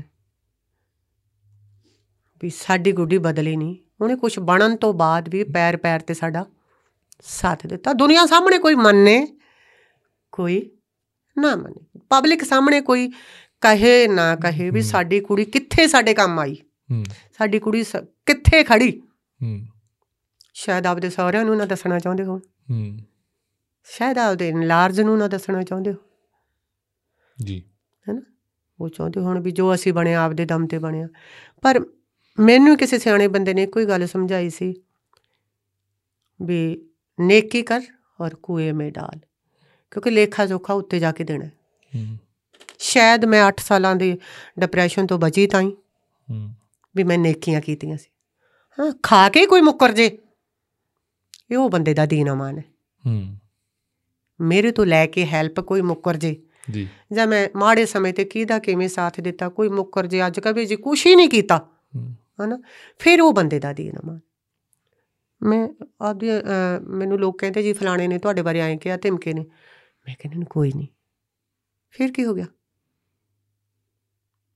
ਟਾਈਮ ਆਏ ਤੇ ਉਹਨੂੰ ਵੀ ਪਤਾ ਲੱਗ ਜੂ ਵੀ ਮੈਂ ਗਲਤ ਕਿਹਾ। ਹੂੰ। ਟਾਈਮ ਦੇਣਾ ਚਾਹੀਦਾ। ਜੇ ਆਪਾਂ ਨਾਲ ਦੀ ਨਾਲ ਹੀ ਭੇੜ ਮਤਲਬ ਭੇੜ ਸ਼ੁਰੂ ਕਰ ਲਿਆ ਵੀ ਤੂੰ ਮੈਨੂੰ। ਐਂ ਕਿਉਂ ਕਿਹਾ ਫਿਰ ਚੰਗੇ ਮਾੜੇ ਦਾ ਕਿਵੇਂ ਪਤਾ ਲੱਗੂ? ਹੂੰ। ਅੱਜ ਮੈਂ ਤੁਹਾਡੇ ਕੋਲੇ ਆਈ ਹਾਂ। ਤੁਸੀਂ ਇੱਕ ਘੰਟੇ 'ਚ ਮੈਨੂੰ ਨਹੀਂ ਜੱਜ ਕਰ ਸਕਦੇ। ਤੁਸੀਂ ਮੇਰੇ ਨਾਲ 10 ਸਾਲ ਵਰਤੋਗੇ 15 ਸਾਲ ਵਰਤੋਗੇ 5 ਸਾਲ ਵਰਤੋਗੇ ਫਿਰ ਤੁਹਾਨੂੰ ਪਤਾ ਲੱਗੂ ਵੀ ਸੱਚੀ ਇੰਟਰਵਿਊ ਵਾਲੀ ਜਸਵਿੰਦਰ ਸੇਮ ਹੈ। ਹੂੰ। ਇਹ ਪਤਾ ਕਰਨ ਲਈ ਵੀ ਤੁਹਾਨੂੰ ਮੇਰੇ ਨਾਲ ਵਰਤਣਾ ਪੈਣਾ। ਜੀ। ਮੇਰੇ ਘਰੇ ਆਉਣਾ ਪੈਣਾ ਮੈਂ ਤੁਹਾਡੇ ਨਾਲ ਆਉਂ ਜਾਊਂਗੀ ਵਰਤਾਂਗੇ ਫਿਰ ਤੁਹਾਨੂੰ ਪਤਾ ਲੱਗੂ ਵੀ ਜਿਹੜੀਆਂ ਇੰਟਰਵਿਊ ਵਾਲੀਆਂ ਵਾਲੀ ਜਸਵਿੰਦਰ ਹੈ ਸੇਮ ਹੈ। ਹੂੰ। ਫਰਾਡ ਨਹੀਂ। ਜੀ। ਤੇ ਸਿੱਧੂ ਨੂੰ ਤੁਸੀਂ ਫਿਰ ਪਹਿਲੀ ਵਾਰ ਉਹ ਪੁਰਾਣੇ ਘਰੇ ਮਿਲਦੇ ਹੋ? ਪੁਰਾਣੇ ਘਰੇ ਉੱਥੋਂ ਮਤਲਬ ਮੇਰਾ ਬਹੁਤ ਸਤਿਕਾਰ ਕੀਤਾ ਕਿਸੇ ਦੇ ਘਰੇ ਬਿਠਾਇਆ। ਕਹਿੰਦੇ ਭੂਆ ਜੀ ਆ ਰਹੇ ਆ। ਉਹਨਾਂ ਨਾਲ ਲੋਕ ਬਾਹਲੀਆਂ ਫੋਟੋਆਂ ਖਿਚਾਉਣਗੇ ਲੋਕ ਡਿਸਟਰਬ ਕਰਨਗੇ। ਮੈਂ ਨਹੀਂ ਚਾਹੁੰਦਾ ਵੀ ਉਹ ਡਿਸਟਰਬ ਹੋਣ। ਇਹ ਗੱਲ ਮੈਨੂੰ ਬਾਅਦ ਚ ਪਤਾ ਲੱਗੀ। ਭਾਬੀ ਤੋਂ। ਥੋੜੇ ਮਹੀਨੇ ਪਹਿਲਾਂ। ਉਦੋਂ ਨਹੀਂ ਪਤਾ ਸੀ ਇਹ ਗੱਲ। ਵੀ ਉਹਨਾਂ ਦੇ ਕੋਈ ਰਿਸ਼ਤੇਦਾਰ ਹੋਣੇ ਵੀ ਉੱਥੇ ਚੱਲੋ ਮੈਂ ਆਉਣਾ ਹੈ। ਫਿਰ ਇੰਨੀ ਦੁਨੀਆ ਸੀ ਜੀ, ਇੰਨਾ ਘੱਟ ਸੀ, ਉਹਦੇ ਫੈਨ ਇੰਨੇ ਸੀਗੇ। ਪਰ ਸਪੈਸ਼ਲ ਇੱਕ ਘੰਟਾ ਮੈਨੂੰ ਦਿੱਤਾ, ਮੇਰੇ ਕੋਲ ਬੈਠਾ, ਗੱਲਾਂ ਕੀਤੀਆਂ। ਪਰ ਫਿਰ ਵੀ ਮਿਲਦੇ ਰਹੇ ਆ ਪਰ ਮੇਰੀ ਆਦਤ ਹੈ, ਕਦੋਂ ਮਿਲੇ, ਕਿੱਥੇ ਮਿਲੇ, ਕੀ ਗੱਲ ਕੀਤੀ? ਨਹੀਂ। ਮੈਂ ਨਹੀਂ ਕਰਨਾ ਚਾਹੁੰਦੀ ਕੋਈ ਵੀ ਗੱਲ। ਮੈਂ ਸ਼ੁਭ ਨੂੰ ਇੱਥੇ ਹੀ ਰੱਖਣਾ ਚਾਹੁੰਦੀ ਹਾਂ। ਕਿਉਂਕਿ ਭੂਆ ਤੇ ਮਾਂ 'ਚ ਕੋਈ ਫ਼ਰਕ ਨਹੀਂ ਹੁੰਦਾ। ਜੀ। ਤੇ ਮੈਂ ਉਹਦੀ ਮਾਂ ਵੀ ਸੀ ਤੇ ਮੈਂ ਉਹਦੀ ਭੂਆ ਵੀ ਹਾਂ। ਤੇ ਮਾਂ ਆਪਦੇ ਬੱਚਿਆਂ ਦੀਆਂ ਗੱਲਾਂ ਆਪਦੇ ਦਿਲ 'ਚ ਹੀ ਰੱਖਦੀ ਹੁੰਦੀ। ਤੇ ਮਾਂ ਦੀ ਅਰਦਾਸ ਕਦੇ ਆਲੀ ਵੀ ਨਹੀਂ ਜਾਂਦੀ ਹੁੰਦੀ। ਮੈਂ ਪਹਿਲਾਂ ਵੀ ਬਹੁਤ ਇੰਟਰਵਿਊਆਂ 'ਚ ਗਿਆ ਵੀ ਮੇਰੇ ਪੱਲੇ ਕੱਖ ਨਹੀਂ ਮੈਂ ਔਰਤ ਜਾਤ ਹਾਂ। ਪਰ ਬਾਣੀ 'ਚ ਲਿਖਿਆ ਹੈ ਕਿ ਵਿਰਥੀ ਨਾ ਜਾਏ। ਜਨ ਕੀ ਅਰਦਾਸ। ਰੋਜ਼ ਅਰਦਾਸ ਕਰਦੀ ਹਾਂ। ਕਦੋਂ ਕਰਦੀ ਹਾਂ? ਜਦੋਂ ਲੋਕ ਮੈਨੂੰ ਪਿਆਰ ਕਰਦੇ। ਵੀ ਸਿੱਧੂ ਮੂਸੇਵਾਲੇ ਦੀ ਭੂਆ ਆ ਗਈ। ਨਿੱਕੇ ਨਿੱਕੇ ਬੱਚੇ ਜਦੋਂ ਮੈਨੂੰ ਜੱਫੀਆਂ ਪਾਉਂਦੇ ਆ। ਉੱਥੇ ਜਸਵਿੰਦਰ ਥੋੜੀ ਹੁੰਦੀ ਉੱਥੇ ਤਾਂ ਸਿੱਧੂ ਮੂਸੇਵਾਲਾ ਹੁੰਦਾ। ਮੈਂ ਉਹ ਜਸਵਿੰਦਰ ਨੂੰ ਥੋੜੀ ਜੱਫੀ ਪਾਉਂਦੇ ਆ। ਉਹ ਤਾਂ ਸਿੱਧੂ ਮੂਸੇਵਾਲੇ ਨੂੰ ਜੱਫੀ ਪਾਉਂਦੇ ਆ। ਜੇ ਜਸਵਿੰਦਰ ਨੂੰ ਜੱਫੀ ਪਾਉਂਦੇ ਹੁੰਦੇ ਤੇ ਬੰਬਈ ਤੋਂ ਪਹਿਲਾਂ ਪਾਉਂਦੇ। ਹੂੰ। ਉਹ ਵੀ ਮੈਨੂੰ ਅਲੱਗ ਪਿਆਰ ਮਿਲਿਆ। ਪਹਿਲਾਂ ਬਹੁਤ ਪਿਆਰ ਦਿੱਤਾ ਮੈਨੂੰ। ਪਰ ਜਿਹੜਾ ਹੁਣ ਮੈਨੂੰ ਪਿਆਰ ਮਿਲ ਰਿਹਾ ਨਾ ਇਹ ਸਿੱਧੂ ਕਰਕੇ ਮਿਲ ਰਿਹਾ। ਜੀ। ਹੈਨਾ? ਕੁੜੀਆਂ ਆਉਂਦੀਆਂ ਮੇਰੇ ਨਾਲ ਲੱਗ ਕੇ ਰੋਂਦੀਆਂ ਬੱਚੇ ਨਿੱਕੇ ਨਿੱਕੇ। ਰੋਂਦੇ ਆ ਤੇ ਮੇਰੇ ਨਾਲ ਫੋਟੋ ਖਿਚਾਉਂਦੇ ਆ। ਜਸਵਿੰਦਰ ਤਾਂ ਉੱਥੇ ਹੁੰਦੀ ਨਹੀਂ ਉੱਥੇ ਤਾਂ ਸਿੱਧੂ ਮੂਸੇਵਾਲਾ ਹੁੰਦਾ। ਹੂੰ। ਮੈਂ ਤਾਂ ਹੈ ਨਹੀਂ ਮੈਂ ਤਾਂ ਬੰਬੀਹੇ ਤੋਂ ਪਹਿਲਾਂ ਸੀ। ਹੁਣ ਤਾਂ ਸਿੱਧੂ ਮੂਸੇਵਾਲਾ ਹੈ। ਉਹਦੇ ਦਿੱਤੇ ਕਰਮ ਨੇ। ਮੈਨੂੰ ਲੋਕ ਪਿਆਰ ਕਰਦੇ ਆ। ਉਹਦਾ ਦਿੱਤਾ ਸਤਿਕਾਰ ਹੈ। ਜਿਹੜੇ ਮੈਨੂੰ ਅੱਜ ਵੱਧ ਪ੍ਰੋਗਰਾਮ ਮਿਲ ਰਹੇ ਨੇ। ਉਹਦਾ ਦਿੱਤਾ ਪਿਆਰ ਹੈ ਵੀ ਮੈਂ YouTube ਤੇ ਕਰੋੜਾਂ ਲੋਕਾਂ ਤੱਕ ਪਹੁੰਚਦੀ ਹਾਂ। ਮੈਂ ਯੂਥ ਹੂੰ। ਤੱਕ ਪਹੁੰਚੀ ਨਹੀਂ। 15 16 ਸਾਲ ਦੇ ਬੱਚੇ ਨੂੰ ਕੀ ਪਤਾ ਸੀ ਵੀ ਜਸਵਿੰਦਰ ਬਰਾੜ ਕੌਣ ਹੈ। ਹੂੰ। ਸਾਰਾ ਕੁਝ ਉਸੇ ਦਾ ਹੀ ਦਿੱਤਾ। ਹੂੰ। ਤੇ ਮੈਂ ਇੱਕ ਗਾਣਾ ਵੀ ਕੀਤਾ। ਜੀ। ਮੈਂ ਪਹਿਲਾਂ ਬਹੁਤ ਇੰਟਰਵਿਊਆਂ 'ਚ ਸੁਣਾਇਆ ਨਹੀਂ ਸੀ। ਬਸ ਉੱਚਾ ਲੰਮਾ ਸੀ ਨਾ? ਵੱਡੇ ਵੱਡੇ ਲੰਬੇ ਲੰਬੇ ਪੈਰ ਸੀ। ਜੋਧਾ ਸੀ। ਹੱਟਾ ਕੱਟਾ ਸੀ। ਤੇ ਚੱਪਲਾਂ ਵਾਲੇ ਪੈਰ ਮੈਨੂੰ ਉਹਦੇ ਹਮੇਸ਼ਾ ਦਿਸਦੇ ਹੁੰਦੇ ਸੀ ਕਿਉਂਕਿ ਆਮ ਕਦੇ ਉਹ ਫਾਰਮੈਲਿਟੀ ਨਹੀਂ ਕਰਦਾ ਸੀ। ਪਰਨਾ ਬੰਨ ਕੇ ਤੇ ਚੱਪਲਾਂ 'ਚ ਜਦੋਂ ਆਉਣਾ। ਤੇ ਮੈਨੂੰ ਉਹਦੇ ਚੱਪਲਾਂ ਵਾਲੇ ਪੈਰ ਅੱਜ ਵੀ ਯਾਦ ਆ। ਫਿਰ ਮੈਂ ਉਹ ਪੈਰਾਂ ਤੋਂ ਹੀ ਗਾਣਾ ਬਸ ਮੇਰੀ ਉਮੀਦ ਹੈ ਵੀ ਮੈਂ ਪੰਜ ਨਵੇਂ ਸਾਲ ਦੇ ਫਸਟ ਵੀਕ ਚ ਕੱਢਦਾ। ਵੀ ਤੂੰ ਵੱਡੇ ਪੈਰੀ ਗਿਆ। ਨਿੱਕੇ ਪੈਰੀ ਆ ਜਾ। ਜੋ ਜੋ ਮਾਪਿਓ ਫੀਲ ਕਰ ਰਹੇ ਆ ਜੋ ਉਹਦੇ ਸਰੋਤੇ ਫੀਲ ਕਰ ਰਹੇ ਆ। ਜੋ ਅਹਿਸਾਸ ਹੈ ਉਹ ਸਾਰੇ ਉਸ ਗੀਤ ਦੇ ਅੰਦਰ ਹੈ। ਤੁਸੀਂ ਆਪ ਲਿਖਿਆ? ਅੱਧਾ ਮੈਂ ਆਪ ਲਿਖਿਆ। ਹੂੰ। ਅੱਧਾ। ਹੂੰ। ਤੁਸੀਂ? ਇੱਕ ਸਸਪੈਂਸ ਹੈ ਉਹਨਾਂ ਨੇ ਲਿਖਿਆ। ਹੂੰ। ਮੈਂ ਤਾਂ ਦੇਣਾ ਹੀ ਨਹੀਂ ਦੇ ਸਕਦੀ ਜੀ। ਪੂਰੀ ਉਮਰ ਦੇਣਾ ਨਹੀਂ ਦੇ ਸਕਦੀ। ਕਿਉਂਕਿ ਮੇਰਾ ਨਾਂ ਆਉਣਾ ਕੋਈ ਮਾੜੀ ਮੋਟੀ ਗੱਲ ਨਹੀਂ। ਜੀ। ਜਿਹੜੇ ਇਨਸਾਨ ਨੂੰ ਵਰਡ ਦੀ ਦੁਨੀਆ ਦੇਖਣ ਨੂੰ ਤਰਸਦੀ ਹੈ। ਤੇ ਮੈਂ ਅੱਗੇ ਕਹਿੰਦੀ ਹੁੰਦੀ ਸੀ ਵੀ ਮੈਂ ਇੰਨੇ ਚੰਗੇ ਕਰਮ ਕੀਤੇ ਫਲ ਨਹੀਂ ਮਿਲਿਆ। ਹੁਣ ਪਤਾ ਲੱਗਦਾ ਹੈ ਹੂੰ। ਵੀ ਫਲ ਕਮਲੀ ਵੀ ਮਿਲਦਾ ਗਿਆ। ਪਰ ਮੇਰੀ ਸੀਸ ਮੈਂ ਹਮੇਸ਼ਾ ਕਹਿੰਦੀ ਜਿਉਂਦੇ ਰਹੋ। ਜਦੋਂ ਮੈਂ ਸਟੇਜ ਤੋਂ ਉਤਰਦੀ ਨਾ ਜਦੋਂ ਮਤਲਬ ਦੁਨੀਆ ਤੇ ਸੀਗਾ ਸ਼ੁਭ ਦੁਨੀਆ ਤੇ ਹੁਣ ਵੀ ਹੈ ਲੋਕਾਂ ਦੇ ਦਿਲ 'ਚ ਹੈ। ਤੇ ਜਦੋਂ ਲੋਕਾਂ ਨੇ ਮੈਨੂੰ ਪਿਆਰ ਕਰਨਾ ਬੰਬੀ ਹੈ ਤੋਂ ਉਹਦੇ ਗੀਤਾਂ ਤੋਂ ਬਾਅਦ ਤੇ ਮੈਂ ਜਦੋਂ ਸਟੇਜ ਤੇ ਉਤਰਨਾ ਤੇ ਮੇਰੇ ਮਨ 'ਚ ਇੱਕ ਹੀ ਸੀਸ ਨਿਕਲਦੀ ਹੈ ਪੁੱਤ ਜਿਉਂਦਾ ਰਹਿ ਰੱਬ ਤੈਨੂੰ ਲੰਮੀਆਂ ਉਮਰਾਂ ਦੇਵੇ। ਬਸ ਮੈਨੂੰ ਆਹ ਅਫਸੋਸ ਹੈ ਵੀ ਆਹ ਸੀਸ ਨਹੀਂ ਪਹੁੰਚੀ ਰੱਬ ਤੱਕ। ਹੁਣ ਵੀ ਕਈ ਵਾਰ ਮੇਰੇ ਮੂੰਹ ਨਿਕਲ ਜਾਂਦਾ ਜਿਉਂਦਾ ਰਹਿ। ਹਲੇ ਵੀ ਨਿਕਲ ਜਾਂਦਾ ਜਦੋਂ ਲੋਕ ਬੇਇੰਤਹਾ ਪਿਆਰ ਕਰਦੇ ਆ ਨਾ ਧੱਕਾ ਮੁੱਕੀ ਹੁੰਦੇ ਆ ਮੇਰੇ ਕੋਲੇ। ਆਉਣ ਲਈ? ਹਲੇ ਵੀ ਕਈ ਵਾਰ ਨਿਕਲ ਜਾਂਦਾ ਵੀ ਜਿਉਂਦਾ ਰਹਿ। ਤੇ ਮੇਰਾ ਖਿਆਲ ਜਿਉਂਦਾ ਰਹਿ ਪਰਮਾਤਮਾ ਸਫਲ ਕਰੂਗਾ। ਉਹ ਫਿਰ ਗੀਤ ਪਹਿਲੇ ਵੀ ਆ ਰਿਹਾ ਤੁਹਾਡੇ ਜਨਵਰੀ। ਹਾਂਜੀ ਫਸਟ। ਵੀਕ ਆ ਰਹੀ। ਮੈਂ ਉਹ ਨਹੀਂ ਵੀ ਕੋਈ ਸਪੈਸ਼ਲ ਲੈਣਾ ਨੇ ਉਹ ਜੋ ਮੇਰੀ ਫੀਲਿੰਗ ਹੈ ਸਾਦੀਆਂ ਜੀਆਂ। ਹੂੰ। ਲੈਣਾ ਜੇ ਤੁਸੀਂ ਚਾਹੁੰਦੇ। ਹੋ ਗਾ ਸਕਦੇ ਹੋ ਤੀਜੇ ਵੀਕ ਆਪਣਾ ਇੰਟਰਵਿਊ ਆਉਣਾਗਾ ਜੇ ਤੁਸੀਂ ਚਾਹੁੰਦੇ ਹੋ। ਕੋਈ ਉਹ ਨਹੀਂ ਬੰਦਸ਼ ਨਹੀਂ ਜੇ- ਜੇ ਤੁਸੀਂ ਮਨਾ ਵੀ ਕਰਨਾ ਮਨਾ ਵੀ ਕਰ ਸਕਦੇ ਹੋ ਕੋਈ ਉਹ ਉਹ ਪਹਿਲੀ ਲਾਈਨ ਮੈਂ ਸੁਣਾ ਦੇਣੀ। ਜੀ। ਵੇ ਤੂੰ ਵੱਡੇ ਪੈਰੀਂ ਗਿਆ ਛੋਟੇ ਪੈਰੀਂ ਜਾ। ਵੇ ਤੂੰ ਵੱਡੇ ਪੈਰੀਂ ਗਿਆ ਛੋਟੇ ਪੈਰੀਂ ਆ ਜਾ। ਅੱਗ ਬਾਲੀ ਦੀ ਜਮਾ ਦੇ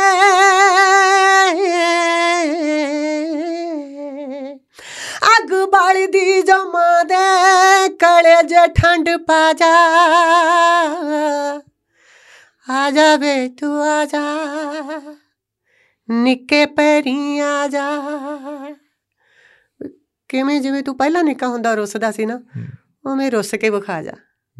ਤੁਹਾਡੀਆਂ ਦੁਆਵਾਂ ਸਾਰੀ ਦੁਨੀਆ ਦੀਆਂ ਦੁਆਵਾਂ ਹੀ ਪੂਰੀ ਦੁਨੀਆ ਦੀ ਅਰਦਾਸ ਹੈ ਵੀ। ਆ ਜੀ।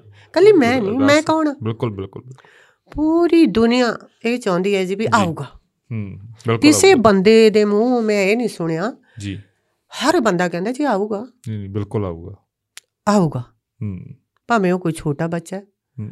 ਭਾਵੇਂ ਕੋਈ ਮੇਰਾ ਭਤੀਜੇ ਦਾ ਬੇਟਾ ਹੈ ਜੀ। ਜੀ ਜੀ। 4 ਸਾਲ ਦਾ 5 ਸਾਲ ਦਾ। ਜੀ। ਮੈਂ ਉਹਨੂੰ ਇੱਕ ਦਿਨ ਵੈਸੇ ਪੁੱਛ ਬੈਠੀ। ਜੀ। ਗੋਦੀ 'ਚ ਲੈ ਕੇ। ਜੀ।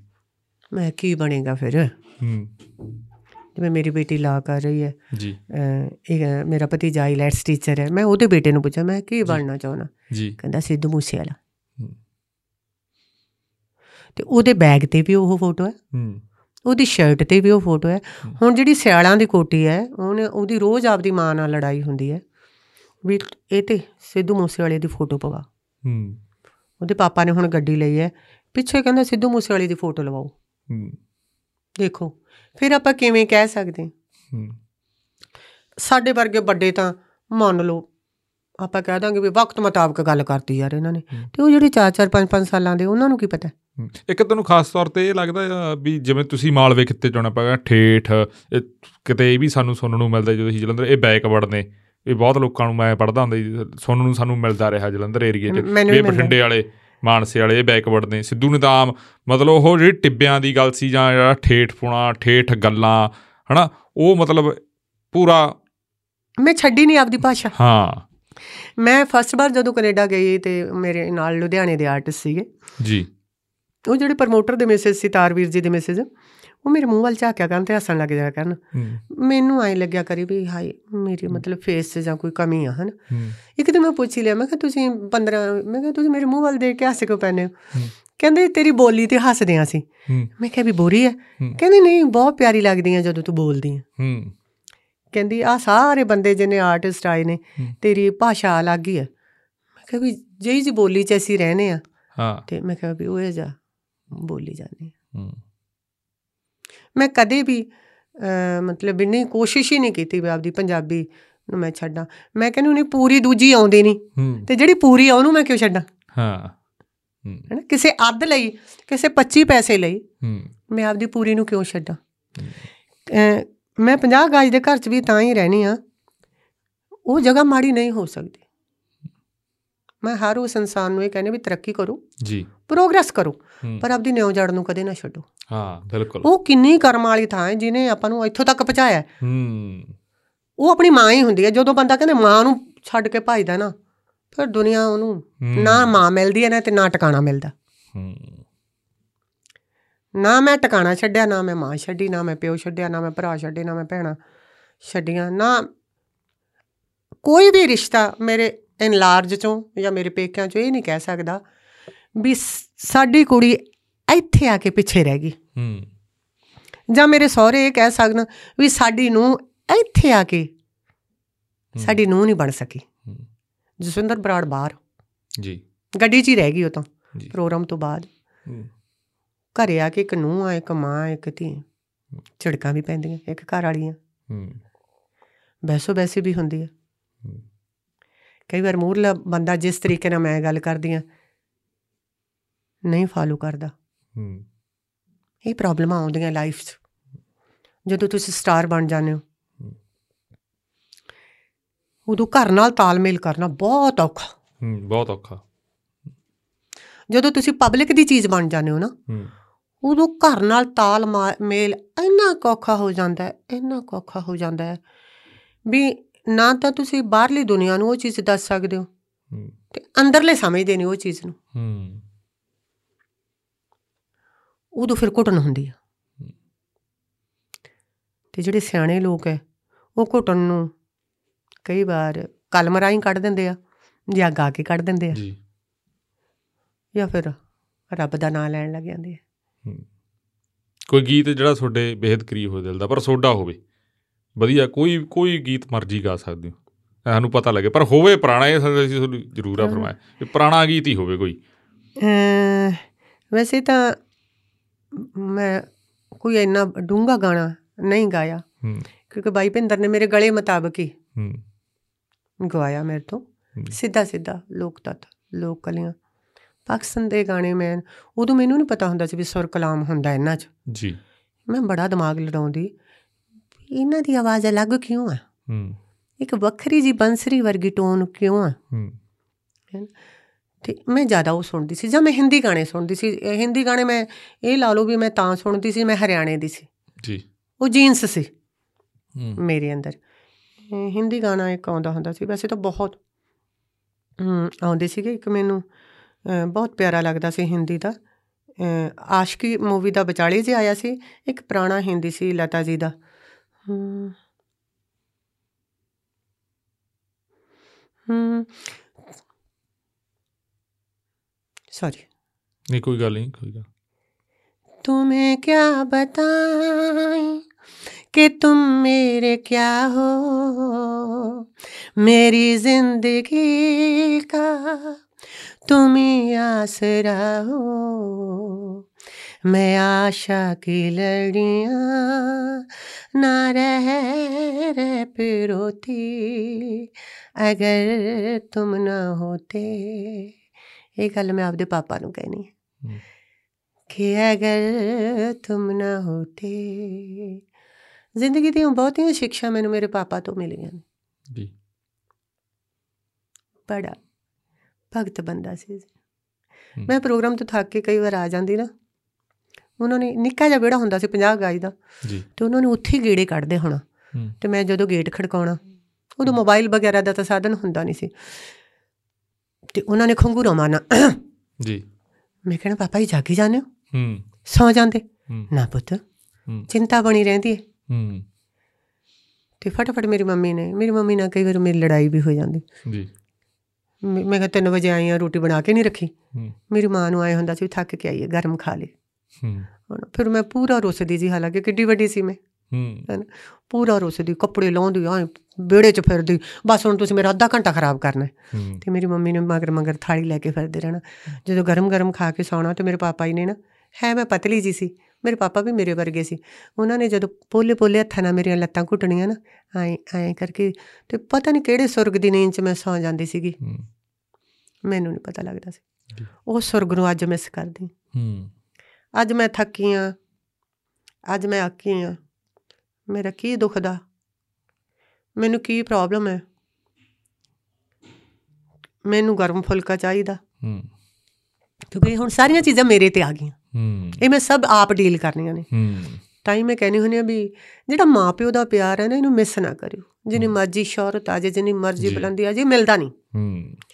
ਨਾ ਮਾਂ ਵਰਗਾ ਨਿੱਘ ਮਿਲੇ ਹੂੰ। ਨਾ ਪਿਓ ਵਰਗਾ ਨਿੱਘ ਮਿਲੇ। ਪਾਪਾ ਦੁਨੀਆ ਤੇ ਗਿਆ ਨੂੰ 17 18 ਸਾਲ ਹੋ ਗਏ। ਹੂੰ। ਜਸਵਿੰਦਰ ਬਰਾੜ ਹਰ ਕੋਈ ਬੁਲਾਉਂਦਾ। ਹੂੰ। ਪਰ ਗੁੱਡ ਪੁੱਤ ਨਹੀਂ ਕਹਿੰਦਾ ਕੋਈ। ਹੂੰ। ਵੈਸੇ ਵੀ ਧੀ ਦਾ ਤੇ ਪਿਓ ਦਾ ਰਿਸ਼ਤਾ ਹੀ ਇੱਕ ਬੜਾ ਅਜੀਬ ਰਿਸ਼ਤਾ ਹੈ। ਹੂੰ। ਤੇ ਹੁਣ ਮੈਂ ਜਦੋਂ ਪਿੱਛੇ ਜੇ ਮੇਰੀ ਮੰਮਾ ਦੀ ਕੱਖ ਖਰਾਬ ਹੋ ਗਈ ਜੀ। ਮੈਂ ਜੋ ਪ੍ਰੋਗਰਾਮਾਂ 'ਚ ਬਿਜ਼ੀ ਨੇ ਬੜੀ ਗੌਰ ਨਾਲ ਝਾਕਿਆ ਮੇਰੇ ਕੋਲੇ ਆਏ ਹੋਏ ਸੀਗੇ। ਹੂੰ। ਤੇ ਉਦੋਂ ਮੈਨੂੰ ਅੰਦਰੋਂ ਤਕਲੀਫ ਹੋਈ ਵੀ ਹਾਏ ਮੇਰੀ ਮਾਂ ਕਿੰਨੀ ਸੋਹਣੀ ਸੀ। ਤੇ ਇਹਦੀ ਤਾਂ ਅੱਖ ਖਰਾਬ ਹੋ ਗਈ ਮੇਰੀ ਮਾਂ 'ਚ ਤਾਂ ਵੱਜ ਪੈ ਜੂ। ਹੂੰ। ਮੈਂ ਨਾਲ ਦੀ ਨਾਲ ਆਪਦੇ ਹਸਬੰਡ ਨੂੰ ਦੂਜੇ ਦਿਨ ਕਿਹਾ ਮੈਂ ਕਿਹਾ ਆਦੇਸ਼ ਹਸਪੀਟਲ 'ਚ ਕਹਿੰਦੇ ਵੀ ਡਾਕਟਰ ਬਹੁਤ ਸਿਆਣਾ ਹੈ। ਹੂੰ। ਤੁਸੀਂ ਉੱਥੇ ਲੈ ਕੇ ਜਾਓ। ਜੀ। ਲੈ ਕੇ ਗਏ ਉਹ ਕਹਿੰਦੇ ਜੀ ਵੀ ਨਹੀਂ ਪੂਤਲੀ ਪਊਗੀ ਮਤਲਬ ਮੇਜਰ ਸਰਜਰੀ ਹੁੰਦੀ ਹੈ ਜੀ ਜੀ। ਮੇਰੀ ਮੰਮੀ ਡਰ ਗਈ। ਮੈਂ ਕਿਹਾ ਨਹੀਂ ਤੂੰ ਦੁਨੀਆ ਤੋਂ ਜਾਵੇਂ ਤਾਂ ਇੰਨੀ ਸੋਹਣੀ ਜਾਵੇਂ। ਹੂੰ। ਤੇਰੇ 'ਚ ਕੋਈ ਵੱਜ ਨਾ ਪਵੇ। ਜੀ। ਆਪਾਂ ਕਮਾਉਂਦੇ ਕਾਦੇ ਲਈ ਹੂੰ ਹੂੰ। ਇਸ ਗੱਲੋਂ ਮੇਰੇ ਬ੍ਰਦਰ ਵੀ ਬੜੇ ਲਾਇਕ ਨੇ। ਫਿਰ ਅਸੀਂ ਕਰਮ ਵਾਲੇ ਆ ਵੀ ਸਾਡੀਆਂ ਭਾਬੀਆਂ ਬੜੀਆਂ ਚੰਗੀਆਂ ਆਈਆਂ। ਹੂੰ। ਜੇ ਸਾਡੇ ਘਰੇ ਚਟਨੀ ਹੈ ਤਾਂ ਉਹਨਾਂ ਨੇ ਚਟਨੀ ਖਾ ਲਈ। ਅੱਜ ਤੱਕ ਦੋਨਾਂ ਭਾਬੀਆਂ ਨੇ ਸਾਡੀਆਂ ਨੇ ਮਾਰਕੀਟ 'ਚ ਜਾ ਕੇ ਕੱਪੜਾ ਨਹੀਂ ਖਰੀਦਿਆ। ਮੈਂ ਸਹੁੰ ਦੇ ਕੇ ਧਿਆਨ ਹੂੰ। ਮੈਨੂੰ ਗੁਰਦੁਆਰੇ ਚੜਾ ਲਓ ਜੀ ਦੋਨਾਂ ਨੇ ਜਾ ਕੇ ਬਾਜ਼ਾਰ 'ਚ ਜਾ ਕੇ ਕੱਪੜਾ ਨਹੀਂ ਖਰੀਦਿਆ ਆਪਦੀ ਪਸੰਦ ਦਾ। ਹੂੰ। ਇੰਨੀਆਂ ਲਾਇਕ। ਹੂੰ। ਦੇਖ ਲਓ ਇਹ ਫਿਰ ਇਹ ਸਾਡੀ ਨੇਕੀ ਦੀ ਜੇ ਮੈਂ ਸੋਚਾਂ ਵੀ ਮੈਨੂੰ ਸਾਨੂੰ ਫਲ ਨਹੀਂ ਮਿਲਿਆ ਤੇ ਸਾਨੂੰ ਫਲ ਹੀ ਮਿਲਿਆ ਹੂੰ। ਜਾਂ ਮੇਰੇ ਮੰਮਾ ਲਿਆਉਣਗੇ ਜਾਂ ਸਾਨੂੰ ਦੋਨੋਂ ਭੈਣਾਂ ਨੂੰ ਵੀ ਜਦੋਂ ਤੁਸੀਂ ਕਿਤੇ ਗਏ ਲਿਆ ਦਿਓ ਕੋਈ ਨਹੀਂ ਤੁਸੀਂ ਸੋਹਣਾ ਹੀ ਲਿਆਉਂਗੇ। ਹੂੰ। ਤੇ ਅੱਜ ਤੱਕ ਦੋਨੇ ਬ੍ਰਦਰ ਜੇ ਮੈਂ ਝਿੜਕ ਕੇ ਪੈ ਜਾਂ ਵੀ ਤੁਹਾਨੂੰ ਬੜਾ ਪਤਾ। ਪਿੱਛੇ ਜੇ ਉਹਨਾਂ ਨੇ ਜ਼ਮੀਨ ਖਰੀਦੀ 15 16 ਕਿੱਲੇ। ਤੇ ਮੈਨੂੰ ਲੱਗਦਾ ਉਹਨਾਂ ਨੇ ਜਾ ਕੇ ਆਈ ਨਹੀਂ ਪੁੱਛਿਆ ਵੀ ਕਿੰਨੇ ਦੀ ਕਿੱਲੇ ਕਿੱਲਾ ਲਈ। ਕਿਤੇ ਬਸ ਟੱਕ ਜਾ ਕੇ ਦੇਖਿਆ ਵੀ ਹਾਂਜੀ। ਹੂੰ। ਵਧੀਆ। ਬਾੜ ਕਰਾਈ ਜੋ ਮਤਲਬ ਹੋਇਆ ਇੰਤਕਾਲ ਵਗੈਰਾ ਕਰਾਇਆ। ਦੋਨਾਂ ਭਰਾਵਾਂ ਨੇ ਸਾਨੂੰ ਆ ਕੇ ਆਈ ਨਹੀਂ ਪੁੱਛਿਆ ਦੋਨਾਂ ਮੀਆਂ ਬੀਬੀ ਨੂੰ। ਹੂੰ। ਵੀ ਕਿੰਨੇ ਪੈਸੇ ਲੱਗ ਗਏ ਤੇ ਕਿੰਨੇ ਬਚ ਗਏ। ਫਿਰ ਹੁਣ ਮੈਂ ਸੋਚਦੀ ਹਾਂ ਵੀ ਉਹ ਤਪੱਸਿਆ ਦਾ ਫਾਲਾ ਮੈਨੂੰ ਮਿਲਦਾ ਰਿਹਾ। ਹੂੰ। ਕਦੇ ਕੋਈ ਪ੍ਰੋਗਰਾਮ ਤੇ ਕੋਈ ਵਾਕਿਆ ਹੋਇਆ ਤੁਹਾਡੇ ਨਾਲ? ਕੋਈ ਵੀ? ਕਈ ਵਾਰੀ ਕੋਈ ਘਟਨਾ ਇੱਥੇ ਸੀ ਇਹ ਇਹ ਸਾਡਾ ਸਵਾਲ ਹੁੰਦਾ ਹੈਗਾ ਵੈਸੇ ਨਾਰਮਲੀ ਹੁੰਦਾ। ਵਾਕਿਆ ਮਤਲਬ ਕਿਸ ਕ- ਕ- ਕਲਾਕਾਰ ਨਾਲ ਹੁੰਦਾ ਉਹ ਕ- ਮਤਲਬ ਕਿਵੇਂ ਆਪਾਂ ਐਗਜ਼ਾਮਪਲ ਦੇ ਕੇ ਦੱਸੀਏ? ਉਹ ਗੁਲਾਬ ਵਾਲੀ ਦੱਸ ਦੇਗੇ? ਉਹ ਗੁਲਾਬ ਸਿੱਧੂ ਕਹਿੰਦਾ ਵੀ ਵੀ ਸਾਨੂੰ ਉਹ ਬੰਦਾ ਨਾ ਲਿਫਾਫੇ ਫੜਾਈ ਗਿਆ। ਅਸੀਂ ਹੋਰ ਜ਼ੋਰ ਨਾਲ ਵੀ ਉਹ ਦੇ ਜਾ ਕਰੇ ਸੀ ਕਿਹਾ ਯਾਰ 500 ਰੁਪਿਆ ਤਾਂ ਹੋਊਗੀ ਵਿੱਚ ਹੋਰ ਜ਼ੋਰ ਨਾਲ ਗਾਦਾ ਕਰੀਏ ਹੋਰ। ਕਹਿੰਦਾ ਜੋ 'ਚ ਜਾਂਦਿਆਂ ਨੇ ਲਿਫਾਫੇ ਖੋਲੇ ਕਹਿੰਦਾ ਇੱਕ 'ਚ ਹੀ ਨਿਕਲਿਆ 500 ਦਾ ਨੋਟ ਕਹਿੰਦਾ ਬਾਕੀ ਗੱਲ ਮਤਲਬ ਕੋਈ ਉਦਾਂ ਦੀ ਮਜ਼ਾਕ ਵਾਲੀ ਗੱਲ ਜਾਂ ਕੋਈ ਉਹੋ ਜੀ ਕੋਈ ਕਈ ਵਾਰੀ? ਜਾਂ ਜਿਵੇਂ ਹਰਮਨਜੀਤ ਬਾਈ ਨਹੀਂ ਕਹਿੰਦਾ ਨਕਲੀ ਨੋਟ ਤਾਂ ਕਾਫੀ ਵਾਰੀ ਸਿੱਟੇ ਗਏ ਨੇ। ਅੱਛਾ ਸੋ ਉਹੀ ਅੱਛਾ। ਹਾਂ ਤੇ ਉਹ ਸਾਨੂੰ ਪਤਾ ਲੱਗ ਜਾਂਦਾ। ਅੱਛਾ ਹੁਣ ਹੁਣ ਤਜਰਬਾ ਹੋ ਗਿਆ। ਤਜਰਬਾ ਹੋ ਗਿਆ ਜਦੋਂ ਉੱਤੋਂ ਸਿੱਟਦੇ ਆ ਨਾ ਉਹ ਇੰਡੀਆ ਦੀ ਕਰੰਸੀ। ਅੱਛਾ ਨਾ ਵੀ ਜਦੋਂ ਉਹ ਸਿੱਟਦੇ ਆ ਤੇ। ਆਪਾਂ ਨੂੰ ਪਤਾ ਲੱਗ ਜਾਂਦਾ। ਹੂੰ। ਕਿਉਂਕਿ ਇਹ ਸਿੱਟਣੇ ਬਹੁਤ ਔਖੇ ਨੇ। ਜਦੋਂ ਐਡੀ ਗੁੱਟੀ ਐ ਚੱਲਦੀ ਹੈ ਨਾ ਸਿਰ ਉੱਪਰ ਦੀ ਤੇ ਐਨੀ ਕੁ ਅੱਖ ਤੇਜ਼ ਹੋ ਗਈ ਵੀ ਥੱਲੋਂ ਡਿੱਗਦੇ ਨੋਟ ਵੱਲ ਦੇਖ ਕੇ ਪਤਾ ਕਰ ਲਈਦਾ। ਅੱਛਾ ਜੀ। ਵੀ ਇਹ ਅਸਲੀ ਹੈ ਕਿ ਨਕਲੀ ਹੈ। ਉਦੋਂ ਅਗਲੇ ਦਾ ਮਨ ਵੀ ਰੱਖ ਦੇਈਦਾ ਵੀ ਧੰਨਵਾਦ ਥੈਂਕ ਯੂ ਉਹ ਜਿਵੇਂ ਬਾਈ ਹਰਜੀਤ ਹਰਮਨ ਸਾਨੂੰ ਦੱਸ ਕੇ ਗਏ ਉਹ ਕਹਿੰਦੇ ਵੀ ਇੱਕ ਬੰਦੇ ਨੇ ਸਾਨੂੰ ਦੇਤਾ ਵੀ 50000 ਦਾ ਨੋਟ ਉਹ ਕਿਸੇ ਬਾਹਰਲੀ ਕਰੰਸੀ ਸੀ। ਅਸੀਂ ਕਿਹਾ ਹਿਸਾਬ ਜਾ ਲਾਉਂਦੇ ਗਏ ਰਾਹ 'ਚ ਜਾਂਦੇ। ਖੁਸ਼ੀ ਹੁੰਦੀ ਹੈ, ਸਹੀ ਲੱਖ ਗੱਲ ਹੈ। ਰੁਪਈਆ ਤਾਂ ਹੋਊਗਾ ਹੀ। ਵੀ ਆਪਣੇ ਉੱਤੋਂ ਤਾਂ ਇੰਨੇ ਹਿੱਟਦੇ ਉਹ ਕਹਿੰਦੇ ਜਦੋਂ ਕਰਾਇਆ ਪਤਾ ਉੱਥੇ। ਉਹ ਉਹਨਾਂ ਦੇ ਮਣੀ ਜੁਨੀਅਰ ਵਾਲਿਆਂ ਦੇ ਉਹ ਜਾ ਕੇ ਟ੍ਰਾਂਸਫਰ ਕਹਿੰਦੇ ਤਾਂ ਕਰੰਸੀ ਬੰਦ ਹੋਈ ਨੂੰ ਪਤਾ ਨਹੀਂ ਕਿੰਨੇ ਸਾਲ ਹੋ ਗਏ। ਨਹੀਂ ਤੁਸੀਂ ਦੇਖੋ ਵੀ ਉਹਦੇ ਚ ਕਲਾਕਾਰ ਦਾ ਕੁਝ ਨਹੀਂ ਗਿਆ। ਹਾਂਜੀ ਹਾਂਜੀ। ਹੈ ਨਾ? ਉਹਦੇ ਚ ਕਲਾਕਾਰ ਦਾ ਕੁਝ ਨਹੀਂ ਗਿਆ। ਦੇਣ ਵਾਲੇ ਦਾ ਦੇਣਾ ਮਾਨ ਗਿਆ। ਹਾਂਜੀ ਚਲੋ ਉਹ ਤਾਂ ਦੀਨ ਮੰਨ ਗਿਆ। ਉਹਨੂੰ ਝੂਠੀ ਖੁਸ਼ੀ ਦਿੱਤੀ। ਹਾਂਜੀ ਹਾਂ। ਹੂੰ। ਇਹਦੇ ਚ ਉਹ ਉਹ ਗੁਨਾਹਗਾਰ ਬਣ ਗਿਆ ਦੇਣ ਵਾਲਾ। ਹੂੰ। ਹਾਲਾਂਕਿ ਉਹਨੇ ਇੱਕ ਘੰਟਾ ਕਲਾਕਾਰ ਨੂੰ ਉੱਲੂ ਬਣਾਇਆ ਹੁੰਦਾ ਨਾ। ਹੂੰ। ਵੀ ਮੈਂ ਆ ਵੇਖੋ ਪੈਸੇ ਸਿੱਟ ਰਿਹਾ। ਪਰ ਮੈਂ ਉਦੋਂ ਇੰਨਾ ਹੀ ਉਹਦਾ ਥੈਂਕ ਯੂ ਵੀ ਜਿਹੜੀ ਘੰਟਾ 2 ਘੰਟੇ ਕਲਾਕਾਰ ਨੂੰ ਖੁਸ਼ੀ ਆਈ ਭਾਵੇਂ ਨਕਲੀ ਨੋਟਾਂ ਕਰਕੇ ਆਈ। ਹੂੰ। ਆਈ ਤਾਂ ਸਹੀ ਬਸ ਉਹ ਖੁਸ਼ੀ ਲਈ ਥੈਂਕ ਯੂ ਹਾਂ। ਨਾ ਪਰ ਇਹੋ ਜਿਹੇ ਲੋਕਾਂ ਨੂੰ ਅਸੀਂ ਕਹਿਣਾ ਚਾਹਾਂਗੇ ਵੀ ਜੇ ਕੋਈ ਤੁਹਾਡੇ ਘਰੇ ਆਇਆ ਅਸੀਂ ਤਾਂ ਪ੍ਰਾਹੁਣੇ ਹੁੰਨੇ ਆ ਉਹਨਾਂ ਦੇ ਹੈ ਮਤਲਬ ਗੈਸਟ ਹੁੰਨੇ ਆ। ਤੇ ਤੁਸੀਂ ਸਾਡਾ ਸਤਿਕਾਰ ਕਰੋ। ਅਕਲ ਸਾਰਿਆਂ ਨੂੰ ਹੁੰਦੀ ਹੈ। ਕਈ ਵਾਰ ਆਪਾਂ ਕਿਸੇ ਦੀ ਇੱਜ਼ਤ ਰੱਖਣ ਲਈ ਵੀ ਨਹੀਂ ਬੋਲਦੇ। ਚਲੋ ਕਲਾਕਾਰ ਇੱਕ ਮਤਲਬ ਤੁਹਾਡਾ ਹੀ ਬਣਾਇਆ ਹੁੰਦਾ। ਜੇ ਤੁਸੀਂ ਦੁੱਖ ਦੇਵੋਗੇ ਤਾਂ ਤੁਹਾਨੂੰ ਹੀ ਦੁੱਖ ਹੋਣਾ। ਤੇ ਪ੍ਰੋਗਰਾਮਾਂ ਦੇ ਤੁਹਾਡੇ ਨਾਲ ਹੋਏ ਹੋਇਆ? ਵੀ ਅੱਧਾ ਘੰਟਾ ਹੋਰ ਗਾਉਣਾ ਪਈ ਘੰਟਾ ਹੋਰ ਬਹੁਤ ਵਾਰੀ ਹੋਇਆ ਬਹੁਤ- ਬਹੁਤ ਵਾਰੀ ਹੋਇਆ। ਮੇਰੇ ਨਾਲ ਤਾਂ ਹੁਣ ਵੀ ਵੋਕਰ ਵਾਲੇ ਬੰਦੇ ਨਾਲ ਤਾਂ ਹੁੰਦੇ ਵੀ ਜਿੱਥੇ ਥੋੜਾ। ਜਿਹਾ। ਫਿਰ ਮੈਂ ਉਦੋਂ ਔਖੀ ਨਹੀਂ ਹੁੰਦੀ। ਹੂੰ। ਵੀ ਜੇ ਮੈਂ ਕਹਾਂ ਨਾ ਵੀ ਮੈਨੂੰ ਤਕਲੀਫ ਹੁੰਦੀ ਹੈ ਵੀ ਮੈਨੂੰ ਕਿਉਂ ਕਹਿ ਰਿਹਾ। ਹੂੰ। ਉਦੋਂ ਤੁਸੀਂ ਯਕੀਨ ਮੰਨਿਓ ਵੀ ਮੈਂ ਕਹਿੰਦੀ ਨਹੀਂ ਸ਼ੁਕਰ ਹੈ ਪ੍ਰਮਾਤਮਾ। ਹੂੰ। ਸ਼ੁਕਰ ਹੈ ਮਹਾਰਾਜ। ਜੀ। ਵੀ ਮੈਨੂੰ ਕੋਈ ਹੋਰ ਅੱਧਾ ਘੰਟਾ ਗਾਉਣ ਲਈ ਹੂੰ। ਕਹਿ ਰਿਹਾ। ਆਪਾਂ ਕਰਮ ਵਾਲੇ ਆ ਹੂੰ। ਵੀ ਜੇ ਆਪਾਂ 2 ਘੰਟਿਆਂ ਦੀ ਥਾਂ ਤੇ 4 ਘੰਟੇ ਲਾਉਣੇ ਆ 3 ਜੀ। ਘੰਟੇ ਲਾਉਣੇ ਆ ਐਦੋਂ ਕਰਮ ਵਾਲੇ ਆਪਾਂ ਕੀ ਹੋਵਾਂਗੇ? ਹੂੰ। ਮੈਂ ਤਾਂ ਕਹਿੰਦੀ ਲੋਕ ਮੇਰੇ ਤੋਂ 5 ਘੰਟੇ ਸੌਣ। ਹੂੰ। ਮੈਂ ਥੱਕਦੀ ਨਹੀਂ ਹੂੰ। ਥੱਕਦਾ ਬੰਦਾ ਉਦੋਂ ਹੈ ਜਦੋਂ ਮੂਹਰੋਂ ਤਾੜੀ ਨਹੀਂ ਵੱਜਦੀ ਲੋਕ ਪਿਆਰ ਨਹੀਂ ਕਰਦੇ। ਫਿਰ ਤਾਂ ਸਾਨੂੰ ਅੱਧਾ ਘੰਟਾ ਵੀ ਲਾਉਣਾ ਔਖਾ ਹੋ ਜਾਂਦਾ। ਉਦੋਂ ਉਦੋਂ ਦੇਖੀਦੀ ਆ ਘੜੀ ਵੀ ਇਹ ਹੁੰਦਾ ਹੈ ਹਜ਼ਾਰਾਂ ਚੋਂ ਇੱਕ ਪ੍ਰੋਗਰਾਮ ਤੇ। ਹੂੰ। ਉਹ ਕਿਉਂ ਹੁੰਦਾ? ਇਹ ਰੀਜ਼ਨ ਦਾ ਨਹੀਂ।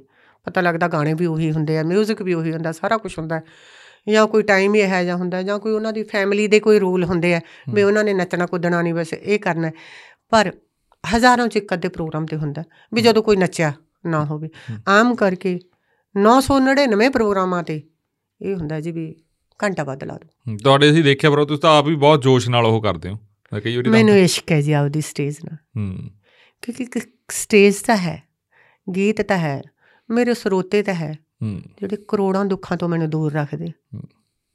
ਜਦੋਂ ਸਟੇਜ ਤੋਂ ਉਤਰ ਜਾਂਦੇ ਆ ਫਿਰ ਉਹੀ ਦੁੱਖ ਉਹੀ ਤਕਲੀਫਾਂ ਪੱਲੇ ਨਾ ਬੰਨ ਜਾਂਦੀਆਂ। ਕਹਿੰਦੇ ਕੁਝ ਐਸੀਆਂ ਤਕਲੀਫਾਂ ਹੁੰਦੀਆਂ। ਉਹ ਕਹਿੰਦੇ ਸੱਪ ਦੇ ਮੂੰਹ 'ਚ ਕੋੜ ਘਿਰਲੀ ਹੁੰਦੀ ਸੁਣੀ ਤੁਸੀਂ ਕਹਾਵਤ? ਹਾਂਜੀ। ਕੁਝ ਕੈਸੀਆਂ ਤਕਲੀਫਾਂ ਹੁੰਦੀਆਂ। ਉਹ ਜਨਾਨੀ ਦੇ ਮੂੰਹ 'ਚ ਸੱਪ ਤੇ ਕੋੜ ਘਿਰਲੇ ਵਾਲੀ ਗੱਲ ਹੁੰਦੀ ਹੈ ਨਾ ਉਹ ਜਗਜ਼ਾਰ ਕਰ ਸਕਦੀ ਹੁੰਦੀ ਹੈ ਤੇ ਨਾ ਉਹ ਅੰਦਰ ਰੱਖ ਸਕਦੀ ਹੁੰਦੀ ਹੈ ਉਹਦੇ 'ਚ ਕਲਾਕਾਰਾਂ ਨੂੰ ਇੱਕ ਜਗ੍ਹਾ ਮਿਲ ਜਾਂਦੀ ਹੈ ਵੀ ਜਾਂ ਉਹ ਗੀਤਾਂ ਰਾਹੀਂ ਜਾਂ ਉਹ ਸਟੇਜ ਰਾਹੀਂ ਹੂੰ। ਕੱਢ ਦਿੰਦੇ ਹੂੰ। ਇਹ ਨਹੀਂ ਵੀ ਤਕਲੀਫ ਕਿਸੇ ਆਮ ਲੇਡੀਜ਼ ਦੇ ਕਈ ਵਾਰ ਵਹਿਮ ਹੁੰਦਾ ਵੀ ਹਾਏ ਜੀ ਅਸੀਂ ਪੈਸੇ ਕਮਾਉਂਦੀਆਂ ਹੁੰਦੀਆਂ ਸਾਡੀ ਜ਼ਿੰਦਗੀ 'ਚ ਦੁੱਖ ਨਾ ਹੁੰਦਾ। ਹੂੰ। ਨਹੀਂ। ਇਹ ਮੈਂ ਉਹ ਸਾਰੀਆਂ ਲੇਡੀਜ਼ ਨੂੰ ਸਾਡੀਆਂ ਭੈਣਾਂ ਨੂੰ ਕਹਿਣਾ ਚਾਹੁੰਦੀ ਆ ਵੀ ਇਹ ਸੋਚ ਕੱਢ ਦੋ। ਹੂੰ। ਵੀ ਤੁਹਾਡੇ ਮਾਪੇ ਗਰੀਬ ਐ ਤੁਹਾਨੂੰ ਦਾਜ ਨਹੀਂ ਦੇ ਸਕੇ ਜਾਂ ਅਸੀਂ ਬਹੁਤ ਵੱਡੀ ਕਮਾਈ ਕਰਦੀਆਂ ਹੁੰਦੀਆਂ ਤਾਂ ਅਸੀਂ ਸੌਖੀਆਂ ਹੁੰਦੀਆਂ। ਨਹੀਂ ਰਾਜੇ ਇਹ ਸੋਚ ਗਲਤ ਹੈ। ਸੁੱਖ ਤਾਂ ਕਿਸਮਤ ਦੇ ਹੁੰਦੇ ਨੇ ਇੱਥੋਂ ਦੇ। ਜਿਹੜੀਆਂ ਔਖੀਆਂ ਨੇ ਜਿਹੜੀਆਂ ਰੋਜ਼ ਦਾ 10 ਲੱਖ ਕਮਾਉਂਦੀਆਂ ਔਖੀਆਂ ਤਾਂ ਉਹ ਵੀ ਨੇ। ਤੇ ਜਿਹੜੀਆਂ ਬਿਲਕੁਲ ਹਾਊਸ ਵਾਈਫ ਨੇ ਜਿਨ੍ਹਾਂ ਦਾ ਘਰ ਵਾਲਾ ਮਹੀਨੇ ਦਾ 500 ਕਮਾਉਂਦਾ ਤੇ ਉਹਦੇ ਚਿਹਰੇ ਤੇ ਇੰਨਾ ਨੂਰ ਹੁੰਦਾ। ਉਹਨੂੰ ਪੁੱਛੀਦਾ ਵੀ ਤੂੰ ਕਿੰਨੇ ਕੁ ਸੌਖੇ ਹੋਗੇ ਮੇਰੇ ਵਰਗਾ ਤਾਂ ਸੌਖਾ ਕੋਈ ਹੈ ਹੀ ਨਹੀਂ। ਇਸੇ ਕਰਕੇ ਜਿਹੜੇ ਸੁੱਖ ਦੁੱਖ ਨੇ ਨਾ ਉਹ ਪੈਸੇ ਨਾਲ ਖਰੀਦੇ ਜਾਂਦੇ ਨੇ ਤਾਂ ਆਪਣੇ ਮਨ ਦਾ ਵਹਿਮ ਹੁੰਦਾ। ਹੂੰ ਜੀ। ਇਹ ਤਾਂ ਤੁਹਾਨੂੰ ਮਿਲਣੇ ਹੀ ਮਿਲਣੇ ਆ। ਉਹ ਦੁਨੀਆ ਵੱਲੋਂ ਮਿਲ ਜਾਣ ਤੁਹਾਨੂੰ ਰਿਸ਼ਤਿਆਂ ਵੱਲੋਂ ਮਿਲ ਜਾਣ ਤੁਹਾਡੀ ਔਲਾਦ ਵੱਲੋਂ ਮਿਲ ਜਾਣ। ਜਿਵੇਂ ਮਰਜ਼ੀ ਮਿਲ ਜਾਣ ਜਿਹੜੇ ਦੁੱਖ ਲਿਖੇ ਆ। ਹਾਂ ਜਿਵੇਂ ਜਿਵੇਂ ਉਮਰ ਵੱਡੀ ਹੁੰਦੀ ਆ ਆਪਾਂ ਪਰਮਾਤਮਾ ਦੇ ਨੇੜੇ ਹੁੰਨੇ ਆ ਉਦੋਂ ਉਹ। ਦੁੱਖਾਂ ਨੂੰ ਕਿੱਥੇ ਜਾ ਕੇ ਹੌਲਾ ਕਰਨਾ ਆਹ ਅਕਲ ਆ ਜਾਂਦੀ। ਜੀ। ਬਸ ਹੋਰ ਕੁਝ ਨਹੀਂ ਸਾਰੀ ਜ਼ਿੰਦਗੀ ਸੇਮ ਰਹਿੰਦੀ ਹੂੰ ਜੀ। ਜਦੋਂ ਮੈਂ ਕਪਾਹ ਨਰਮੇ ਚੁਗਦੀ ਹੁੰਦੀ ਸੀ ਲੋਕਾਂ ਦੇ ਸਵੈਟਰ ਬੁਣਦੇ ਤੇ ਉਦੋਂ ਇੱਕ ਸੁਪਨੇ ਹੁੰਦੇ ਸੀ। ਵੀ ਜਦੋਂ ਕੁਝ ਬਣ ਗਿਆ ਕਰਾਂਗੇ। ਜਦੋਂ ਕੁਝ ਬਣ ਗਈ ਮੈਨੂੰ ਗਜਰੇਲਾ ਬੜਾ ਪਸੰਦ ਹੁੰਦਾ ਸੀ।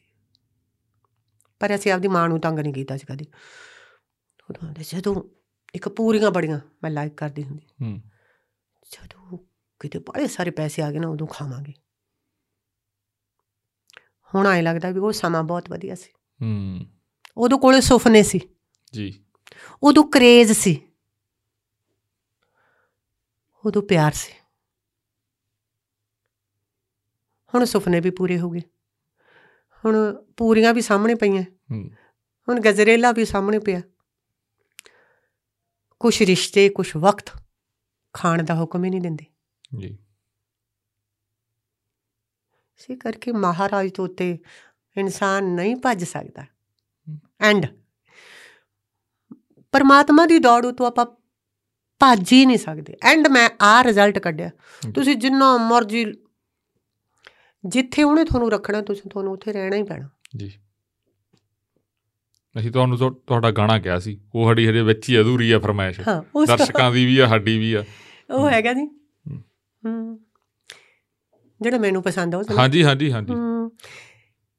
ਦਿਲ ਵਾਲਾ ਦੁਖੜਾ ਨਹੀਂ ਕਿਸੇ ਨੂੰ ਸੁਣਾਈਦਾ। ਦਿਲ ਵਾਲਾ ਦੁਖੜਾ ਨਹੀਂ ਕਿਸੇ ਨੂੰ ਸੁਣਾਈਦਾ। ਆਪਣਿਆਂ ਦੁੱਖਾਂ ਵਿੱਚ ਆਪੇ ਮਰ ਜਾਈਦਾ। ਦਿਲ ਵਾਲਾ ਦੁਖੜਾ ਨਹੀਂ ਕਿਸੇ ਨੂੰ ਸੁਣਾਈਦਾ। ਹਾਏ ਰੱਬਾ, ਨਹੀਂ ਓ ਲੱਗਦਾ ਦਿਲ ਮੇਰਾ।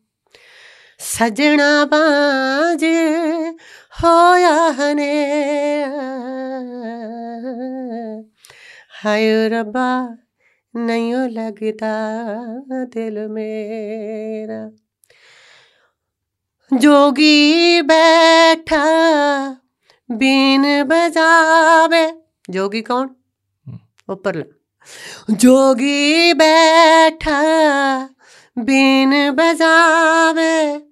ਦਿਲ ਮੇਰੇ ਨੂੰ ਚੈਨ ਨਾ ਆਵੇ। ਹੱਸ ਪਈ ਸਪਣੀ ਸਪਣੀ ਕੌਣ? ਦੁਨੀਆ। ਹੱਸ ਪਈ ਸਪਣੀ ਰੋਇਆ ਸਪੇਰਾ। ਹਾਏ ਰੱਬਾ ਨਹੀਂ ਲੱਗਦਾ ਦਿਲ। ਹੁਣ ਜੀ ਨਹੀਂ ਲੱਗਦਾ ਬਸ। ਹੂੰ। ਜਦੋਂ ਬਾਹਲੇ ਸੱਚ ਪਤਾ ਲੱਗ ਜਾਂਦੇ ਆ ਨਾ। ਹੂੰ। ਮੈਂ ਕਹਿੰਦੀ ਭੁਲੇਖੇ ਰਹਿਣੇ ਚਾਹੀਦੇ ਨਹੀਂ ਮਤਲਬ ਇਹ ਪਹਿਲਾਂ ਜਿਵੇਂ ਹੁਣ ਮੈਂ ਥੋੜੀ ਸਾਰੀ ਸਟੋਰੀ ਸੁਣੀ ਬਹੁਤ ਸਾਰੇ ਲੋਕ ਸਾਡੇ ਦੂਜੇ ਭਰਾ ਜ਼ਿਆਦਾ ਸੁਣਦੇ ਜਿਹੜੇ ਮਤਲਬ ਬਾਹਰਲੇ ਜ਼ਿਆਦਾ ਉਹ। ਇਹ ਸਾਰਿਆਂ ਨੇ ਸੁਣ ਲਈ ਹੋਣੀ ਹੈ। ਮਤਲਬ ਇਹਦਾ ਕਾਰਨ ਕੀ ਵੀ ਇੰਡਸਟਰੀ ਨੂੰ ਲੈ ਕੇ ਵੀ ਕੁਝ ਚੀਜ਼ਾਂ ਇਹੋ ਜੀਆਂ ਹੋਈਆਂ ਜਿੱਥੇ ਤੁਸੀਂ। ਸੱਚ ਸਾਰਾ ਕੁਝ ਜਾਂ ਪਰਿਵਾਰਕ ਰਿਸ਼ਤਿਆਂ 'ਚ ਮਤਲਬ ਕੁਝ ਪੂਰੀ ਦੁਨੀਆ 'ਚ ਕੌਣ ਆ ਗਿਆ? ਹੂੰ। ਦੁਨੀਆ 'ਚ ਸਾਰਾ ਕੁਝ ਹੂੰ। ਬਹੁਤ ਕੁਝ ਮਿਲ ਗਿਆ। ਹੂੰ। ਜਿਹੜੇ ਸੁਪਨੇ ਸੀ ਹਨਾ? ਵੀ ਤਾਂ ਹੀ ਤਾਂ ਮੈਂ ਗੱਲ ਬਾਬੇ ਨਾਨਕ ਤੇ ਛੱਡਤੀ ਹੂੰ। ਵਿਦ ਮਾਤਾ ਤੇ ਛੱਡਤੀ ਵੀ ਬਹੁਤ ਕੁਝ ਹੁੰਦੇ ਹੋਏ ਵੀ ਬਹੁਤ ਕੁਝ ਹੈ ਨਹੀਂ। ਤੇ ਇਹ ਮੈਂ ਲੋਕਾਂ ਨੂੰ ਦੱਸਣਾ ਚਾਹੁੰਦੀ ਆ ਵੀ ਤਕਲੀਫ ਨਾ ਮੰਨੋ ਜੇ ਤੁਹਾਡੇ ਕੋਲ ਕੋਈ ਚੀਜ਼ ਹੈ ਨਹੀਂ ਨਾ ਪਹਿਲਾਂ ਮੇਰੀ ਬੇਟੀ ਆ। ਜੀ। ਜਿਵੇਂ ਕਿਸੇ ਨੂੰ ਦੱਸਦੀ ਆ ਮੇਰਾ ਭਾਂਜਾ ਲੱਭੀ ਜੀ। ਛੋਟਾ ਜਿਹਾ ਸਵਾ ਮਹੀਨੇ ਦਾ ਸੀ ਉਹ ਜੀ। ਮੰਮਾ ਕਹਿੰਦਾ ਮੈਨੂੰ ਜੀ। ਤੇ ਮੈਂ ਉਹਨੂੰ ਬੇਟਾ ਕਹਿੰਦੀ ਜੀ। ਫੋਟੋਆਂ 'ਚ ਆਮ- ਲੋਕਾਂ ਨੂੰ। ਪਰ ਜਿਹੜੀ ਮੈਂ ਜਾਈ ਆ ਉਹ ਇੱਕ ਬੇਟੀ। ਬੇਟੀ। ਉਹਦੇ ਪ੍ਰਤੀ ਵੀ ਇਹਦੇ ਬੱਚਾ ਹੈ ਮੁੰਡਾ ਹੈ ਨਹੀਂ। ਹੂੰ। ਕਿਹੜੀ ਔਰਤ ਨਹੀਂ ਚਾਹੁੰਦੀ ਵੀ ਉਹਦੇ ਨਾਲ ਮੋਢੇ ਨਾਲ ਮੋਢਾ ਲਾ ਕੇ ਖੜਾ ਖੜਾ ਹੋਣ ਵਾਲਾ ਉਹਦਾ ਬੇਟਾ ਹੋਵੇ। ਹੂੰ। ਕੋਈ ਔਰਤ ਚਾਹੁੰਦੀ ਹੈ ਵੀ ਉਹਦੇ ਨਾਂ ਹੋਵੇ। ਕਿਹੜੀ ਔਰਤ ਚਾਹੁੰਦੀ ਹੈ ਵੀ ਉਹਦੀ ਕੁੱਖ 'ਚੋਂ ਬੇਟੀ ਵੀ ਹੋਵੇ ਤੇ ਬੇਟਾ ਹੋਵੇ? ਤਾਂ ਚਾਹੁੰਦੀ ਹੈ ਨਾ। ਹੂੰ। ਜਦੋਂ ਰੱਬ ਹੀ ਨਹੀਂ ਕਰਦਾ ਹੂੰ। ਉਸ ਦੇ ਬਾਵਜੂਦ ਇਨੀ ਪ੍ਰਾਪਰਟੀ ਬਗਾਨਾ ਪੁੱਤ ਆ ਕੇ ਰੱਖੂਗਾ। ਹੂੰ। ਬਗਾਨਾ ਪੁੱਤ ਮਾਲਕ ਬਣੂਗਾ। ਫਿਰ ਮੈਂ ਸਮਝਾਉਂਦੀ ਮਰ ਜਾਂਦੀ ਆ ਵੀ ਜਦੋਂ ਤੁਸੀਂ ਨੂੰ ਲੈ ਕੇ ਆਉਨੇ ਉਹ ਵੀ ਤਾਂ ਬਗਾਨੀ ਹੁੰਦੀ ਹੈ। ਜਦੋਂ ਤੁਸੀਂ ਉਹਨੂੰ ਆਪਦਾ ਬਣਾ ਸਕਦੇ ਹੋ ਹੂੰ।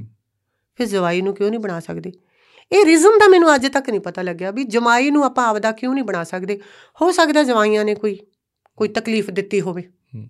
ਜਿਸ ਕਰਕੇ ਦੁਨੀਆ ਦੇ ਅੰਦਰ ਇੱਕ ਇਹ ਪੀੜ ਹੈ ਇਹ ਪੀੜ ਹੈ ਔਰਤਾਂ ਦੀ ਤੇ ਮਰਦਾਂ ਦੀ। ਮੈਂ ਇਹਨੂੰ ਇੱਕ ਤਾਨਾ ਨਹੀਂ ਕਹੂੰਗੀ। ਮੈਂ ਉਹਨਾਂ ਦੀ ਉਹ ਪੀੜ ਮੰਨਦੀ ਆ ਹੂੰ। ਹੋ ਸਕਦਾ ਵੀ ਜਵਾਈ ਪੁੱਤ ਨਾ ਬਣੇ ਹੋਣ ਕਈ ਬਣ ਗਏ ਹੋਣ ਕਈ ਨਾ ਬਣੇ ਹੋਣ। ਹਨਾ? ਵੀ ਉਹਨਾਂ ਕਰਕੇ ਉਹਨਾਂ ਨੂੰ ਐਂ ਲੱਗਦਾ ਵੀ ਜਸਵੰਦਰ ਦੇ ਬੇਟਾ ਹੋਣਾ ਬਹੁਤ ਜ਼ਰੂਰੀ ਸੀ। ਅੱਜ ਤੱਕ ਤਾਂ ਮੈਨੂੰ ਬੇਟੇ ਦੀ ਕਮੀ ਮਹਿਸੂਸ ਨਹੀਂ ਹੋਈ। ਅਗਲੇ ਸਮੇਂ ਦਾ ਪਤਾ ਨਹੀਂ। ਇਸੇ ਕਰਕੇ ਦੁੱਖ ਸੁੱਖ ਜ਼ਿੰਦਗੀ ਦਾ ਹਿੱਸਾ ਹੈ।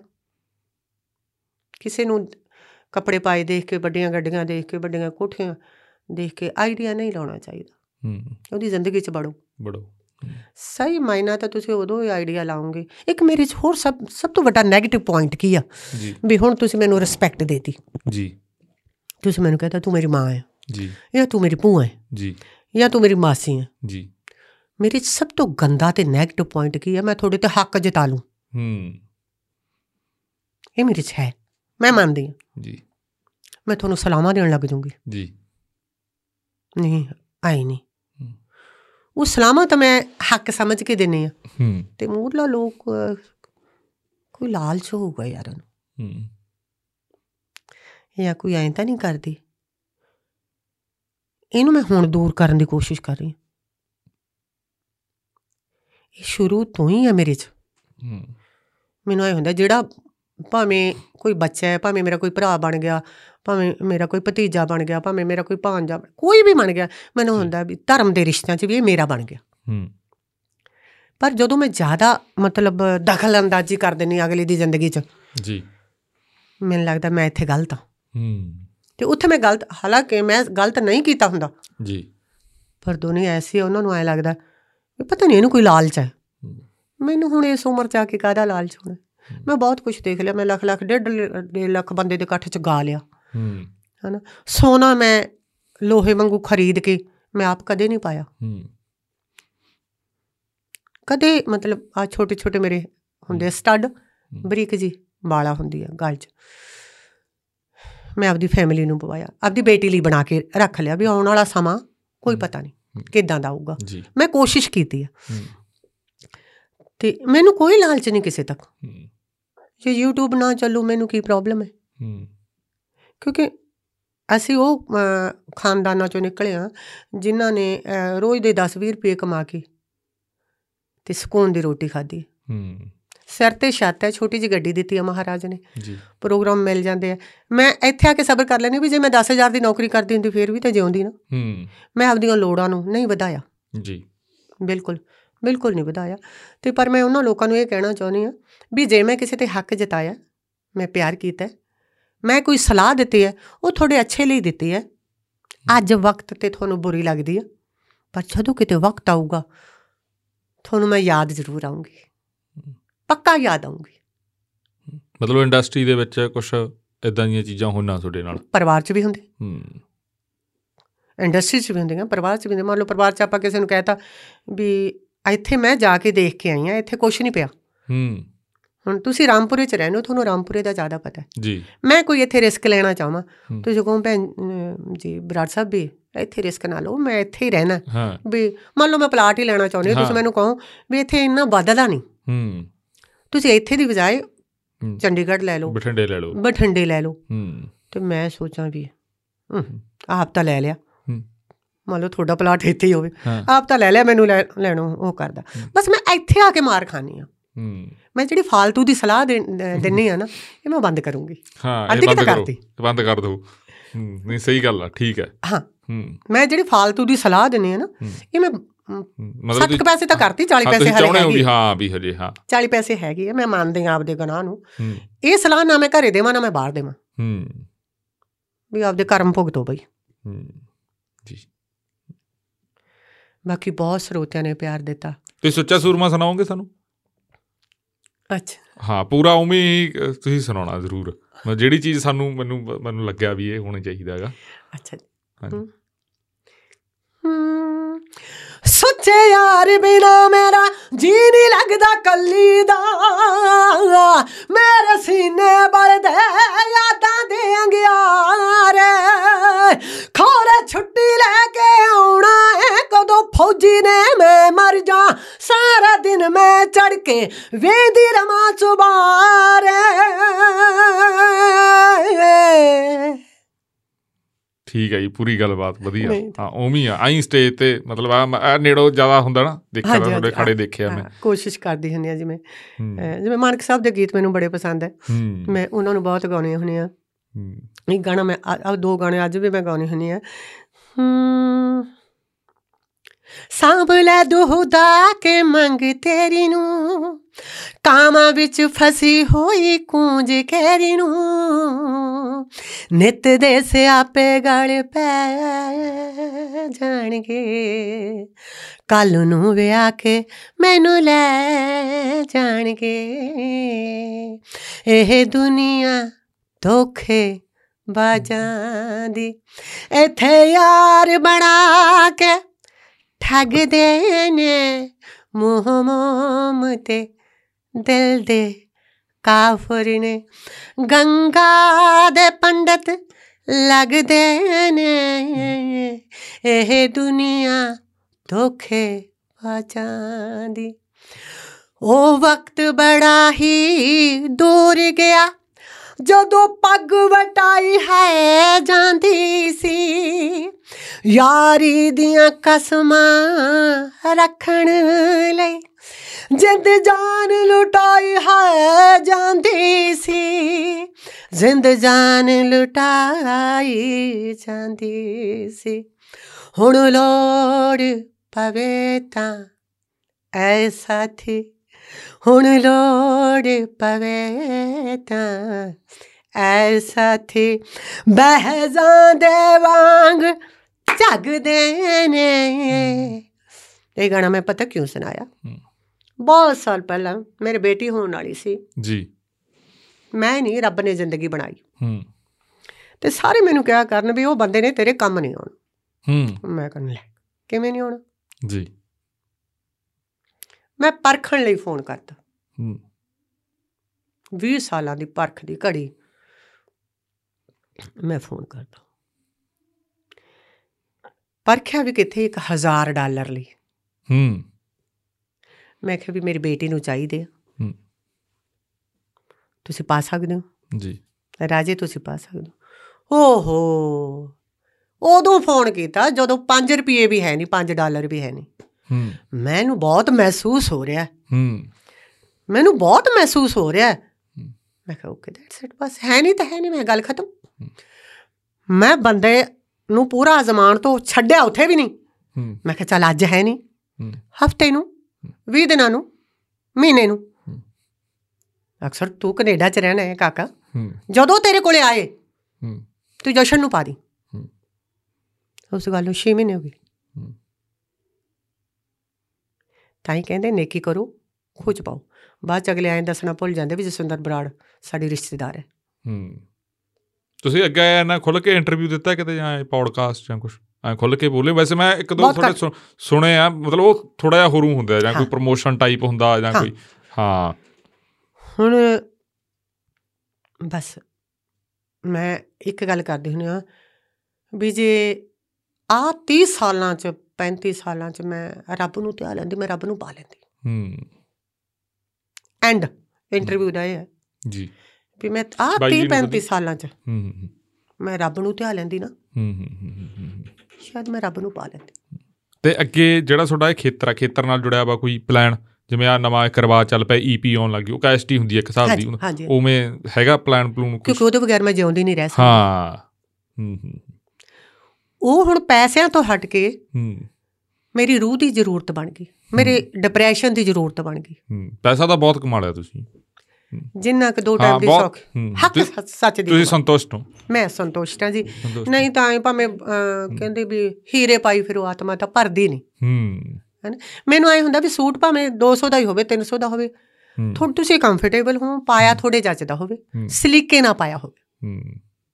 ਤੇ ਅੱਧੇ ਕੱਪੜੇ ਤਾਂ ਮੈਂ ਆਪਣੀ ਬੇਟੀ ਦੇ ਹੀ ਪਾਉਣੀ ਆ। ਹੂੰ ਉਹ ਬਾਈ ਜੀ ਥੱਲੇ ਵਾਗੇ ਨਹੀਂ ਤਾਂ ਮੈਂ ਗੱਲ ਕਰਨੀ ਸੀ। ਇਹਨਾਂ ਨਾਲ ਤਾਂ ਨਹੀਂ ਕੋਈ ਸ਼ਿਕਵਾ ਸ਼ਿਕਾਇਤ ਚਲੋ ਬਾਅਦ ਚ ਸੁਣ ਲੈਣਗੇ ਹੁਣ ਆਪੇ ਸੁਣੀ ਜਾਣਗੇ। ਹੁਣ- ਹੈ ਨਹੀਂ। ਬੰਦਾ ਨਹੀਂ ਆਪਾਂ ਮੂੰਹ ਤੇ ਕੁਝ ਗੱਲਾਂ ਨਹੀਂ ਕਰਨੀਆਂ ਨਹੀਂ ਨਹੀਂ। ਮੂੰਹ ਤੇ ਨਹੀਂ ਮੂੰਹ ਤੇ ਨਹੀਂ। ਹੂੰ, ਉਹ ਉਹ ਮੈਂ ਗੱਲਾਂ ਕਹੀਆਂ ਹੂੰ, ਵੀ ਮੈਂ ਪਹਿਲਾਂ ਹੀ ਕਹਿਤੀਆਂ ਹੂੰ, ਵੀ ਇੱਕ ਜਦੋਂ ਬੰਦਾ ਕੁਝ ਲੈਵਲ ਆ ਜਾਂਦਾ ਉਹਨਾਂ ਨੂੰ ਘਰੇ ਹੂੰ, ਬਹੁਤ ਔਖਾ ਹੋ ਜਾਂਦਾ ਮੇਨਟੇਨ ਕਰਨਾ। ਜੀ। ਘਰੇ ਮੇਨਟੇਨ ਕਦੋਂ ਕਰੂ? ਜਦੋਂ ਆਪਦੇ ਆਪ ਨੂੰ ਮਾਰੂਗਾ। ਹੂੰ। ਕਿਉਂਕਿ ਘਰਦਿਆਂ ਲਈ ਉਹ ਕਲਾਕਾਰ ਨਹੀਂ ਹੁੰਦਾ। ਹੂੰ। ਘਰਲਿਆਂ ਘਰਦਿਆਂ ਲਈ ਉਹ ਸਟਾਰ ਨਹੀਂ ਹੁੰਦਾ। ਹੂੰ। ਘਰਦਿਆਂ ਲਈ ਕੋ ਆਮ ਗੁੱਡੀ ਹੁੰਦੀ ਆ ਆਮ ਨੂੰ ਹੁੰਦੀ ਆ ਆਮ ਘਰ ਵਾਲੀ ਹੁੰਦੀ ਆ। ਪਰ ਤੁਹਾਡੇ ਸਾਥੀ ਨੇ ਪੂਰਾ ਸਾਥ ਦਿੱਤਾ ਤੁਹਾਡਾ ਪੂਰਾ। ਮੈਂ ਦੇਖਦਾ ਤੁਸੀਂ ਦੇਖੋ ਵੀ ਪ੍ਰੋਗਰਾਮਾਂ 8 ਸਾਲਾਂ ਦੇ ਵਿੱਚੋਂ ਜੇ ਮੈਂ ਦੁਬਾਰਾ ਮੌਤ ਨਾਲ ਜੂਝ ਕੇ ਮੈਂ ਵਾਪਸ ਆਈ ਆ ਹੂੰ, ਸਭ ਤੋਂ ਵੱਡੀ ਗੱਲ ਪੰਜ ਇਨਸਾਨ ਮੈਂ ਗਣਾਉਣੀ ਜੀ। ਜਿਨ੍ਹਾਂ ਨੇ ਮੈਨੂੰ ਡਿਪਰੈਸ਼ਨ ਤੋਂ ਬਾਹਰ ਕੱਢਿਆ। ਹੂੰ। ਬਾਕੀ ਤਾਂ ਉਸ ਤੋਂ ਬਾਅਦ ਜਦੋਂ ਮੈਂ ਤੁਰ ਪਈ ਮੇਰੇ ਨਾਲ ਤੁਰੇ ਤੁਰੇ ਆਈ ਹਨਾ ਜਦੋਂ ਮੈਂ ਗਲੀ 'ਚ ਤੁਰ ਪਈ ਫਿਰ ਤਾਂ ਉਹ ਕਾਫਲਾ ਬੰਦਾ ਹੁੰਦਾ ਹਾਂਜੀ। ਮੇਰੀ ਵੱਡੀ ਸਿਸਟਰ ਮੈਂ ਕਹਿੰਦੀ ਸ਼ਾਇਦ ਅਗਲੇ ਜਨਮ 'ਚ ਉਹ ਮੇਰੀ ਮਾਂ ਬਣੇ। ਜੀ। ਜੇ ਮੈਂ ਦਿਲੋਂ ਅਰਦਾਸ ਕਰਦੀ ਹਾਂ ਨਾ ਜੀ। ਅੱਜ ਵੀ ਮੈਂ ਜ਼ਿਆਦਾ ਔਖੀ ਹੋਵਾਂ ਤਾਂ ਮੈਂ ਉਹਦੀ ਉਹਦੀ ਬੁੱਕਲ 'ਚ ਹੂੰ। ਜਾਂ ਉਹਦੇ ਢਿੱਡ ਨਾਲ ਜਦੋਂ ਖੜੀ ਹੁੰਦੀ ਹੈ ਨਾ ਜੀ ਜੀ ਉਹਦੇ ਢਿੱਡ ਨਾਲ ਸਿਰ ਲਾ ਕੇ ਰੋਨੀ ਹਾਂ ਮੈਂ ਬਹੁਤ ਰੋਨੀ ਹਾਂ। ਹੂੰ। ਬਹੁਤ ਹਾਂ। ਮੇਰੀ ਪ੍ਰਮਾਤਮਾ ਅੱਗੇ ਇੱਕ ਅਰਦਾਸ ਹੈ ਵੀ ਮੇਰੀ ਉਹ ਭੈਣ ਨਾ ਬਣੇ ਜੇ ਮੈਨੂੰ ਇਨਸਾਨ ਦੀ ਜੂਨ ਦੇਣੀ ਹੈ ਤਾਂ ਮੇਰੀ ਭੈਣ ਹੈ ਜਿਹੜੀ ਉਹ ਮੇਰੀ ਮਾਂ ਬਣੇ। ਹੂੰ। ਤੇ ਮੇਰਾ ਜਿਹੜਾ ਛੋਟਾ ਬ੍ਰਦਰ ਹੈ ਮੇਰੇ ਤੋਂ ਛੋਟਾ ਸੰਦੀਪ ਜੀ। ਉਹ ਮੇਰਾ ਬ੍ਰਦਰ ਹੀ ਆਵੇ ਜਾਂ ਮੇਰਾ ਬਾਪ ਬਣੇ। ਹੂੰ। ਜੇ ਮੈਨੂੰ ਸੇਮ ਮਾਂ-ਬਾਪ ਨਹੀਂ ਦੇਣੇ ਨਾ ਤੇ ਇਹ ਦੋਨੇ ਰਿਸ਼ਤੇ ਮੇਰੀ ਜ਼ਿੰਦਗੀ 'ਚ ਹੋਣੇ ਬਹੁਤ ਜ਼ਰੂਰੀ ਹੈ। ਵੱਡੀ ਸਿਸਟਰ ਦੇ ਹਸਬੰਡ ਉਹਨਾਂ ਨੇ ਕਦੇ ਮੈਨੂੰ ਸਾਲੀ ਸਮਝੇ ਨਹੀਂ। ਬੇਟੀ ਤੌਰ ਤੇ। ਹੂੰ। ਫਿਰ ਮੇਰੇ ਹਸਬੰਡ ਆ ਗਏ। ਇੱਕ ਗੁੜੀਆ ਮੇਰੇ ਨਾਲ ਰਾਂਝਾ ਜੋਗੀ ਹੋ ਗਿਆ ਤੋਂ ਗਾਉਂਦੀ ਹੈ। ਹੂੰ। ਚਲੋ ਹੁਣ ਤਾਂ ਉਹ ਸਿਆਣੇ ਹੋ ਗਏ। ਮੈਂ ਸ਼ੁਰੂ ਤੋਂ ਉਹਨੂੰ ਗੁੜੀਆ ਹੀ ਕਹਿੰਦੀ ਆ। ਉਹਦੀ ਵੀ ਬੇਟੀ ਹੈ ਵਿਆਹੀ ਗਈ। ਉਹ ਐਂ ਭੁੱਲ ਗਈ ਸੀ ਵੀ ਮੇਰਾ ਘਰ ਕਿੱਥੇ ਹੈ ਹੂੰ। ਉਹਨੇ ਇੱਕ ਸਾਲ ਮੇਰੇ ਲੇਖੇ ਲਾਤਾ ਸੀ। ਹੁਣ ਵੀ ਮੈਂ ਬਹੁਤ ਔਖਾ ਕੀਤਾ ਡਿਪਰੈਸ਼ਨ 'ਚ। ਮੇਰੀ ਭਾਬੀ। ਜੀ। ਸੰਦੀਪ ਮੇਰਾ ਬ੍ਰਦਰ ਮੇਰੀ ਸਿਸਟਰ ਮੇਰੀ ਮਾਂ ਮੇਰੇ ਹਸਬੰਡ। ਮੇਰੇ ਪਾਪਾ। ਤੁਹਾਡੀ ਬੇਟੀ ਨਾਰਾਜ਼ ਨਾ ਹੋ ਜੇ ਮੇਰਾ ਨਾਂ ਨਹੀਂ ਉਹ ਲਿਆ। 2 ਸਾਲ ਦੀ ਸੀ ਛੋਟੀ ਸੀ। ਹਾਂ ਛੋਟੀ ਸੀ ਉਹ ਤਾਂ ਆਪ ਮਾਂ ਦਾ ਨਿੱਘ ਪਾਲਦੀ ਸੀ। ਹੂੰ। ਹਾਂ ਹੁਣ ਜਦੋਂ ਮੇਰੇ ਨਾਲ ਗੱਲ ਕਰਦੀ ਆ ਉਹ ਹੂੰ। ਹੁਣ ਉਹਨੂੰ 20ਵਾਂ ਸਾਲ ਲੱਗ ਗਿਆ 19 ਦੀ ਹੁਣ ਮੇਰਾ ਚਿਹਰਾ ਪਛਾਣ ਲੈਂਦੀ ਮਮਾ ਕੋਈ ਗੱਲ ਹੋਈ? ਹੂੰ। ਡਿਪਰੈਸ਼ਨ ਹੈ? ਹੂੰ। ਤੁਹਾਨੂੰ ਕੋਈ ਪ੍ਰੋਬਲਮ ਹੈ? ਮੈਂ ਕਹਿੰਦੀ ਨਾ ਪੁੱਤ ਥੱਕ ਗਈ। ਹੂੰ। ਉਹ ਤੁਹਾਡਾ ਇੱਕ ਵੀਡੀਓ ਆਇਆ ਸੀ ਉਹ ਤੁਹਾਡੀ ਬੇਟੀ ਨਾਲ ਹੀ ਸੀ? ਉਹ ਪਿੱਛੋਂ ਆ ਕੇ। ਜੱਫੀ ਪਾਉਂਦੀ ਮੈਂ ਆਸਟ੍ਰੇਲੀਆ ਸ਼ੋਅ ਲਾਉਣ ਗਏ ਸੀ ਤੇ ਉਹ। ਮੈਨੂੰ ਉੱਥੇ ਮਿਲਣ ਆਈ ਸੀ। ਹੂੰ ਹੂੰ। ਤੇ ਉਹ ਪਿੱਛੇ ਜਦੋਂ ਆ ਕੇ ਉਹਨੇ ਮੈਨੂੰ ਹੱਥ ਪਾਇਆ। ਮੈਂ ਕਿਹਾ ਵੀ ਹੈ ਤਾਂ ਲੇਡੀ ਸ਼ੋ ਪਿੱਛੇ ਮਤਲਬ ਕਿਹਨੇ ਟੱਚ ਕੀਤਾ ਮੈਨੂੰ? ਜਦੋਂ ਮੈਂ ਦੇਖਿਆ ਮੇਰੀ ਬੇਟੀ ਸੀ ਮੇਰੀ ਜਿੱਡੀ ਹਾਈਟ ਹੈ। ਹੂੰ ਹੂੰ। 19 ਸਾਲਾਂ ਦੀ ਹੈ। ਸ਼ੁਕਰ ਹੈ ਵੀ ਉਹ ਮੇਰੀ ਬੱਚੀ ਹੈ। ਹੂੰ। ਮੈਂ ਕਰਮ ਵਾਲੀ ਹਾਂ। ਹੂੰ। ਵੀ ਉਹ ਮੇਰੀ ਬੇਟੀ ਹੈ। ਹੂੰ। ਮੈਂ 5 ਦਿਨ ਪਹਿਲਾਂ ਉਹਨੂੰ ਵੌਇਸ ਮੈਸੇਜ ਕੀਤਾ। ਮੈਂ ਉਹ ਵੌਇਸ ਮੈਸੇਜ ਤੁਹਾਨੂੰ ਭੇਜ ਵੀ ਦੇਵਾਂ ਜੀ। ਉਹਨੇ ਕੁਝ ਕਿੱਡੇ ਕਿ ਜ਼ਿੰਮੇਵਾਰੀ ਦੇ ਕੰਮ ਕੀਤੇ ਇੱਕ 40 ਸਾਲ ਦੀ ਜਨਾਨੀ ਜਿੰਨੇ। ਹੂੰ। ਮੈਂ ਕਿਹਾ ਪੁੱਤ ਅੱਜ ਮੈਂ ਤੈਨੂੰ ਕਹਿਣੀ ਆ ਮੈਂ ਤੈਨੂੰ ਸਾਰੀ ਉਮਰ ਨਹੀਂ ਕਿਹਾ। ਹੂੰ। ਮੈਂ ਕਿਹਾ ਲੱਕੀ ਮਾਂ ਮੈਂ ਤੇਰੀ ਮੈਂ ਤੇਰੀ ਕਿਸਮਤ ਵਾਲੀ ਮਾਂ ਹੈ ਹੂੰ। ਮੈਂ ਆਪਦੇ ਆਪ ਨੂੰ ਅੱਜ ਕਿਸਮਤ ਵਾਲੀ ਮੰਨਦੀ ਹਾਂ ਕਿ ਤੂੰ ਮੇਰੀ ਬੱਚੀ ਹੈ ਹੂੰ। ਕਹਿੰਦੀ ਮੰਮਾ ਕਿਉਂ? ਮੈਂ ਕਿਹਾ ਪੁੱਤ ਤੈਨੂੰ ਮੈਂ ਦੱਸਣਾ ਨਹੀਂ ਚਾਹੁੰਦੀ ਵੀ ਤੂੰ ਕਿੰਨੀ ਸਿਆਣੀ ਹੈ ਤੇ ਉਹਦੇ ਪਾਪਾ ਵੀ ਉਹਦਾ ਬਹੁਤ ਪਿਆਰ ਕਰਦੇ। ਸਾਡੇ ਚ ਜੇ ਕਦੇ ਤੂੰ ਮੈਂ ਹੁੰਦੀ ਹੈ ਇਸ ਗੱਲ ਕਰਕੇ ਹੁੰਦੀ ਹੈ ਇਹ ਕਹਿੰਦੇ ਕੋਈ ਨਹੀਂ ਪੁੱਤ ਬੇਫਿਕਰ ਰਹਿ। ਹੂੰ। ਚੱਕ ਦੇ ਚੌਂਟੇ। ਹੂੰ ਮੈਂ ਕਹਿੰਦੀ ਨਾ ਬੱਚੇ ਨੂੰ ਕਦੇ ਆਈ ਨਹੀਂ ਕਹੀਦਾ। ਹੂੰ। ਜੇ ਬੱਚੇ ਨੂੰ 100 ਦੀ ਲੋੜ ਹੈ ਤਾਂ ਉਹਨੂੰ 50 ਰੁਪਏ ਦਿਓ। ਹੂੰ। ਉਹ ਆਪਦੀ ਜ਼ਿੰਦਗੀ 'ਚ ਗਾਂ ਜਾ ਕੇ ਔਖਾ ਨਾ ਹੋਵੇ। ਉਹਨੂੰ ਮਿਹਨਤ ਕਰਨ ਦਿਓ ਉਹਨੂੰ ਸਟਰਗਲ ਕਰਨ ਦਿਓ ਹੈ ਹੀ ਤਾਂ ਉਸੇ ਦਾ ਹੀ ਹੈ ਸਾਰਾ ਕੁਝ ਨਾ ਆਪਾਂ ਕਿਹੜਾ ਛਾਤੀ ਤੇ ਧਰ ਕੇ ਲੈ ਕੇ ਜਾਣਾ। ਹੈ। ਪਰ ਜਦੋਂ ਹੁਣ ਸਟਰਗਲ ਕਰੂਗੀ ਆਪ ਕਮਾ ਕੇ ਖਾਊਗੀ ਉਹਨੂੰ ਪਤਾ ਲੱਗੂ ਵੀ ਮੇਰੇ ਮਾਪੇ ਦੀ ਕਮਾਈ ਕਿੰਨੀ ਔਖੀ ਸੀ। ਹੂੰ। ਆਮ ਕਰਕੇ ਸਾਡੇ ਚੇਸ ਕਰਕੇ ਨੋਕ ਝੋਕ ਬਹੁਤ ਹੁੰਦੀ ਨਹੀਂ ਚਲੋ ਇੰਨਾ ਕਿਤਾ ਹੋਣਾ ਵੀ ਇਹ ਹੱਲਾਸ਼ੇਰੀ ਦੇਣੋਂ ਨਹੀਂ ਹਟਦੇ। ਹੂੰ। ਤੇ ਮੈਂ ਕਹਿੰਦੀ ਹੁੰਦੀ ਨਹੀਂ ਜੇ ਮੈਂ ਮੈਂ ਸਟਰਗਲ ਕੀਤਾ। ਇਹ ਹੁਣ ਚੰਗੇ ਘਰ ਦੇ ਨੇ ਜੀ। ਵਾਹਿਗੁਰੂ ਨੇ ਇਹਨਾਂ ਨੂੰ ਬਹੁਤ ਦਿੱਤਾ ਹੋਇਆ। ਇੱਕ ਮਤਲਬ ਰਹੀਸ਼ ਘਰ ਦੇ ਬੱਚੇ ਨੇ। ਮੈਂ। ਕਹਿੰਦੀ ਨੂੰ ਤੁਸੀਂ ਉਹ ਤੋੜਾ ਨਹੀਂ ਦੇਖੀਆਂ ਜਿਹੜੀਆਂ ਮੈਂ ਵੇਖੀਆਂ ਨੇ। ਹੂੰ। ਹੈਨਾ ਮੈਨੂੰ ਪਤਾ। ਤੇ ਪਰਿਵਾਰ ਦੇ ਵਿੱਚ ਹੈਗਾ ਗੁੜੀਆਂ ਨੂੰ ਜਾਂ ਤੁਹਾਡੇ ਆਪਣੇ ਬੇਟੇ ਨੂੰ ਕੌਣ ਕਿਸੇ ਨੂੰ ਕਿਸੇ। ਨੂੰ। ਅੱਛਾ ਲੱਭੀ ਨੂੰ ਸੱਤ ਪੀੜ੍ਹੀਆਂ ਤੱਕ ਵੀ ਹੈ ਨਹੀਂ। ਹੂੰ। ਕਿਸੇ ਨੂੰ। ਪਰ ਮੈਂ ਤਾਂ ਆਪ ਸੋਚਦੀ ਵੀ ਮੈਨੂੰ ਕਿਵੇਂ ਆ ਗਿਆ।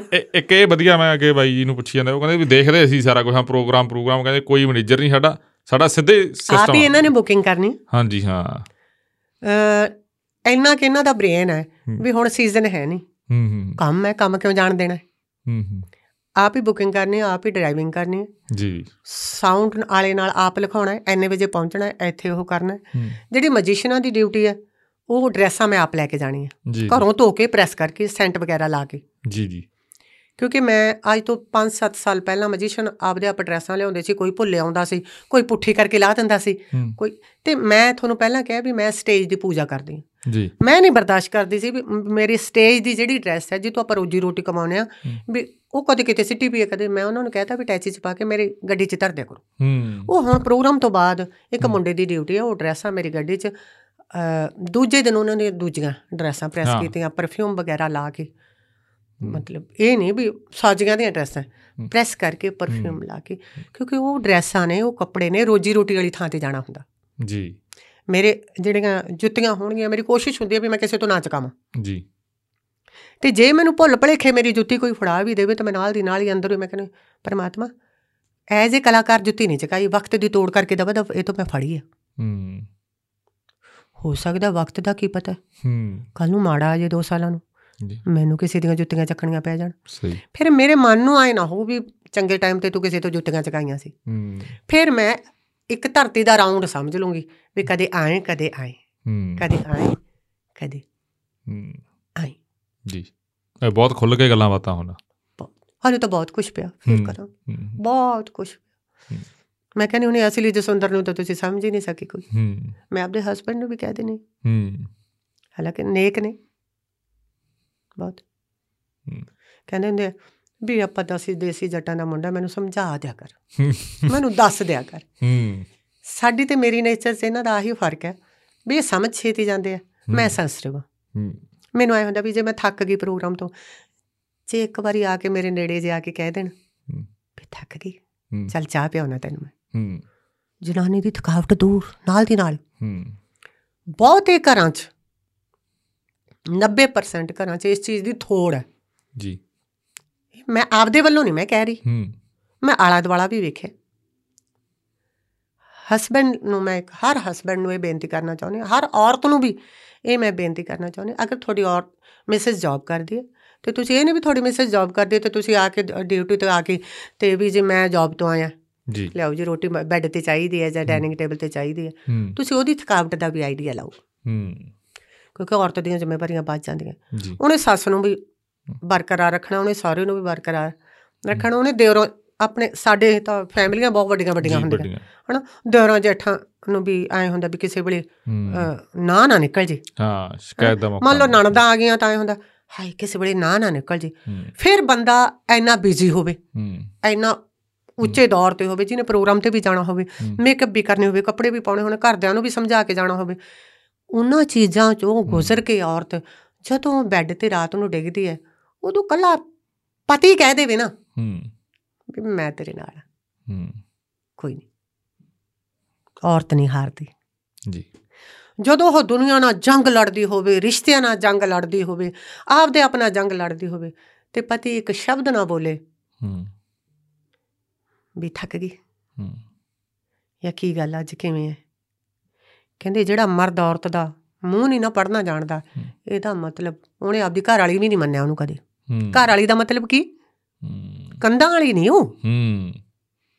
ਘਰ ਕਿਹੜਾ ਅਸਲ? ਆ ਘਰ ਹੈ ਹੂੰ। ਘਰ ਵਾਲੀ ਦਾ ਮਤਲਬ ਆ ਹੈ ਹੂੰ। ਜੇ ਤੁਸੀਂ ਆਪਦੀ ਵਾਈਫ ਦਾ ਮੂੰਹ ਦੇਖ ਕੇ ਨਹੀਂ ਨਾ ਬੁੱਝ ਸਕੇ ਵੀ ਉਹ ਕੀ ਫੀਲ ਕਰ ਰਹੀ ਹੈ ਅੱਜ ਉਹ ਕਿਵੇਂ ਹੈ ਜੀ। ਫਿਰ ਤੁਸੀਂ ਆਪਦੀ ਘਰ ਵਾਲੀ ਨੂੰ ਘਰ ਵਾਲੀ ਬਣਾਇਆ ਹੀ ਨਹੀਂ। ਇੱਕ ਬੱਚੇ ਪੈਦਾ ਕਰਨ ਵਾਲੀ ਮਸ਼ੀਨ ਤੁਹਾਡੇ ਮਾਂ-ਬਾਪ ਦੀ ਰੋਟੀ ਬਣਾਉਣ ਵਾਲੀ ਮਸ਼ੀਨ ਲਿਆਂਦੀ ਉਹਦੇ ਨਾਲ ਜ਼ਿੰਦਗੀ ਕੱਟੀ ਦੁਨੀਆ ਤੋਂ ਚਲੀ ਗਈ। ਹੂੰ।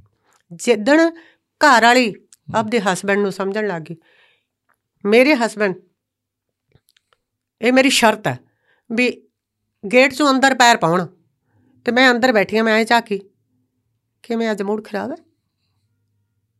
ਇਹ ਮੇਰੀ ਸ਼ਰਤ ਹੂੰ। ਮੈਂ ਕਿਹਾ ਮੰਨੋ ਨਾ ਮੰਨੋ ਕੁਛ ਹੈ। ਭਾਵੇਂ ਮੈਨੂੰ ਉਹ ਗੱਲ 5 ਦਿਨਾਂ ਬਾਅਦ ਦੱਸ ਦੇਣ। ਭਾਵੇਂ ਉਹ ਗੱਲ ਮੈਨੂੰ ਇਹ 10 ਦਿਨਾਂ ਬਾਅਦ ਦੱਸ ਦੇਣ। ਤੇ ਮੀਆਂ ਬੀਬੀ ਦਾ ਰਿਸ਼ਤਾ ਹੀ ਹੈ ਹੂੰ ਬਿਲਕੁਲ। ਬਾਕੀ ਸਾਰਾ ਕੁਝ ਮਿਲ ਜਾਂਦਾ ਤੁਹਾਨੂੰ।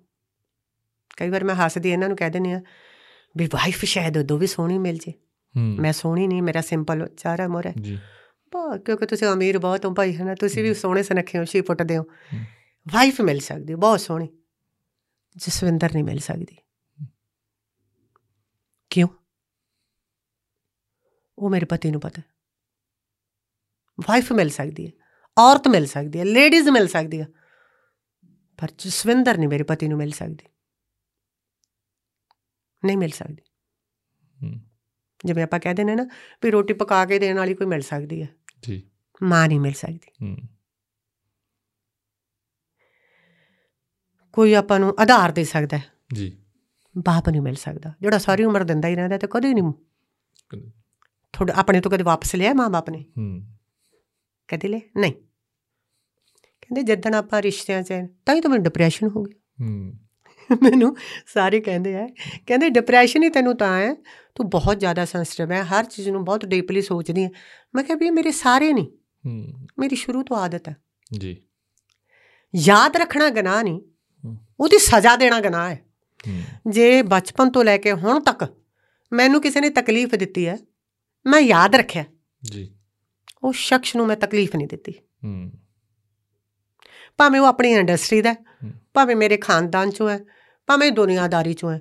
ਜਿਸ ਇਨਸਾਨ ਨੇ ਵੀ ਮੈਨੂੰ ਤਕਲੀਫ ਦਿੱਤੀ ਹੈ ਮੈਂ ਸਜ਼ਾ ਨਹੀਂ ਦਿੱਤੀ ਪਰ ਯਾਦ ਰੱਖਿਆ ਹੂੰ। ਇੱਥੇ। ਮੇਰੇ ਹਸਬੰਡ ਕਈ ਵਾਰ ਪੁੱਛਦੇ ਹੁੰਦੇ ਤੈਨੂੰ ਕੀ ਕੁਛ ਯਾਦ ਆ?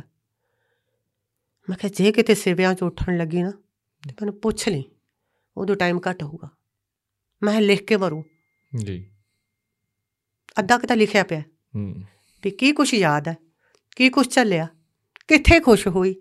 ਕਿੱਥੇ ਪਰੇਸ਼ਾਨ ਹੋਈ? ਜਸਵਿੰਦਰ ਬਰਾੜ ਇੱਕ ਡੂੰਗੀ ਕਿਤਾਬ ਹੈ। ਜਦੋਂ ਕਿਤਾਬਾਂ ਵਰਗੀਆਂ ਕੁੜੀਆਂ ਮੈਂ ਫੇਸਬੁੱਕ ਤੇ ਪੜ੍ਹਦੀ ਹੁੰਨੀ ਆ ਸੌਖੀਆਂ ਮਿਲ ਜਾਂਦੀਆਂ ਨੇ ਨਾ। ਉਹ ਭਾਵੇਂ ਧੀ ਦੇ ਰੂਪ 'ਚ ਹੋਣ ਭਾਵੇਂ ਉਹ ਮੈਸੇਜ ਦੇ ਰੂਪ 'ਚ ਹੋਣ ਭਾਵੇਂ ਉਹ ਮਾਂ ਦੇ ਰੂਪ 'ਚ ਹੋਣ। ਜਦੋਂ ਕਿਤਾਬਾਂ ਵਰਗੀਆਂ ਕੁੜੀਆਂ ਹੀਰਿਆਂ ਵਰਗੀਆਂ ਕੁੜੀਆਂ ਕਿਸੇ ਨੂੰ ਸੌਖੀਆਂ ਮਿਲ ਜਾਂਦੀਆਂ ਫਿਰ ਉਹ ਕਿਤਾਬਾਂ ਨੂੰ ਉਹਨਾਂ ਦੇ ਦੇ ਜਾਣ ਬਾਅਦ ਲੋਕ ਪੜ੍ਹਦੇ ਆ। ਹੂੰ। ਫਿਰ ਪੜੋ ਨਾ ਪੜੋ ਹੂੰ। ਇੱਕ ਬਰਾਬਰ ਹੈ। ਮੈਂ ਕਹਿੰਦੀ ਹਾਂ ਵੀ ਕਿਤਾਬਾਂ ਵਰਗੀਆਂ ਕੁੜੀਆਂ ਨੂੰ ਪਹਿਲਾਂ ਹੀ ਪੜ੍ਹ ਲਓ। ਪਹਿਲਾਂ ਪੜ੍ਹ ਲਓ। ਇਹ ਨਾ ਹੋਣ ਵੀ ਉਹ ਚਲੀਆਂ ਜਾਣ। ਬਾਅਦ 'ਚ ਤੁਸੀਂ ਕਿਤਾਬਾਂ ਨੂੰ ਫਰੋਲਦੇ ਫਿਰੋ ਇੱਕ ਅੱਖਰ ਪੜ੍ਹਦੇ ਫਿਰੋ ਹੰਝੂਆਂ ਉਹਨੂੰ ਰੋਲਦੇ ਫਿਰੋ ਗੁਰੂ ਮਹਾਰਾਜ ਤੋਂ ਮਾਫੀਆਂ ਮੰਗਦੇ ਫਿਰੋ। ਨਹੀਂ। ਉਹ ਕਿਤਾਬਾਂ ਨੂੰ ਪਹਿਲਾਂ ਹੀ ਫਰੋਲ ਲਓ। ਇੱਕ ਤੁਹਾਡਾ ਨਾ ਗਾਣਾ ਸੀ ਉਹ ਚ ਉਹ ਮੈਂ ਨਾ ਹੁਣ ਯਾਦ ਕਰ ਰਿਹਾ ਪਿਛਲੇ 10 ਮਿੰਟਾਂ ਤੋਂ ਮੇਰੇ ਦਿਮਾਗ 'ਚ ਵੀ ਉਹ ਗੱਲ ਪਹਿਲਾਂ ਵੀ ਸਟਾਰਟਿੰਗ ਉਹ ਜਦੋਂ ਐਂ ਬੰਦਾ ਆ ਨਾ ਕਰੇ ਐ ਨਾ ਕਰੇ ਉਹ ਕਿਹੜਾ ਗਾਣਾ ਸੀ? ਤੁਹਾਡੇ ਕੁਝ ਯਾਦ ਆ?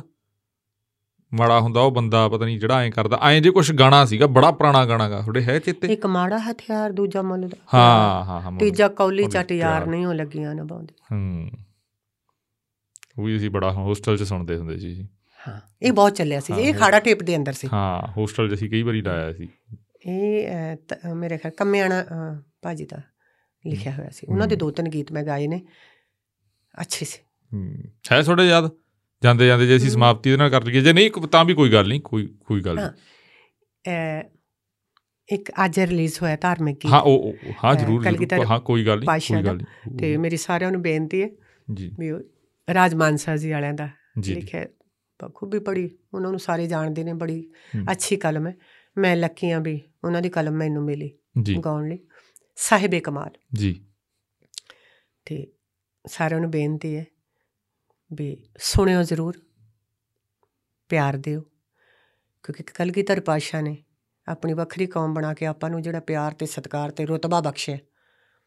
ਇਸ ਗਾਣੇ 'ਚ ਕੋਸ਼ਿਸ਼ ਕੀਤੀ ਹੈ। ਮੈਂ ਤਾਂ ਗਾਇਆ ਹੀ ਆ। ਤੇ ਕਮਾਲ ਤਾਂ ਸਾਰੀ ਰਾਈਟਰ ਦੀ ਹੈ ਜੀ। ਹਮ, ਉਹ ਮਤਲਬ ਸ਼ੇਅਰ ਅੱਗੇ ਕਹਿੰਦੇ ਵੀ ਜੇ ਮੈਂ ਲਿਖਾਂ ਤਾਂ ਸੱਤ ਸਮੁੰਦਰਾਂ ਦੀ ਸਿਆਹੀ ਵੀ ਥੋੜੀ ਹੈ। ਜੀ। ਜੇ ਮੈਂ ਗਾਵਾਂ ਤਾਂ ਸੱਤ ਸੁਰ ਵੀ। ਥੋੜੇ ਹੈ। ਵੀ ਮੇਰੇ 'ਚ ਕੋਈ ਐਸਾ ਨਹੀਂ ਗੁਣ ਵੀ ਮੈਂ ਸੱਚੇ ਪਾਤਸ਼ਾਹ ਥੋੜੀ ਵਡਿਆਈ ਕਰ ਸਕਾਂ। ਜੀ। ਹੈਨਾ? ਵੀ ਮੈਂ ਤਾਂ ਹਰ ਗੱਲੋਂ ਆਉਣਾ ਹੀ ਹੈ। ਹੂੰ। ਇਹ ਮਤਲਬ ਸ਼ੇਅਰਸ ਹੈ। ਜੀ। ਸਾਹਿਬੇ ਕਮਾਲ। ਗੁਜ਼ਰੀ ਦਿਲਾ ਸਾਹਿਬੇ ਕਮਾਲ ਗੁਜ਼ਰੀ ਦਿਲਾ ਤੇਰੀ ਕੁਰਬਾਨੀਆਂ ਦੀ ਦੇਵਾਂ ਕੀ ਮਿਸਾਲ ਸਾਹਿਬੇ ਕਮਾਲ ਬਸ ਬਹੁਤ ਮੇਰੀ ਮੇਰੀ ਰੂਹ ਨੂੰ ਇਹ ਚੀਜ਼ ਬਹੁਤ ਸਕੂਨ ਦਿੰਦੀ ਹੈ ਜੀ। ਤੇ ਇੱਕ ਇਹਨਾਂ ਦਾ ਹੀ ਗਾਣਾ ਸੀ ਕਦੇ ਜਿੱਤ ਕੇ ਹੱਥ ਮਚਾਈਏ ਨਾ ਕਦੇ ਹਰ ਕੇ ਢੇਰੀ ਢਾਈਏ ਨਾ। ਪੱਕਿਆਂ ਵੀ ਆਖਰ ਟੁੱਟਣਾ ਏ ਤੇ ਕੱਚਿਆਂ ਨੇ ਵੀ ਖਰਨਾ। ਦੁਸ਼ਮਣ ਦੇ ਮਰਿਆ ਨੱਚੀਏ ਨਾ ਕਦੇ ਸੱਜਣਾ ਨੇ ਵੀ ਮਰਨਾ। ਕਦੇ ਆਪਣਿਆਂ ਨੇ ਵੀ ਮਰਨਾ। ਇਹ ਵੀ ਰਾਜਮਾਨਸਾ ਜੀ ਵਾਲਿਆਂ ਦਾ ਗੀਤ ਸੀ। ਜੀ। ਚਲੋ। ਜੀ। ਤੁਸੀਂ ਇਹ ਸਮਾਂ ਦਿੱਤਾ ਹੀ ਆਪਦਾ ਤੁਹਾਡਾ ਬਹੁਤ ਬਹੁਤ ਧੰਨਵਾਦ ਜੀ। ਫਿਰ ਵੀ ਮੈਂ ਮੇਰੇ ਤੋਂ ਕੋਈ ਗਲਤੀ ਹੋਈ ਹੋਵੇ। ਕੀ ਹਾਂ। ਕੀ? ਉਹ ਸਿੱਧੂ ਦਾ। ਅੱਛਾ ਸਿੱਧੂ ਦਾ ਕਿਹੜਾ ਗਾਣਾ? ਗਾਇਆ ਸੀ ਮੈਮ ਨੇ। ਅੱਛਾ ਉਹ ਜਿਹੜਾ ਤੁਸੀਂ ਪਿੱਛੇ ਉਹ ਹਾਂ ਤੁਸੀਂ ਉਹ ਹਾਂ ਹਾਂ ਹਾਂ ਅੱਛਾ ਅੱਛਾ ਇਹ ਪਹਿਲਾਂ ਵੀ ਮੈਨੂੰ ਕਹਿੰਦੇ ਕਹਿ- ਕਹਿੰਦਾ ਵੀ ਇਹ ਜ਼ਰੂਰ ਗਵਾਉਣਾਗਾ। ਕਿਹੜਾ ਜੀ? ਉਹ ਤੁਸੀਂ ਉਹ ਕੋਈ ਵਾਰ ਦੇ ਵਿੱਚ ਐਡ ਕੀਤਾ ਜਾਂ ਕੁਛ ਆਏ ਕੁਛ ਲੈਣਾ ਆਈ ਆ? ਉਹਦਾ ਉਹ ਬੜਾ ਮਕਬੂਲ ਆ ਉਹ ਆਮ ਹੀ ਜਦੋਂ ਅਸੀਂ ਦੇਖਦੇ ਆ ਵੀਡੀਓਜ਼ ਉਹ ਸਾਹਮਣੇ ਆ ਜਾਂਦਾ ਗਾ ਪਤਾ ਨਹੀਂ ਬੰਬੀਹੇ ਦੇ ਵਿੱਚ ਹੀ ਤੁਸੀਂ ਕੁਛ ਐਡ ਕੀਤਾਗਾ ਹਾਂਜੀ ਕਰਕੇ, ਹਾਂ। ਮੈਂ ਨਹੀਂ ਐਡ ਕੀਤਾ ਜੀ ਉਹਨਾਂ ਨੇ ਐਡ ਕੀਤਾ ਸਿੱਧੂ ਸਾਹਿਬ ਨੇ। ਅੱਛਾ ਅੱਛਾ। ਸਿੱਧੂ ਮੂਸੇਵਾਲਾ ਸਾਹਿਬ ਨੇ। ਅੱਛਾ ਅੱਛਾ। ਮਾੜੇ ਨੂੰ ਦਬਕਾਉਣਾ ਕਾਦਾ ਜੋ ਪਹਿਲਾਂ ਹੀ ਘਾਬਰਦਾ ਹੂੰ। ਮਾੜੇ ਨੂੰ ਦਬਕਾਉਣਾ ਕਾਦਾ ਜੋ ਪਹਿਲਾਂ ਹੀ ਘਾਬਰਦਾ ਆਉਂਦਾ ਫਿਰ ਸਵਾਦ ਜੇ ਅੱਗਿਓਂ। ਹੋਵੇ ਪੁੱਤ ਬਰਾਬਰ ਦਾ ਹੋਵੇ ਪੁੱਤ ਨਹੀਂ ਇਹ ਨਹੀਂ। ਸੀ। ਇਹ ਨਹੀਂ ਸੀ ਇਹ ਤਾਂ ਉਹ ਹੋਰ ਆ ਤੂੰ ਦੇਖ ਲਾ ਸੁਣ ਲਾ ਤੂੰ ਰਹਿ ਨਾ ਜਾਵੇ ਬਾਅਦ ਚ ਮੈਨੂੰ ਨਾ ਕਹੀ ਜਾਈ ਭਰਾਵਾ। ਤੁਸੀਂ ਉਹਦੇ ਚ ਬੋਲਦੇ ਵੀ ਹੋ। ਇੱਕ ਦੇ ਮੈਂ ਦੋ ਜੰਮਦੀ ਸਿੱਧੂ ਆ। ਅੱਛਾ ਅੱਛਾ ਹਾਂ। ਦੇਖੋ। ਹਾਂ ਹੂੰ। ਉਹ ਬੜਾ ਪਿਆਰ ਦਿੱਤਾ ਸੀ। ਹੂੰ। ਉਹਨੇ ਨੇ ਤਾਂ ਮੇਰੇ ਤੇ ਕੇਸ ਵੀ ਕਰਵਾਤਾ ਸੀ ਜੀ। ਕਿਨੇ ਜੀ? ਉਹਦੇ ਚ ਮਤਲਬ ਮੈਂ ਇਹ ਗੱਲ ਆਪਾਂ ਅਗਲੀ ਇੰਟਰਵਿਊ ਚ ਕਰਾਂਗੇ। ਮੈਂ ਕਿਹਾ ਵੀ ਮੇਰਾ ਕੋਈ ਮਤਲਬ ਉਹਦੇ ਚ ਔਲਾਦ ਦਾ ਦੁੱਖ ਸੀ। ਜੀ ਜੀ। ਵੀ ਔਲਾਦ ਦਾ ਦੁੱਖ ਬਹੁਤ ਵੱਡਾ ਹੁੰਦਾ ਉਹ ਇੱਕ ਸ਼ੇਰ ਸੀ ਜੀ। ਜੀ। ਪਿੰਡ ਡੱਬਲੀ ਸਾਹਿਬ ਦਾ ਲਿਖਿਆ ਹੋਇਆ ਸੀ। ਤੇ ਇਹਦੇ ਚ ਮੈਂ ਪਹਿਲਾਂ ਮੈਂ ਉਹ ਸ਼ੇਰ ਬੋਲਿਆ ਸੀ। ਜੀ। ਤੇ ਉਹਦੇ ਚ ਸੀਗਾ ਵੀ ਵੱਡੇ ਵੱਡੇ ਮਹਾਪੁਰਸ਼ ਹਾਰ ਗਏ। ਅਭਮਨਿਓ ਉਹਦੇ ਵਰਗਾ ਤੀਰਅੰਦਾਜ਼ ਕੋਈ ਨਹੀਂ ਸੀ। ਜਦੋਂ ਔਲਾਦ ਨਹੀਂ ਅਰਜਨ ਅਰਜਨ ਵਰਗਾ ਸੌਰੀ ਅਰਜੁਨ। ਅਰਜਨ ਵਰਗਾ ਤੀਰਅੰਦਾਜ਼ ਕੋਈ ਨਹੀਂ ਸੀ। ਪਰ ਜਦੋਂ ਅਭਮਨਿਓ ਦੀ ਮੌਤ ਸੁਣੀ ਉਹਦੇ ਹੱਥ 'ਚੋਂ ਵੀ ਤੀਰ ਥਿੜਕ ਗਿਆ ਸੀ। ਹੂੰ। ਹੈਨਾ ਤੇ ਮਤਲਬ ਅੱਡ ਅੱਡ ਸੀ।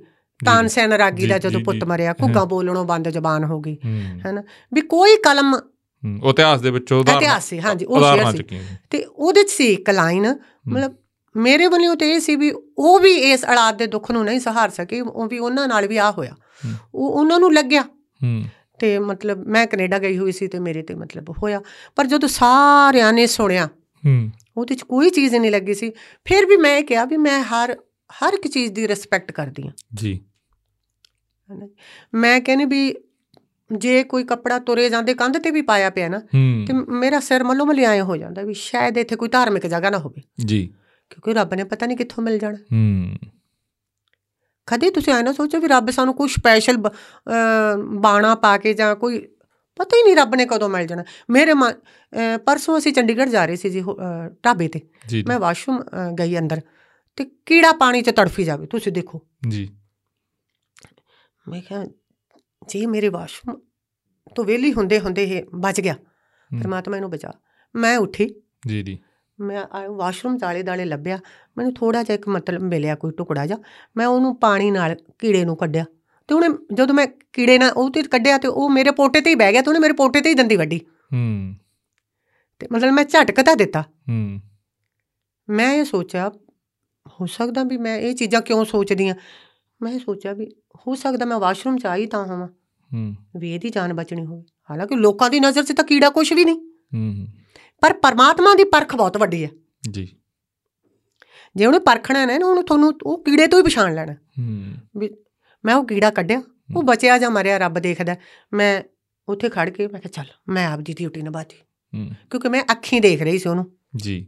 ਮਰਦੇ ਨੂੰ ਜਦੋਂ ਆਪਾਂ ਅੱਖੀਂ ਦੇਖ ਰਹੇ ਹਾਂ ਉਦੋਂ ਕੋਸ਼ਿਸ਼ ਕਰੋ। ਹਾਂ, ਅੱਖੀ ਦੇਖ ਕੇ ਮੱਖੀ ਨਹੀਂ ਨਿਕਲੀ ਜਾਂਦੀ ਨਹੀਂ ਤੇ ਮੇਰੀ ਸੋਚ ਤਾਂ ਇਹ ਵੀ ਐਡੀ ਵੱਡੀ ਤਾਂ ਮੈਂ ਧਰਮਾਤਮਾ ਹੈ ਨਹੀਂ ਪਰ ਜਿੰਨਾ ਨਿੱਕਾ ਨਿੱਕਾ ਕੰਮ ਮੈਂ ਕਰ ਸਕਦੀ ਹਾਂ ਮੈਂ ਕਰਦੀ ਰਹਿਣੀ ਜਿਵੇਂ ਹੁਣ ਸਾਡੀ ਗਲੀ ਚੋਂ ਗਾਂ ਲੰਘੀ ਕਿਸੇ ਨੇ ਉਹਦੇ ਸੱਟ ਮਾਰੀ ਵਿਚਾਰੀ ਦੇ ਮੱਖੀਆਂ ਬਹਿ ਰਹੀਆਂ ਨੇ। ਹੁਣ ਮੈਂ ਡਾਕਟਰ ਤਾਂ ਹੈ ਨਹੀਂ। ਅਸੀਂ ਕੀ ਕਰਦੇ ਹਾਂ ਬੀਟਾਡੀਨ ਜਾਂ ਹਲਦੀ ਲਿਆ ਕੇ ਰੱਖਦੇ ਹਾਂ। ਜੀ ਜੀ। ਕਾਫੀ ਸਾਰੀ। ਜੇ ਉਹ ਖੜੀ ਹੈ ਜਾਂ ਬੈਠੀ ਹੈ ਤਾਂ ਆਰਾਮਦਾਰੀ ਨਾਲ ਬੀਟਾਡੀਨ ਜਾਂ ਹਲਦੀ ਪਾ ਦਿੰਦੇ ਆ। ਵੀ ਚੱਲ ਇਹ ਤੇ ਜ਼ਖਮ ਤੇ ਮੱਖੀਆਂ ਨਾ ਬੈਠਣਗੀਆਂ। ਤੇ ਆਹੀ ਛੋਟੇ ਛੋਟੇ ਜੀ ਜੀ। ਕੰਮ ਹੈ ਜਿਹੜੇ ਮੈਂ ਕਰਦੀ ਰਹਿੰਦੀ ਹਾਂ। ਤੇ ਉਹ ਸ਼ੇਰ ਨੇ ਮੈਨੂੰ ਬਹੁਤ ਵਕਤ ਪਾਇਆ ਜੀ 6 ਮਹੀਨੇ। ਪਰ ਉਹਨਾਂ ਸਾਰੇ ਲੋਕਾਂ ਦਾ ਜਿਨ੍ਹਾਂ ਨੇ ਮੈਨੂੰ ਮਾਫ ਕੀਤਾ ਉਹਨਾਂ ਸਾਰੇ ਆਫੀਸਰ ਸਾਹਿਬਾਨਾਂ ਦਾ ਜਿਨ੍ਹਾਂ ਨੇ ਮੈਨੂੰ ਬਾ ਅਦਬ ਰਿਸਪੈਕਟ ਨਾਲ ਉਹ ਸ਼ਿਕਾਇਤ ਭੇਜੀ। ਹੂੰ। ਹਨਾ ਨਹੀਂ ਜੀ ਕੁਝ ਵੀ ਹੋ ਸਕਦਾ। ਪਰ ਮੈਂ ਉਹਨਾਂ ਦੇ ਸਾਰੇ ਉਹ ਸੀਗਾ ਜਿਹੜਾ ਤੁਸੀਂ ਕਹਿੰਦੇ ਹੋ। ਜੇ ਮੈਂ ਜਾਣਦੀ ਜੇ ਮੈਂ ਜਾਣਦੀ ਜੇ ਮੈਂ ਜਾਣਦੀ ਸਿੱਧੂ ਨੇ ਤੁਰ ਜਾਣਾ। ਜੇ ਮੈਂ ਜਾਣਦੀ ਸੋਹਣੇ ਨੇ ਤੁਰ ਜਾਣਾ। ਇੱਕ ਦੀ ਥਾਂ ਦੋ ਜਮਦੀ ਪੁੱਤ ਮੇਰਿਆ। ਇੱਕ ਦੀ ਥਾਂ ਦੋ ਜਮਦੀ ਚਨ ਮੇਰਿਆ। ਨਹੀਂ ਉਹ ਲੱਭਣੇ ਲਾਲ ਗਵਾਚੇ, ਹੋ ਨਹੀਂ ਉਹ ਲੱਭਣੇ ਓ ਨਹੀਂ ਉਹ ਲੱਭਣੇ। ਨਹੀਂ ਉਹ ਲੱਭਣੇ ਲਾਲ ਗਵਾਚੇ ਮਿੱਟੀ ਨਾ ਫਰਾੜ ਜੋਗਿਆ ਵੇ ਨਹੀਂ ਉਹ ਲੱਭਣੇ। ਮਾਂ ਰੋਂਦੀਆਂ ਢਿੱਡਾਂ ਤੇ ਹੱਥ ਧਰ ਕੇ ਹਾਂ ਮਾਂ ਰੋਂਦੀਆਂ ਮਾਂ ਰੋਂਦੀਆਂ ਢਿੱਡਾਂ ਤੇ ਹੱਥ ਧਰ ਕੇ ਜਿਨ੍ਹਾਂ ਦੇ ਪੁੱਤ ਖੇਡਦੇ ਮਰੇ ਰੱਬਾ ਮੇਰਿਆ ਜਿਨ੍ਹਾਂ ਦੇ ਪੁੱਤ ਖੇਡਦੇ ਮਰੇ ਰੱਬਾ ਮੇਰਿਆ ਦੋ ਸਾਲਾਂ ਚ ਬਹੁਤ ਗਵਾਇਆ ਬਹੁਤ ਗਵਾਇਆ ਬਹੁਤ ਗਵਾਇਆ। ਉਹ ਗਵਾਉਣ ਤੋਂ ਬਾਅਦ ਪਤਾ ਲੱਗਦਾ ਵੀ ਐਵੇਂ ਹੀ ਤੁਰੇ ਫਿਰਦੇ ਆ। ਜੇ ਤੁਰਦੇ ਨਹੀਂ ਤਾਂ ਫਿਰ ਜ਼ਿੰਦਗੀ ਨਹੀਂ ਨਿਕਲਦੀ। ਕਹਿੰਦੇ ਜ਼ਿੰਦਗੀ ਜਿਉਣ ਤੇ ਜ਼ਿੰਦਗੀ ਕੱਟਣ 'ਚ ਬੜਾ ਫ਼ਰਕ ਹੂੰ। ਆਪਾਂ 99% ਲੋਕ ਜ਼ਿੰਦਗੀ ਕੱਟਦੇ ਆ ਜਿਉਂਦੇ ਨਹੀਂ। ਜਿਹੜੇ ਅੱਜ ਦੇ ਰਿਸ਼ਤੇ ਆ ਘਾਹ ਵਰਗੇ ਹੋਏ ਪਏ ਆ। ਜੀ। ਘਾਹ ਦਾ ਘਾਹ ਦਾ ਰੁਤਬਾ ਤਾਂ ਫਿਰ ਵੀ ਹੈਗਾ। ਲੋ ਡਾਕਟਰ ਕਹਿੰਦੇ ਨੇ ਸਿਰ ਸਿਰੇ ਘਾਹ ਤੇ ਤੁਰ ਕੇ ਆਓ। ਤਰੇਲ ਦੀਆਂ ਬੂੰਦਾਂ ਨਾਲ ਅੱਖਾਂ ਦੀ ਰੌਸ਼ਨੀ ਵੱਧਦੀ ਹੈ। ਉਹ ਘਾਹ ਕਿਸੇ ਪਸ਼ੂ ਦੇ ਅੰਦਰ ਜਾਂਦਾ ਆਪਾਂ ਉਹ ਤੋਂ ਦੁੱਧ ਆ ਜੀ। ਪਰ ਜਿਹੜੇ ਆਪਣੇ ਰਿਸ਼ਤੇ ਆ ਨਾ ਉਹ ਘਾਹ ਵਰਗੇ ਹੋਏ ਪਏ ਕੋਈ ਜ਼ਾਇਕਾ ਨਹੀਂ। ਜਿਹੜੇ ਅੱਜ ਇਸ ਟਾਈਮ ਦੇ ਰਿਸ਼ਤੇ ਆ ਨਾ ਉਹਨਾਂ ਰਿਸ਼ਤਿਆਂ ਦਾ ਕੋਈ ਜ਼ਾਇਕਾ ਨਹੀਂ। ਅਗਰ ਤੁਸੀਂ ਪਰਸਨੈਲਿਟੀ ਹੋ ਤੁਹਾਡੇ ਕੋਲ ਪੈਸਾ ਹੈ ਤੁਹਾਡਾ ਰੁਤਬਾ ਹੈ ਤੁਹਾਡੀ ਗੱਡੀ ਹੈ ਤਾਂ ਰਿਸ਼ਤੇ ਅੱਗੇ ਆਪਾਂ ਸੋਚਦੇ ਹੁੰਦੇ ਸੀ ਹਾਏ ਇਕੱਲੇ ਬੈਠੇ ਆ ਚਾਰ ਜਣੇ ਹੋਈਏ ਤਾਂ ਘਰ 'ਚ ਰੌਣਕ ਹੋਵੇ। ਮੰਨ ਲਓ ਆਪਾਂ ਰੋਟੀ ਬਣਾਈ ਬੈਠੇ ਹਨ ਦੋ ਤਿੰਨ ਦੋ ਜਣੇ ਆ ਮੀਆਂ ਬੀਬੀ। ਤੇ ਅੱਗੇ ਸੋਚਦੇ ਨੇ ਉਹ ਇਕੱਲਿਆਂ ਨੇ ਕੀ ਰੋਟੀ ਬਣਾਉਣੀ ਹੈ? ਨਾ ਚਾਰ ਜਣੇ ਆਉਣ ਤਾਂ ਰੋਟੀ ਖਾਈਏ। ਹੁਣ ਜਿਹੜਾ ਦੌਰ ਚੱਲ ਰਿਹਾ ਹੁਣ ਵਾਲੇ ਦੌਰ ਦੀ ਰੀਸ ਪਤਾ ਕੀ ਹੈ ਵੀ ਜੇ ਰੋਟੀ ਬਣੀ ਪਈ ਆਪਾਂ ਦੋ ਜਣੇ ਆ ਜੇ ਚਾਰ ਜਣੇ ਆ ਗਏ ਤੇ ਆਪਾਂ ਇੱਕ ਦੂਜੇ ਦੇ ਮੂੰਹ ਵੱਲ ਝਾਕਦੇ ਹੂੰ। ਵੀ ਜਿਹੜੇ ਆਏ ਆ ਜਾਣ ਤਾਂ ਰੋਟੀ ਖਾਈਏ। ਹੂੰ। ਸਹੀ। ਫਿਰ ਆਪਣੇ ਘਰਾਂ 'ਚ ਵਾਧੇ ਕਿੱਥੇ ਹੋਣਗੇ? ਹੂੰ। ਫਿਰ ਆਪਾਂ ਨੂੰ ਸਕੂਨ ਕਿੱਥੇ ਮਿਲੂਗਾ? ਸਹੀ। ਫਿਰ ਆਪਾਂ ਨੂੰ ਸ਼ਾਂਤੀ ਕਿੱਥੇ ਮਿਲੂ? ਤੇ ਲੰਗਰ ਜਿਹੜਾ ਬਣਾਇਆ ਇਹ ਐਵੇਂ ਨਹੀਂ ਬਣਾਇਆ। ਗੁਰੂ ਸਾਹਿਬ ਨੇ ਲੰਗਰ ਦੀ ਪ੍ਰਥਾ ਜਿਹੜੀ ਚਲਾਈ ਆ ਉਹਦਾ ਕੋਈ ਤਾਂ ਮਹੱਤਵ ਹੋਊ। ਹੂੰ। ਕੋਈ ਤਾਂ ਪ੍ਰਥਾ ਹੋਊ। ਜਿਹੜਾ ਗੁਰੂ ਸਾਹਿਬ ਨੇ ਲੰਗਰ ਚਲਾਇਆ। ਤੇ ਸਭ ਤੋਂ ਪਹਿਲਾਂ ਤਾਂ ਆਪਾਂ ਨੂੰ ਘਰੋਂ ਲੰਗਰ ਸ਼ੁਰੂ ਕਰਨਾ ਚਾਹੀਦਾ। ਹੂੰ।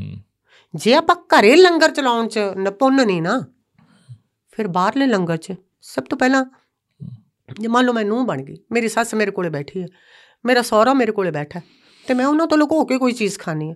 ਜਾਂ ਉਹਨਾਂ ਨੂੰ ਰੋਟੀ ਦੇਣ ਵੇਲੇ ਮੈਂ ਮੱਥੇ ਤੇ ਪੈਂਤੀ ਤੇ ਉੜੀਆਂ ਪਾਉਣੀਆਂ ਵੀ ਆ ਲੈ। ਹੂੰ। ਇਹਨਾਂ ਨੂੰ ਰੋਟੀ ਦੇਣੀ ਪੈਂਦੀ ਹੈ ਉੱਥੇ ਭਾਵੇਂ ਮੈਂ ਹੂੰ। 10 ਲੰਗਰ ਬਾਹਰ ਕਰਿਆ ਵਾਂ ਮੇਰੇ ਹੂੰ। ਨਹੀਂ ਫਲਣੇ। ਜੀ ਬਿਲਕੁਲ ਸਭ ਤੋਂ ਪਹਿਲਾਂ ਜਿਹੜਾ ਲੰਗਰ ਘਰੇ ਦਿੱਤਾ ਪਰਮਾਤਮਾ ਨੇ ਸਭ ਤੋਂ ਵੱਡਾ ਗੁਰਦੁਆਰਾ ਜਿਹੜਾ ਘਰੇ ਦਿੱਤਾ ਹਨਾ? ਉਹਨਾਂ 'ਚ ਸਫਲ ਹੋ ਜਾਓ। ਮੈਂ ਕਹਿੰਦੀ ਬਾਹਰ ਸਫਲ ਹੋਣ 'ਚ ਟਾਈਮ ਹੀ ਨਹੀਂ ਲੱਗਦਾ। ਮੈਨੂੰ ਕਦੇ ਗਾਉਣਾ ਨਹੀਂ ਆਇਆ। ਜੀ। ਮੈਨੂੰ ਬਾਜੇ ਦਾ ਸਾਰੇ ਗਾਮਾ ਪਾ ਵੀ ਨਹੀਂ ਪਤਾ। ਇਹ ਸੱਚ ਹੈ। ਜੀ।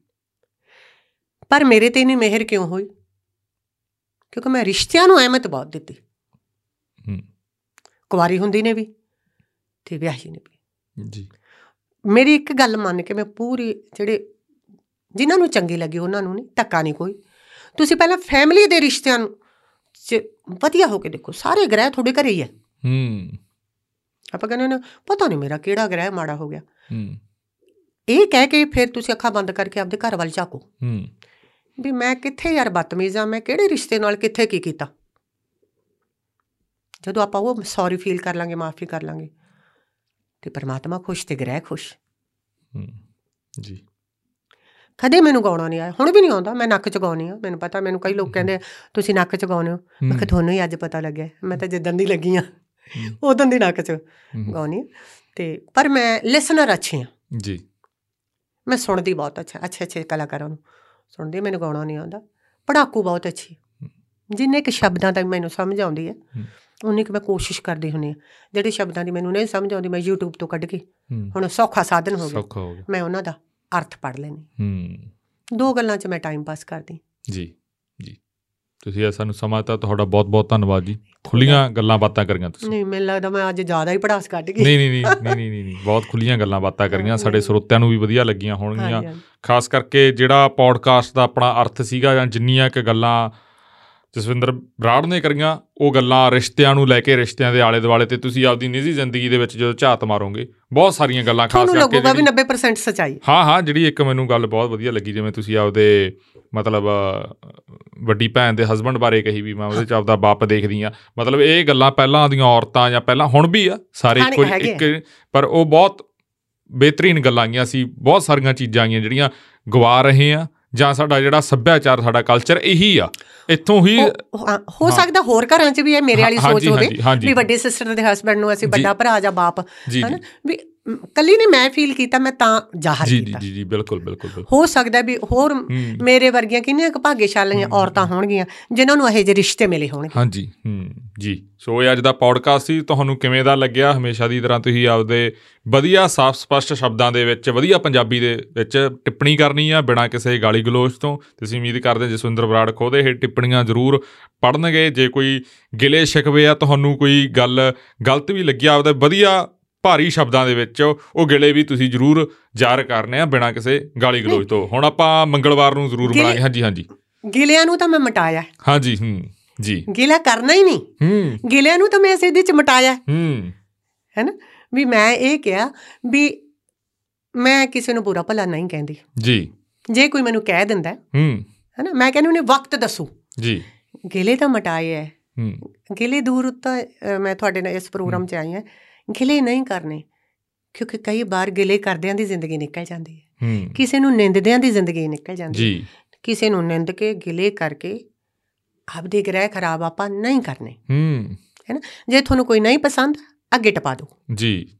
ਹੂੰ ਇਹ ਸਭ ਤੋਂ ਵਧੀਆ ਆਪਸ਼ਨ ਆ। ਸਭ ਤੋਂ ਵਧੀਆ ਆਪਸ਼ਨ ਕੀ ਹੈ? ਹੂੰ। ਜ਼ਰੂਰੀ ਨਹੀਂ ਵੀ ਆਪਾਂ ਨੂੰ ਹਰ ਬੰਦਾ ਪਸੰਦ ਹੋਵੇ। ਹੂੰ। ਹਰ ਬੰਦੇ ਦੀ ਕਹੀ ਗੱਲ ਪਸੰਦ ਹੋਵੇ। ਤੁਹਾਨੂੰ ਉਹ ਨਹੀਂ ਪਸੰਦ ਉਹਨੂੰ ਅੱਗੇ ਟਪਾ ਦਿਓ। ਹੂੰ। ਕਿਉਂਕਿ ਕਿਸੇ ਨੂੰ ਗਾਲੀ ਗਲੋਚ ਕਰਕੇ ਕਿਸੇ ਨੂੰ ਸ਼ਿਕਵੇ ਸ਼ਿਕਾਇਤਾਂ ਕਰਕੇ ਆਪਦਾ ਮੂਡ ਆਪਦੇ ਹੂੰ। ਗ੍ਰਹਿ ਕਿਉਂ ਖਰਾਬ ਕਰਨੇ ਜੀ ਮੇਨ ਥਿਉਰੀ ਮੇਰੀ ਇਹ ਹੈ ਵੀ ਆਪਾਂ ਟਾਈਮ ਵੇਸਟ ਨਹੀਂ ਕਰਨਾ ਨਾ ਕਿਸੇ ਨੂੰ ਗਾਲ ਦੇਣ ਤੇ ਨਾ। ਕਿਸੇ ਚ ਨਗੋਚਾਂ ਕੱਢਣ ਤੇ ਨਾ ਕਿਸੇ ਦਾ ਉਹ ਕਰਨ ਤੇ ਬਸ ਇਹ ਸੋਚੋ ਇਹ ਪਰਮਾਤਮਾ ਨੇ ਜਿਹਾ ਜਿਹਾ ਬਣਾਇਆ ਹੈ, ਪਰਮਾਤਮਾ ਇਹਨੂੰ ਸਮੱਤ ਦੇਵੇ।